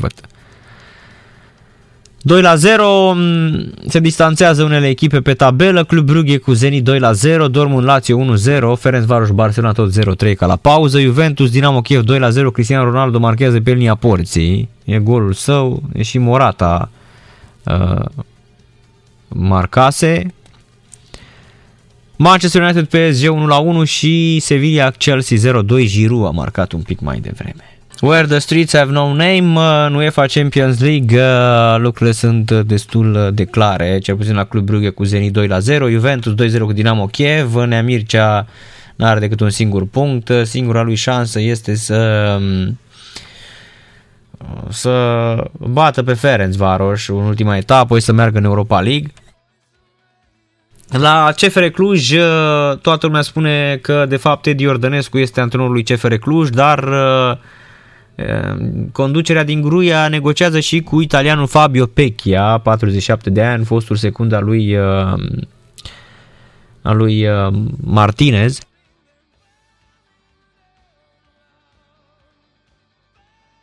Benitez, Rafa Benitez, nu Martinez. Mă gândeam la Martinez, fraților, la Everton. Nu știu pe unde mai este acum. La el m-am gândit un pic mai devreme. Da, Rafa Benitez, șampionul. Două medalii de aur pentru România la Europene de Cadați de box de la Sofia. Sportivi născuți în perioada 2004-2005, campioni europeni au devenit miercuri Daniel Gârleanu, categoria 54 de kg și Maria Botică la plus peste 80 de kg, în timp ce Ionus Chiriac 52 de kg și Ana Romanțov 48 de kg au pierdut finalele. Daniel Gârleanu l-a învins greu la puncte 3-2 pe ucraineanul Aider Abduraimov în finala categoriei 54 de kg și calcă pe urmele fratelui său mai mare, Cosmin Gârleanu, care s-a calificat la Jocurile Olimpice la Tokyo, categoria 52 de kg. Maria Botică s-a impus clar la puncte 5 la 0 în finala categoriei plus 80 de kg în fața polonezei Veronica Bohen. Ionuț Chiriac s-a ales cu medalia de argint după ce a pierdut la puncte 1-4 finala categoriei 52 de kg cu rusul Ștepan Shalapanov. Ana Romanțov a fost învinsă în categoria 48 de kg de rusoaica Alena Tremasova 0-5. Cele șase medalii de bronz au fost obținute de Ionus Pavel, 46 de kg, Sali Palapiuc la 48 de kg, Duruleț Țiu, 60 de kg, Andra Sebe, 60 de kg, Alina Crețu, 66 de kg, Maria Cimpoieru, 75 de kg.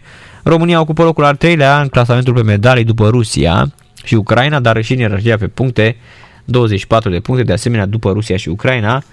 România a aliniat 21 de sportivi la europene de cadeți, 13 la masculin și 8 la uh, feminin. Întoarcem la UEFA Champions League, 65 de minute, Club Brugge cu Zenit 2 la 0, Dortmund Lazio 1 0, Ferencvaros Barcelona 0 la 3, Juventus Dinamo Kiev 2 la 0, Manchester United PSG 1 la 1, la 1 și Sevilla Chelsea 0 la 2. Marchează și Alvaro Morata 3 la 0, merita Alvaro Morata cu Dinamo Kiev, uh, el și făcuse golul de uh, practic mingea intrase din uh, respingerea lui acolo în fața portarului. 3 la 0, Pirlo se bucură, Juventus misiune ușoară cu echipa lui Nea Mircea. Dortmund Lazio 1 la 1, nu l-am văzut deloc pe Mircea Lucescu, nu au pus camera pe el. Ciro Imobile marchează din penalti, ca multe penalti în această seară.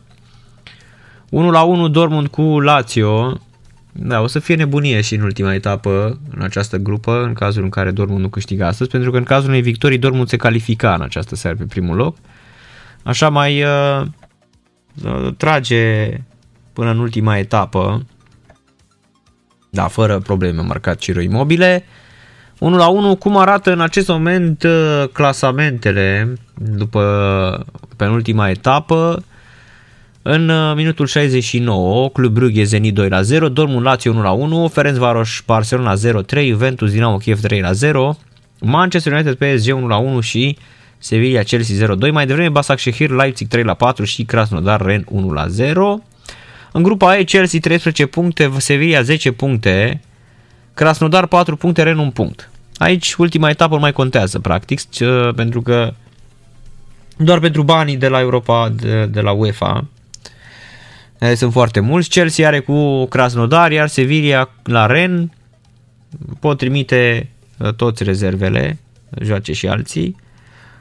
Oh, ce ocazie apără David De Gea și cred că se accidentează, ocazie mare ratată de PSG. Ce intervenție are De Gea, se accidentează. Sperăm că nu grav. Ce intervenție are data asta. Da, de asta vă spuneam, Chelsea clar câștigă grupa, locul 2 Sevilla, 3 Krasnodar Ren pe ultimul loc, indiferent se întâmplă în ultima etapă. În grupa F, Dortmund ar face 10 puncte, Lazio 9 și Club Brugge 7. Avem Lazio cu Brugge în ultima etapă. A, și la egal se califică Dortmund pentru că a avut 3-0-3-0 pe Brugge. Deci se califică și la 1-1 Dortmund în această seară. Dar nu de pe primul loc. În ultima etapă este Zenit cu Dortmund și um, Lazio Club Brugge. Gol uh, PSG 1 la 2. E, uite, 9 puncte, toate echipele, mai puțin Basak Shehir, 3 puncte. PSG marchează, cred că Marquinhos, a fost corner bătut de Neymar și un șut uh, din afara careului, minge ciupită acolo, întoarsă în fața porții către Marquinhos, care singur, liber, agață din fața lui De Gea și marchează 2 la 1 pentru PSG pe Old Trafford. Tot cu 2 la 1 câștigase Manchester și în meciul de la, de la Paris.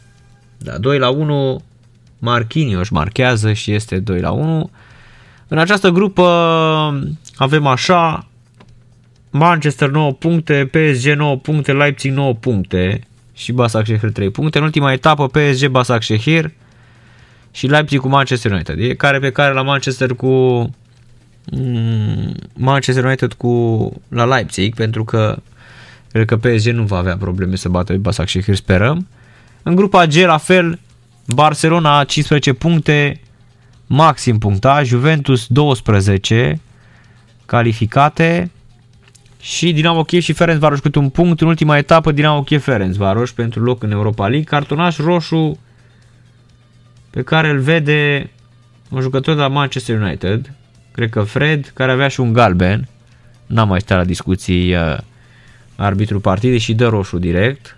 Da, situație imposibilă pentru Manchester acum echipa lui uh, Ole Gunnar Solskjaer, al doilea galben, da, intrare imprudentă, piciorul în față, nu ia minge acolo Fred, da, periculos, e faul de galben și vede și roșu, ar că a căutat, sincer. Uite ce urât a intrat aici Fred. 2 la 1 pentru PSG și Fred își lasă echipa în 10. E gata pentru, e gata pentru el. Da, încă sunt discuții acolo că nu ar fi fost de al doilea galben, dar Ole Gunnar Solskjaer le face semn celor pe bancă să tacă din gură pentru că a greșit foarte mult. Iar Thomas Tuchel are o discuție cu Fred acum, interesant.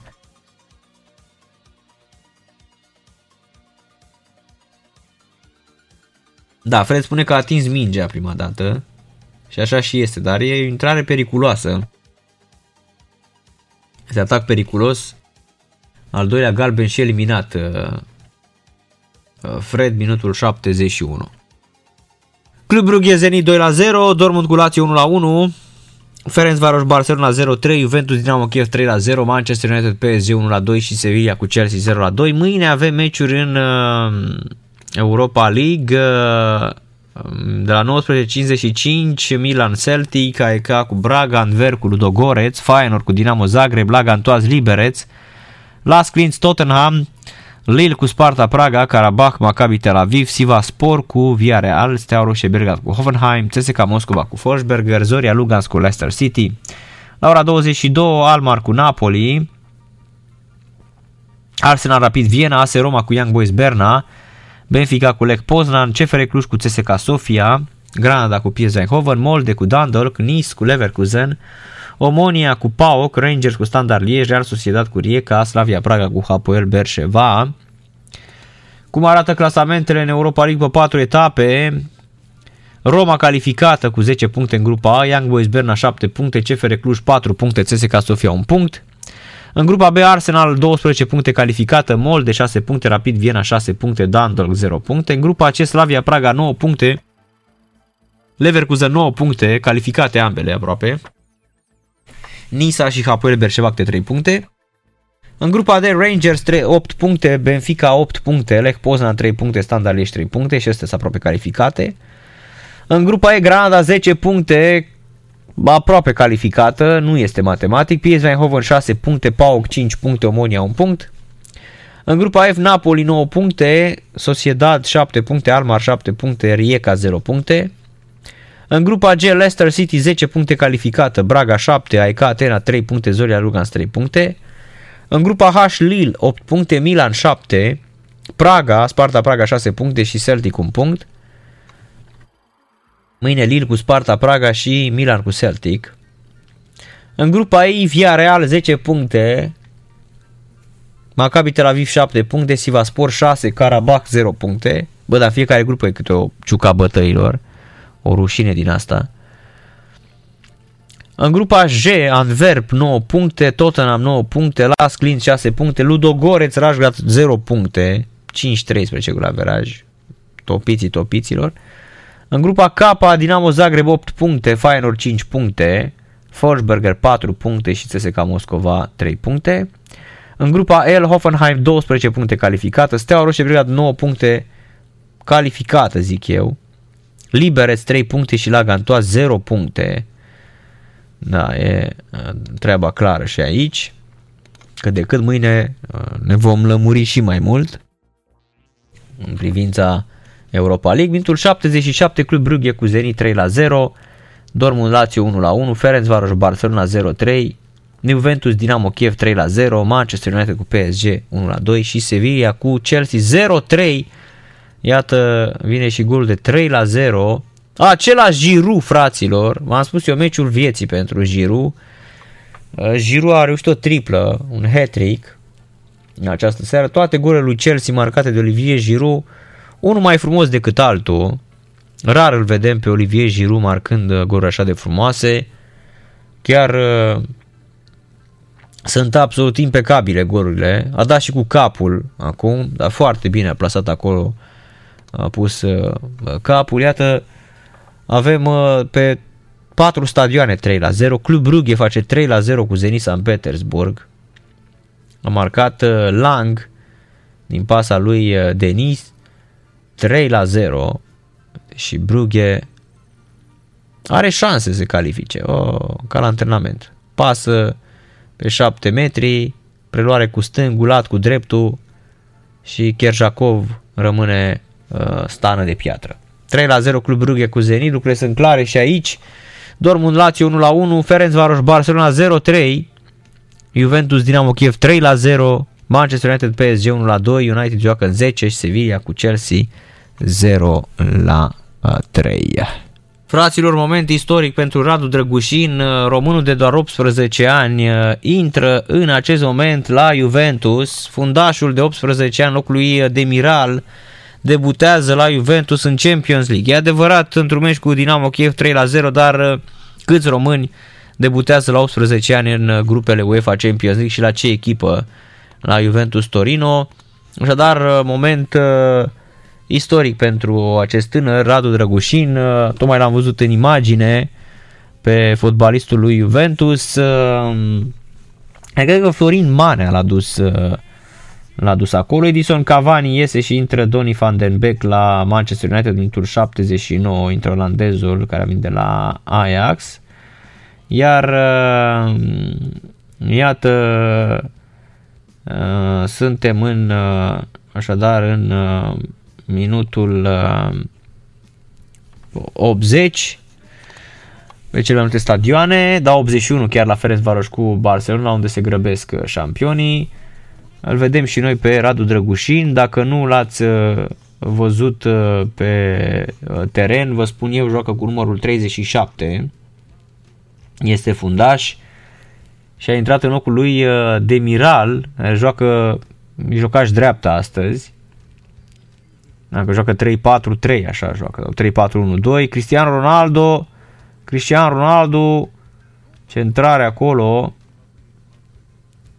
Da, Andreea Pirlo, iată, îl aruncă în luptă pe românul uh, Radu Drăgușin, cu numărul 37, mai l-am văzut, uh, deci pe Mechani, faultat acum. 3 la 0, deci Radu Drăgușin, moment istoric pentru el, l-a trimis uh, Andreea Pirlo în uh, teren. N-am mai văzut un român la 18 ani debuteze în grupele UEFA Champions League.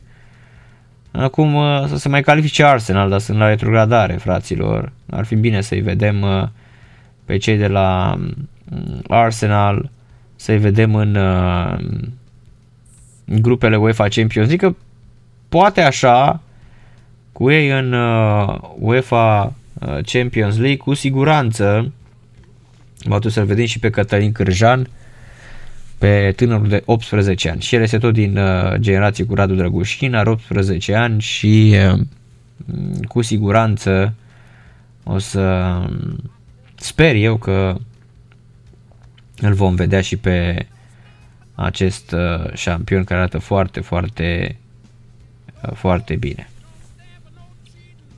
Da, șampionilor.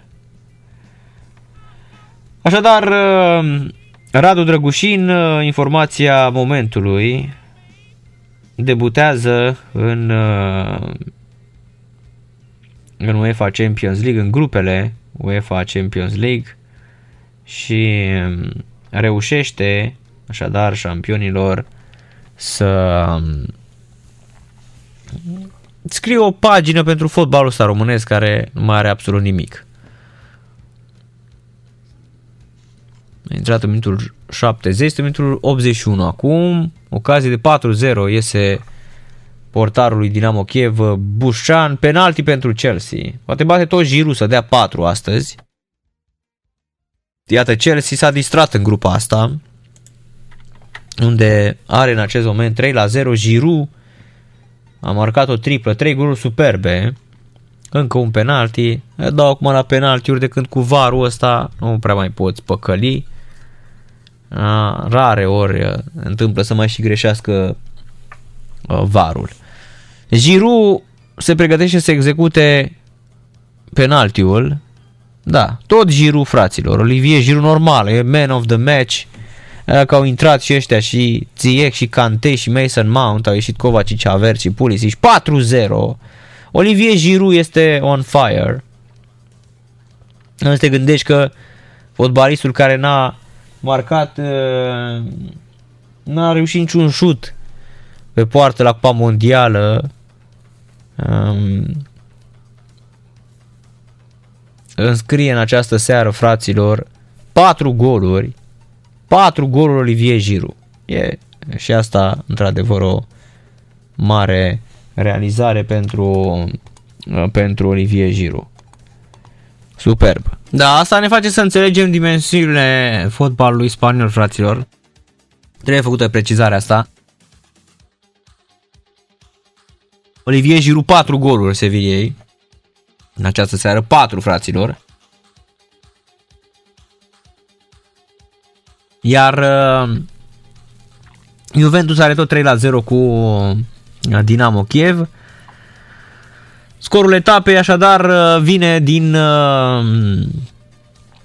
din uh, Spania, unde Sevilla, echipă calificată deja, pierde fraților cu 4-0. 4-0, 4 gol marcate de Olivier Giroud. Uite-l pe Radu Drăgușin, cu codița de Samurai Jack. Deci 4-0, 4 goluri Olivier Giroud. A dat cu stângul, cu dreptul, o lovitură de cap și, cu, și din penalti. Acum a vrut el, Olivier Giroud, meciul vieții. Basak Shehir Leipzig 3 la 4 și Krasnodar Ren 1 la 0 rezultate finale. Minutul 90 Club Brugge cu Zenit 3 la 0, Dortmund cu Lazio 1 la 1, Ferenc Varos cu Barcelona 0-3, Juventus Dinamo Kiev 3 la 0, Manchester United PSG 1 la 2 și Sevilla Chelsea 0 la 4. Da, să nu uităm de Radu Drăgușin, românul care a debutat în această seară la 18 ani în grupele UEFA Champions League. A intrat în minutul 69 în locul lui Demiral. În uh, minutul 90 din uh, UEFA Champions League, minutul 91, Club Brugge, Goha era ocazie de 3 la 1, Kylian Mbappé trimite pe lângă poartă, dar nu înțeleg de ce nu a pasat aici în lateral, pentru că sigur ar fi fost gol, lui Neymar trebuia să-i pase, nu i-a pasat, rămâne 2 la 1 pentru PSG. Minutul 90, Club Brugge cu Zenit 3 la 0, Dortmund cu Lazio 1 la 1, Ferencvaros cu Barcelona 0-3, Juventus cu Dinamo Kiev 3 la 0, United cu PSG 1 la 2 și Sevilla cu Chelsea 0 la 4 în uh, acest uh, moment. Da, asta este asta este așa stă situația în această seară de UEFA Champions League. Minutul 91, mm, ne pregătim de final, a intrat și Igalo, oricum Manchester jucat în 10 n-a mai, nu prea mai contat în acel moment. Idrisa Gueye intră și în locul lui Abdu Diallo la PSG. Uh, uite acum uh, contraatac al uh, lui Dinamo Kiev. Uh, sper să marcheze și ei. Wow, intervenție foarte bună a portarului lui uh, Juventus. Uh, așadar, uh, rămâne 3 la 0. Dar echipa lui Mircea foarte, foarte ștearsă. Apără Szczesny. Dinamo Kiev 3 goluri marcate, 13 primite. A dat unul uh, Barcelonei și două lui Ferenc Varos. Mai are o șansă de a rămâne în Europa League în grupele uh, merge în 16 în Europa League în cazul în care va câștiga cu Ferenc Varos etapa următoare. Barça n-a mai forțat după pauză, a făcut repede 3-0 și apoi n-a mai forțat, au intrat Frankie de Jong, Firpo, Alenia, Puig și De La Fuente, au ieșit Lengle, Griezmann, Braithwaite, Alba și Busquets, au scos titulari importanți, au jucat mai cu rezerve la un moment dat și au păstrat rezultatul ăsta de 3 la 0. Gol uh, PSG 3 la 1. Da, vine până la urmă și golul de 3 la 1 în minutul 91 și este victorie. E, PSG acum stă mai bine și la meciul direct cu Manchester United. Da, la 2-1 era golaverajul unde stăteau bine. Neymar marchează, a făcut un meci foarte bun astăzi, simular junior, două goluri, o foarfecă extraterestră, ia uite la aici ce dribbling face, wow, a driblat trei jucători, pasă lungă, în adâncime,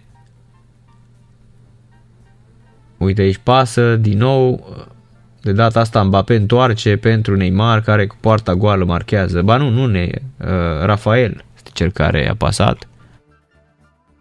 Rafinha, pardon, Rafael auzi. Rafinha, da, un alt brazilian, care a venit de la Celta Vigo și a fost la Barcelona.